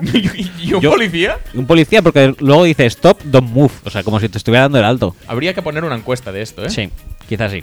Eh, y esta semana soy bastante tendente a hacer gilipolleces, visto el éxito del Michigan. Eh, seguimos. Ron Almirante, que supongo que será Ron Rivera, ¿no? No, de Todd Bowles te digo, eh, Under the Radar es casi el despido más claro, ¿eh? Sí, pues yo me lo quedaba. Yo creo que, que, que el tema de Fitzpatrick ha sido El tema tan Fitzpatrick ha sido muy lamentable malo, que- pero realmente es su único error de bulto y no venía de mal. Se, no- se aprende de esto. Bueno, Ron Almirante, supongo que será Ron Rivera. Sí. Yo me lo quedaba. Sí. Mike Tomlin, yo no sé, es que claro, no hay un, un tema, no hay un motivo muy flagrante para echarlo y tampoco hay muchas eh, razones convincentes para seguir con él, pero Eh, tiene, tiene naves que quemar Tomlin antes de saltar Sí. él. y Rex Ryan yo me lo quedaba Sí, también, sí, porque la idiosincrasia de Búfalo le No, va no, y- a- como y anillo al dedo. y al otro también. Sí, sí, por supuesto. Dos, acabo de leer que Fitzpatrick va a ser titular contra los Patriots. ¿Ves, Eh, ves, ves, tío? Bowles quiere que le echen. ¿No sería mejor foguear a Petty, ver si sirve y si no consigue otro quarterback? ¿Y si Tiene no miedo. a? Tiene miedo de acabar uno, de, de acabar 3-13 y que le larguen. Porque ya no cuento con, con ese que drafteamos en segunda ronda, que no jugó ni en preseason, de lo malo que es, y al que tienes escondido un zulo desde el día del draft. Qué bien Hackenberg, ¿eh? Sé. Podríamos hacer un Hackenberg Challenge también, ¿eh? Pero otro, otro día. Sí, se podría hacer. día. 3. Cousins es un genio, gritándole al oído al general manager que hay de lo mío, pasándole la mano por la cabeza en plan macarra. Muy bien, sí, sí, sí. Se merecía renovar por el sueldo que tiene ahora, 20 millones año. La verdad es que era un año de estos de franchise tag de mm, demuestra que lo que vales y la verdad, decepcionar no está decepcionando. No. Pues hasta aquí el mail de Alberto Fernández, acá, eh, Pequeño Carión. Y ¿Tenemos alguno más? De mails no. Yo tengo uno más, seguro. ¿Sí? Sí. Pues espérate, que no se me haya pasado a mí. Y si lo tienes tú, pues hola. A ver que te lo busco. Yo no lo tengo. Yo Alejandro Godard Calvar a las 17 16.57. ¿No lo tienes? no me consta. Léelo tú. Buenas, he estado demasiado tiempo ausente, pero como buen subecarros me toca preguntar dos dudetas que tengo. Tras haber rajado bien de los Dolphins en pretemporada, como todos vuestros oyentes escucharon, no sin razón, tengo que preguntar dos cosas que han destacado sobre mí eh, en los visionados de los partidos de toda la temporada. ¿Por qué coño Tannehill tiene esos números tan mierders en las primeras partes, acabando, por ejemplo, con cerca de 56 yardas, y termina los partidos con 172 y dos touchdowns en las segundas? Ejemplo, el último partido, pero los demás tampoco son muy distintos. Eh, no es cosa de este año, ¿eh? Tengo que decir. Es, es bastante global, ¿no? Sí, es, es bastante global en general. Lo sé sobre todo porque el año pasado sufrí con mi estimadísimo Richie Eh, muchos problemas de fantasy juntos. Aquellos años que la fantasy los iba bien a los dos. y que las seguías y la sí. emoción. Y tenía Jarvis Landry. Jarvis Landry solía llegar al final del partido con unos 3-4 puntos fantasy Sí. y acababa los partidos siempre con 24 puntos fantasy. O sea, eso supongo que también es indicativo del rendimiento De de, Tannehill. Sí, de sí, Tannehill. sí. Y que no es lo único que le pasa, ¿eh? también Mm. tenemos a Matthew Stafford, por ejemplo, Sí. y a Bols, que se ha hecho famoso en- haciendo algo en Mm. últimos cuartos. Y. Bueno, es igual, iba a hablar sobre Rodgers, pero paso. Vale. Eh, y segunda pregunta. Ante el gran número de penalizaciones y las consecuentes yardas perdidas, además de la gran cantidad de jugadores negros en el equipo, ¿se pueden comparar ya los Dolphins con los Lions de Dillon este? Me gusta mucho la comparativa, ¿eh? Mm. Sí, podría ser, ¿por qué no? No sé si en esta temporada conseguirán llegar al Nacional, Mm, complicado lo veo, pero bueno, Pero ahí bueno. están las opciones aún. Pero bueno, mm, es lo que, lo que él dice. Eh, Dylan este destacaba por la juventud y el eh, auge, la eclosión de jóvenes negros en flor. Pero Tim Riggins no era negro, era Tim, era No, John. pero era, era Tim, me parece. ¿no? Pero Tim era de Dylan, no Ah. Dylan este. Ah, vale, vale. Dylan Perdón, este perdón. son los de rojo. Ah, es verdad. Perdón, perdón, no he dicho nada. Vale. Eh, ¿Qué más? Eh, un saludín, besis de fresa de miel. Y ya está. Vale. Pues pasamos a Twitter, entonces. Pasemos. Eh, Guille4S en Twitter dice: eh, Wagner ya es líder de tackles, Defensive Player of the Year. No lo digo yo, lo dice Sherman. Yo ya he dicho que es mi ojito derecho. Va camino a los cientos de test tackles, que sería lo cua- las cua- la cuarta mejor marca de la historia en la NFL. Hombre, ya lo hemos descargado antes. Wagner está jugando muy bien, pero está jugando muy bien eh, Avril, está jugando Sí, muy bien. Guille4S nos manda otro tweet y dice: Avery líder en sacks 10, Clark eh, jugando bien. Vuelta de Bennett, ¿se puede con la offensive line de Dallas? Es un matchup muy interesante. Molto. Sí, sí, sí. Es lo más interesante que Pero a nivel de, de jugador defensivo del año, mm, ¿a quién pondríamos en la terna parte de, de Wagner? Es que cuando tienes tantos jugadores que juegan bien en una defensa, se hace complicado que destacar luego solo a uno. Pues que lo de Wagner es un- muy Sí, fuerte. sí, sí, eso, sí, sin restar ningún tipo de mérito, pero yo que sé, a veces luce más un Marcus Peters, quizá, Quizá, podría ser, sí. que, que Wagner porque está mejor acompañado, quizá, no, no, no lo sé. Ahí está la duda, ya veremos en qué, en qué queda. Eh, bueno, lo, bu- lo bueno es que JJ Watt no va a llevarse este No. año el premio, con Eh, lo cual se abren las variantes. Jamie Collins se lo va a llevar, Mm, tampoco, porque no juegan los Patriots. lástima. Eh, siguiente, Manuel Jiménez, eh, Manu Jiménez J en Twitter. Mi pregunta es, primero, Raiders, realidad para ganar la americana. Segundo, Car, futura élite O no tan futura, o presente. ahora mismo. Para mí ahora mismo es bastante presente. Hmm, Y, pero de todas maneras, ya te digo, de los quarterbacks que tiene por delante, en los próximos tres años se van a retirar tres o cuatro mínimo. Sí. Brady se va, Breeze se va. Eh, veremos qué pasa con Rivers, con eh, Roethlisberger según cómo. Pero es que yo creo que ya está en el escalón de los Rivers, Rollinsberger. Puede ser, puede ser, sí, sí, O sea, sí. yo creo que ahora solamente está por debajo de Brady, Russell Breeze, Wilson. Russell Wilson, Rodgers. Rodgers. Sí, no, no. Rodgers, Y poco más ya, ¿eh? Sí. Y Simian. Sí, men, por supuesto. Y Alex Smith. Eh, además nos dice, ¿sabríais si los Jets tienen contratado la luz y- o el agua o los seguros solo para regular season y por eso no quieren ganar? Podría ser. Es, mo- es muy posible. O eso o el tema del draft. Que era lo mismo que pasaba hace años con el español, que nunca jugaban de noche, porque no tenían dinero para pagar la luz del Olímpico. Eso es, eso es verdad, ¿eh? eso ¿En es serio? verídico, ¿eh? Mm, en mare Perquè l'Ajuntament li deia, escolta, paga, paga llum, fill de puta. Y no, paga. Bueno. Bueno. Eh, Guilleverde eh, 17 nos dice eso, que, que acaba de mandar el, el audio desde el José Albalade y nosotros que eh, te lo agradecemos. Sí, nosotros que nos alegramos un montón Sí. por, por tu decisión. O sea, se une el momento mágico de ver la vuelta del hijo pródigo A Lisboa con un Michigan. Sí. Fantástico. Que es la vuelta del hijo. de- Es decir, Michigan eh, está de moda por- porque volvió también el hijo pródigo. Sí. O sea que todo está interconectado. Todo, todo. Em, vale, tú y- algún watch que nos faltaba por ahí. Como. Josemi nos faltaba uno. O sea, Josemi ha enviado, ahora que me, que me acuerdo así a bote pronto, A ver, eh, aquí Michigan tenemos, y otro. Tenemos uno de Mark, seguidor de la NFL, que a ver qué nos pregunta. Vamos a ver. Hola, me presento, soy Mark, seguidor de los Chicago Bears. Sí, y gracias a Grossman. Pa, ya podéis parar de reír. Y ahora la pregunta. ¿Qué pasa en la NFL Norte? ¿Tan malos somos todos? Un saludo y felicidades en la mejor temporada, el mejor podcast de la historia. Me encanta cuando dicen eso. Sí, sí, sí. Pues sí, la NFC Da, da Norte mucha pena, es una sí, sí, sí. mierda. Lo que pasa es que unos por méritos propios y los otros por el infortunio de ver cómo se lesiona Tokiski. Pero, ¿qué es peor? ¿La NFC Norte o la AFC Norte? Yo creo que casi es peor la AFC, ¿eh? Podría ser, podría ser, sí, sí, sí. Lo que pasa es que la defensa de los Ravens es explícitamente buena. Y en la NFC Norte ahora mismo no hay nada explícitamente bueno. Posible. Es posible. Busca el de Javi y el de Josemi, que me acuerda así a bote pronto. Y no sé si hay alguno más. Pues voy al de Javi, que ya lo he encontrado. A ver qué nos dicen. A ver, a ver. qué- Muy buenas amigos de Fútbol Speech, el mejor podcast que está en su mejor temporada. Muy bien. Quería preguntaros si creéis que va a suceder algo que yo creo que es una anomalía y es que las dos wildcard de cada conferencia sean de equipos de la misma división. De la FC, todo hace indicar, lo más probable es que las dos wildcards sean de la FC Oeste.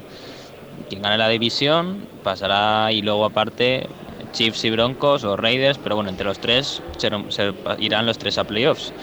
Y lo mismo en la, en la NFC, que esto no es tan evidente, pero si creéis que, que las, la- las dos wildcard van a ser las dos NFC este, los Giants y los Redskins, que la verdad es que me dieron buenas sensaciones esta semana. Entonces, eh, ¿creéis que esto va a suceder? Y quería preguntaros si recordáis cuándo ha pasado esto por última vez, que las dos wildcards eh, hayan sido de los dos equipos de la y que además suceda eso en dos conferencias. Yo no sé si recordáis un caso similar. Yo desde luego no, no tengo vuestro conocimiento histórico de NFL. Un saludo y muchas gracias. Pues así a bote pronto. De una división te diría que alguna vez la FC Norte sí que ha colocado los dos, a los, a- o sea, los tres, o sea, Bengals, Steelers y Ravens en playoffs. Sí. sí, sí. Pero las dos a la vez no, no sería capaz ahora de, de, de acordarme, ¿eh? No sé yo si el año de RG3 mm, fueron Giants y Eagles y. No, porque jugaron contra los Seahawks en playoffs, creo. Ah, bueno, pero. Bueno. Y tendrían que haber jugado un divisional, porque lo perdieron el de RG3 que se lesionó. Creo, ¿eh? Eh, No, te estoy hablando de El memoria. divisional que se lesionó no fue el Redskins Dallas, o ese fue el último. No, ese fue el. Yo creo que en el que se lesionó es el. Eh, fue contra Seattle, ¿eh? Me suena. Pero no te lo podría asegurar así de memoria. Y no sé si algún año eh, han pasado a la vez eh, Niners, Cardinals y, y Seahawks, puede ser. Creo que no. Creo que no han coincidido porque además estaba. Eran, eran los años que también Lions y Vikings estaban fuertes y no. No, no creo que ningún año estuvieran los tres en, en playoffs. Yo te diría que, que sí que los en la FC los han colado en la FC Norte alguna vez, pero que en la NFC mm, ahora mismo no me suena.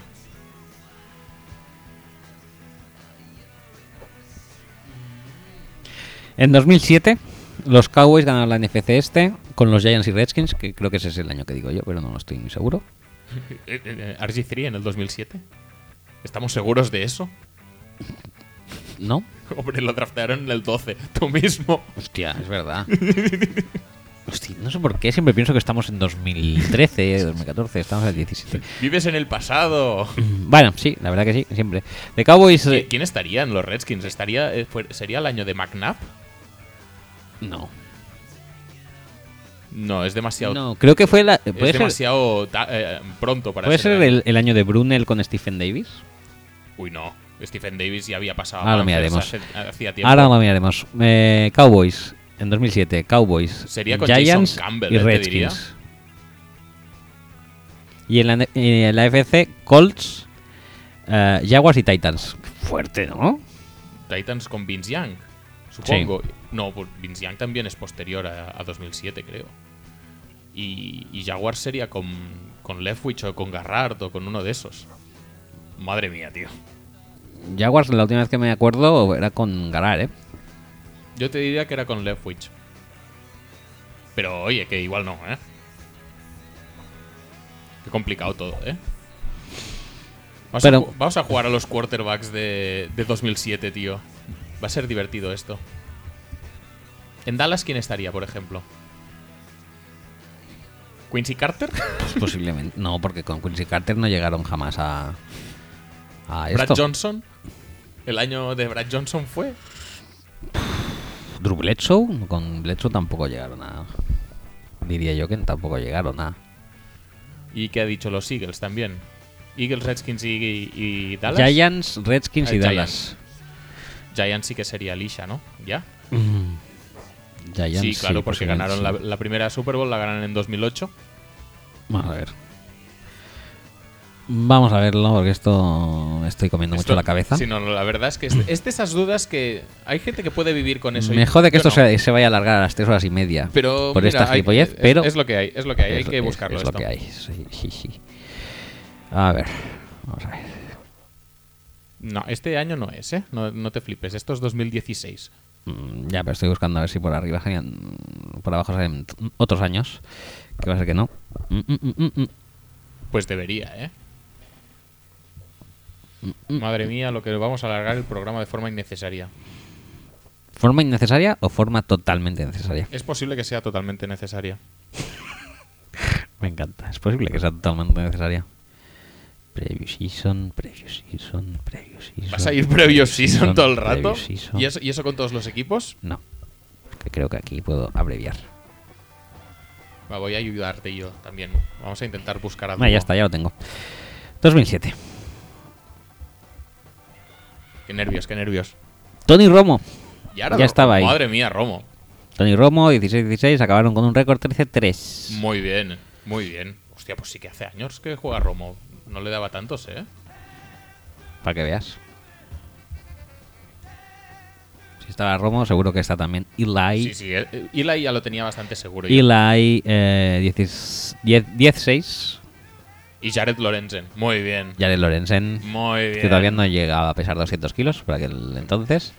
Y los últimos eran eh, Los- Washington sí, Redskins. Redskins, Vamos a ver. que esta es la duda más grande que Esta tenemos. es la más, la más grande y la más tetuda. Yo creo que es, yo creo que es Brunel, ¿eh? Yo creo que es Jason Campbell. Vale, vamos a verlo. Vamos a ver, vamos a ver. Campbell, sí. ¡Ja! Toma. Y Randall Y Randall y Clinton Portis. El año Y de, Todd Collins. el año de, de Santana Moss. Muy bien. Y muy Keenan McCardell también estuvo aquí. Madre, mía, madre mía, qué, Y, acaba- qué plantillón. y acabaron el año con 6-7, ¿no? Con No- 9-7. 9-7. 9-7 gracias a Todd Collins que hizo 3-0 en sus tres eh, starts. ¿eh? Muy rico. Eh, Colts, Titans y Jaguars. ¿Quieres que lo miremos también? Venga, Venga, ya, ya puestos. Colts no hace falta. No hace falta, ¿no? Podemos eh, obviarlo porque ya, ya hemos hablado demasiado de. ¿Del cabezón? Sí.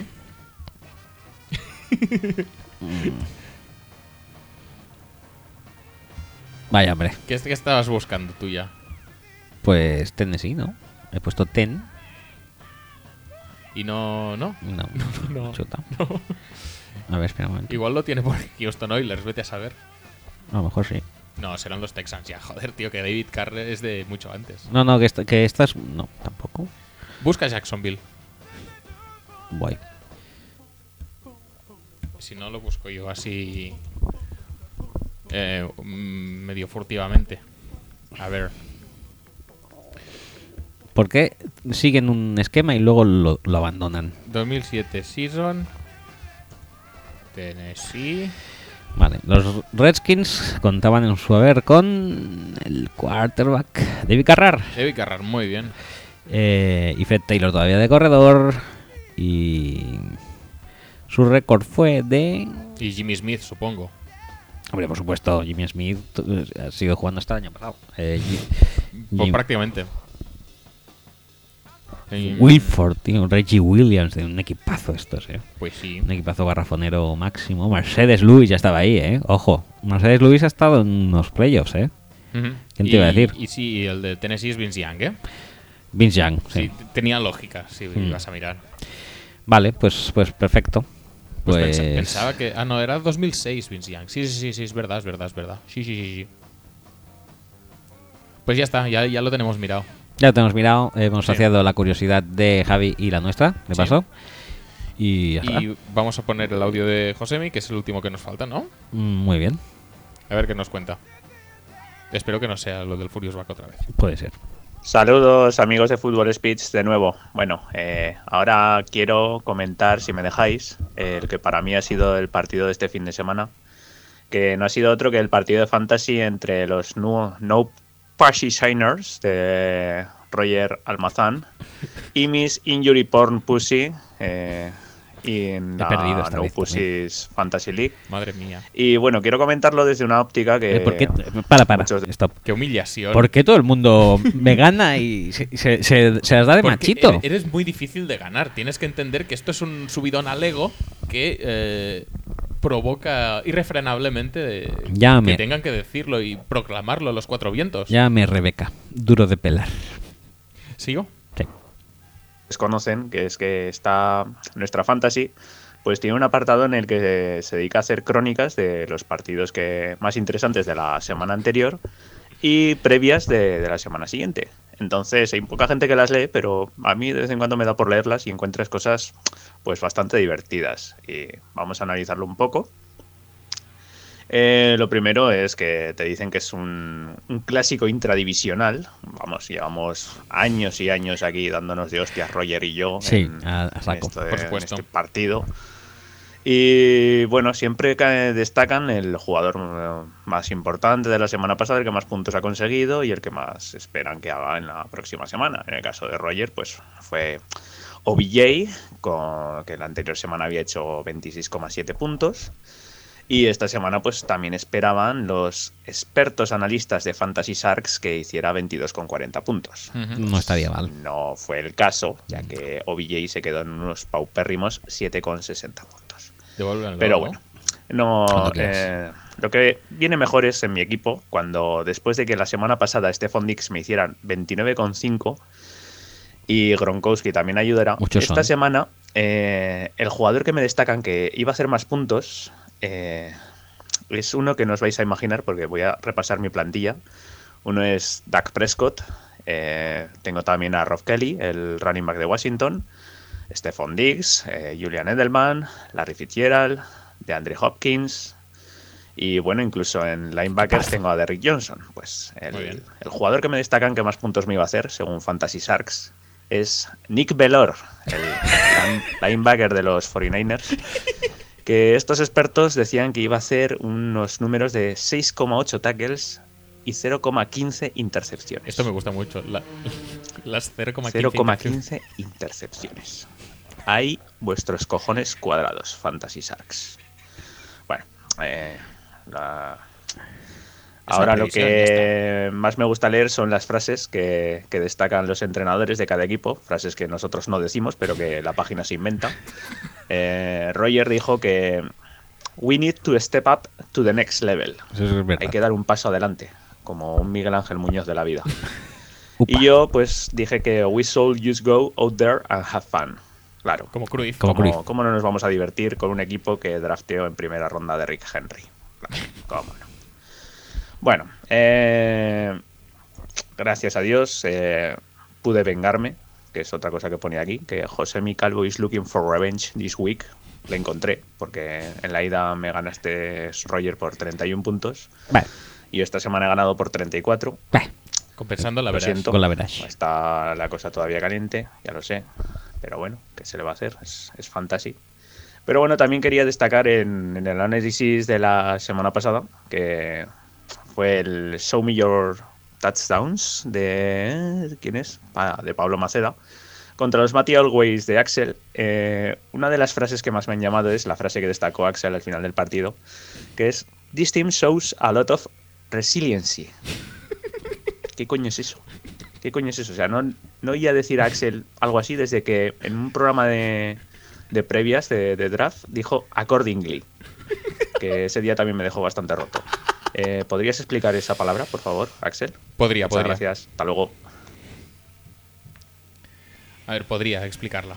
Eh, lo que vamos co- cortos de tiempo y creo que no Cortos, merece la cortos, pena, ¿no? cortos. Sí, solamente yo quiero acabar con, Resiliency con es, es mucha, mucha. mucha resina, resina, resina acumulada. No, que es mucha. Resiliencia, es que no sé cómo traducirlo. Resiliencia, tío. pues, pues eh, Dificultad para que te ganen. Resident Es- Evil, es- Resident Evil. Es lo o que hace Jeff Fisher. Jeff claro, Fisher, Jeff Resiliency. Resilience, ya está. y accordingly, la verdad es que es una palabra Pero que uso ahora, demasiado. ahora no os confundáis resiliency con llevar eh, toda la ropa y el, el cuidado personal y todo igual durante los últimos 20 años y cambiar de gafas de sol. Que Eso, eso sería también muy Jeff Fisher. Eh, Pero es resilient a cambiar su. Sí, resilient a cambiar todo menos las gafas. Exacto. Eh, solo quiero acabar con un pequeño apunte. Eh, voy líder 9-2 eh, y Injury Porn Passy, que es eh, Josemi, mi perseguidor, eh, va dos victorias abajo y porque me estoy dejando ir desde Sí, ya sí, hace por jornadas. supuesto, por supuesto. No pasa nada, ¿eh? Venga. ¿acabamos ya? Acabamos, por favor. Vamos a ver, te- antes de acabar hay que mirar nuestro minutaje. 3.25. Bueno, Muy hemos hecho bien. programas más largos. Sí, pero tampoco Tampoco mucho más largos. mucho más largos. pero- Eh, Y no la verdad que Javier tiene bastante culpa de esto. Sí. Hemos estado eh, no sé ni con qué cerrar, tío. a lo loco. Haz uno a lo loco. Ahí. No, eh, ahí no. Eh, ¿Algún día me dejarás cerrar con los fruitis? no, no vamos a cerrar. Vamos a cerrar con esta de aquí. Venga, pues vale. Venga. Hasta la semana que viene. Adiós, chicos.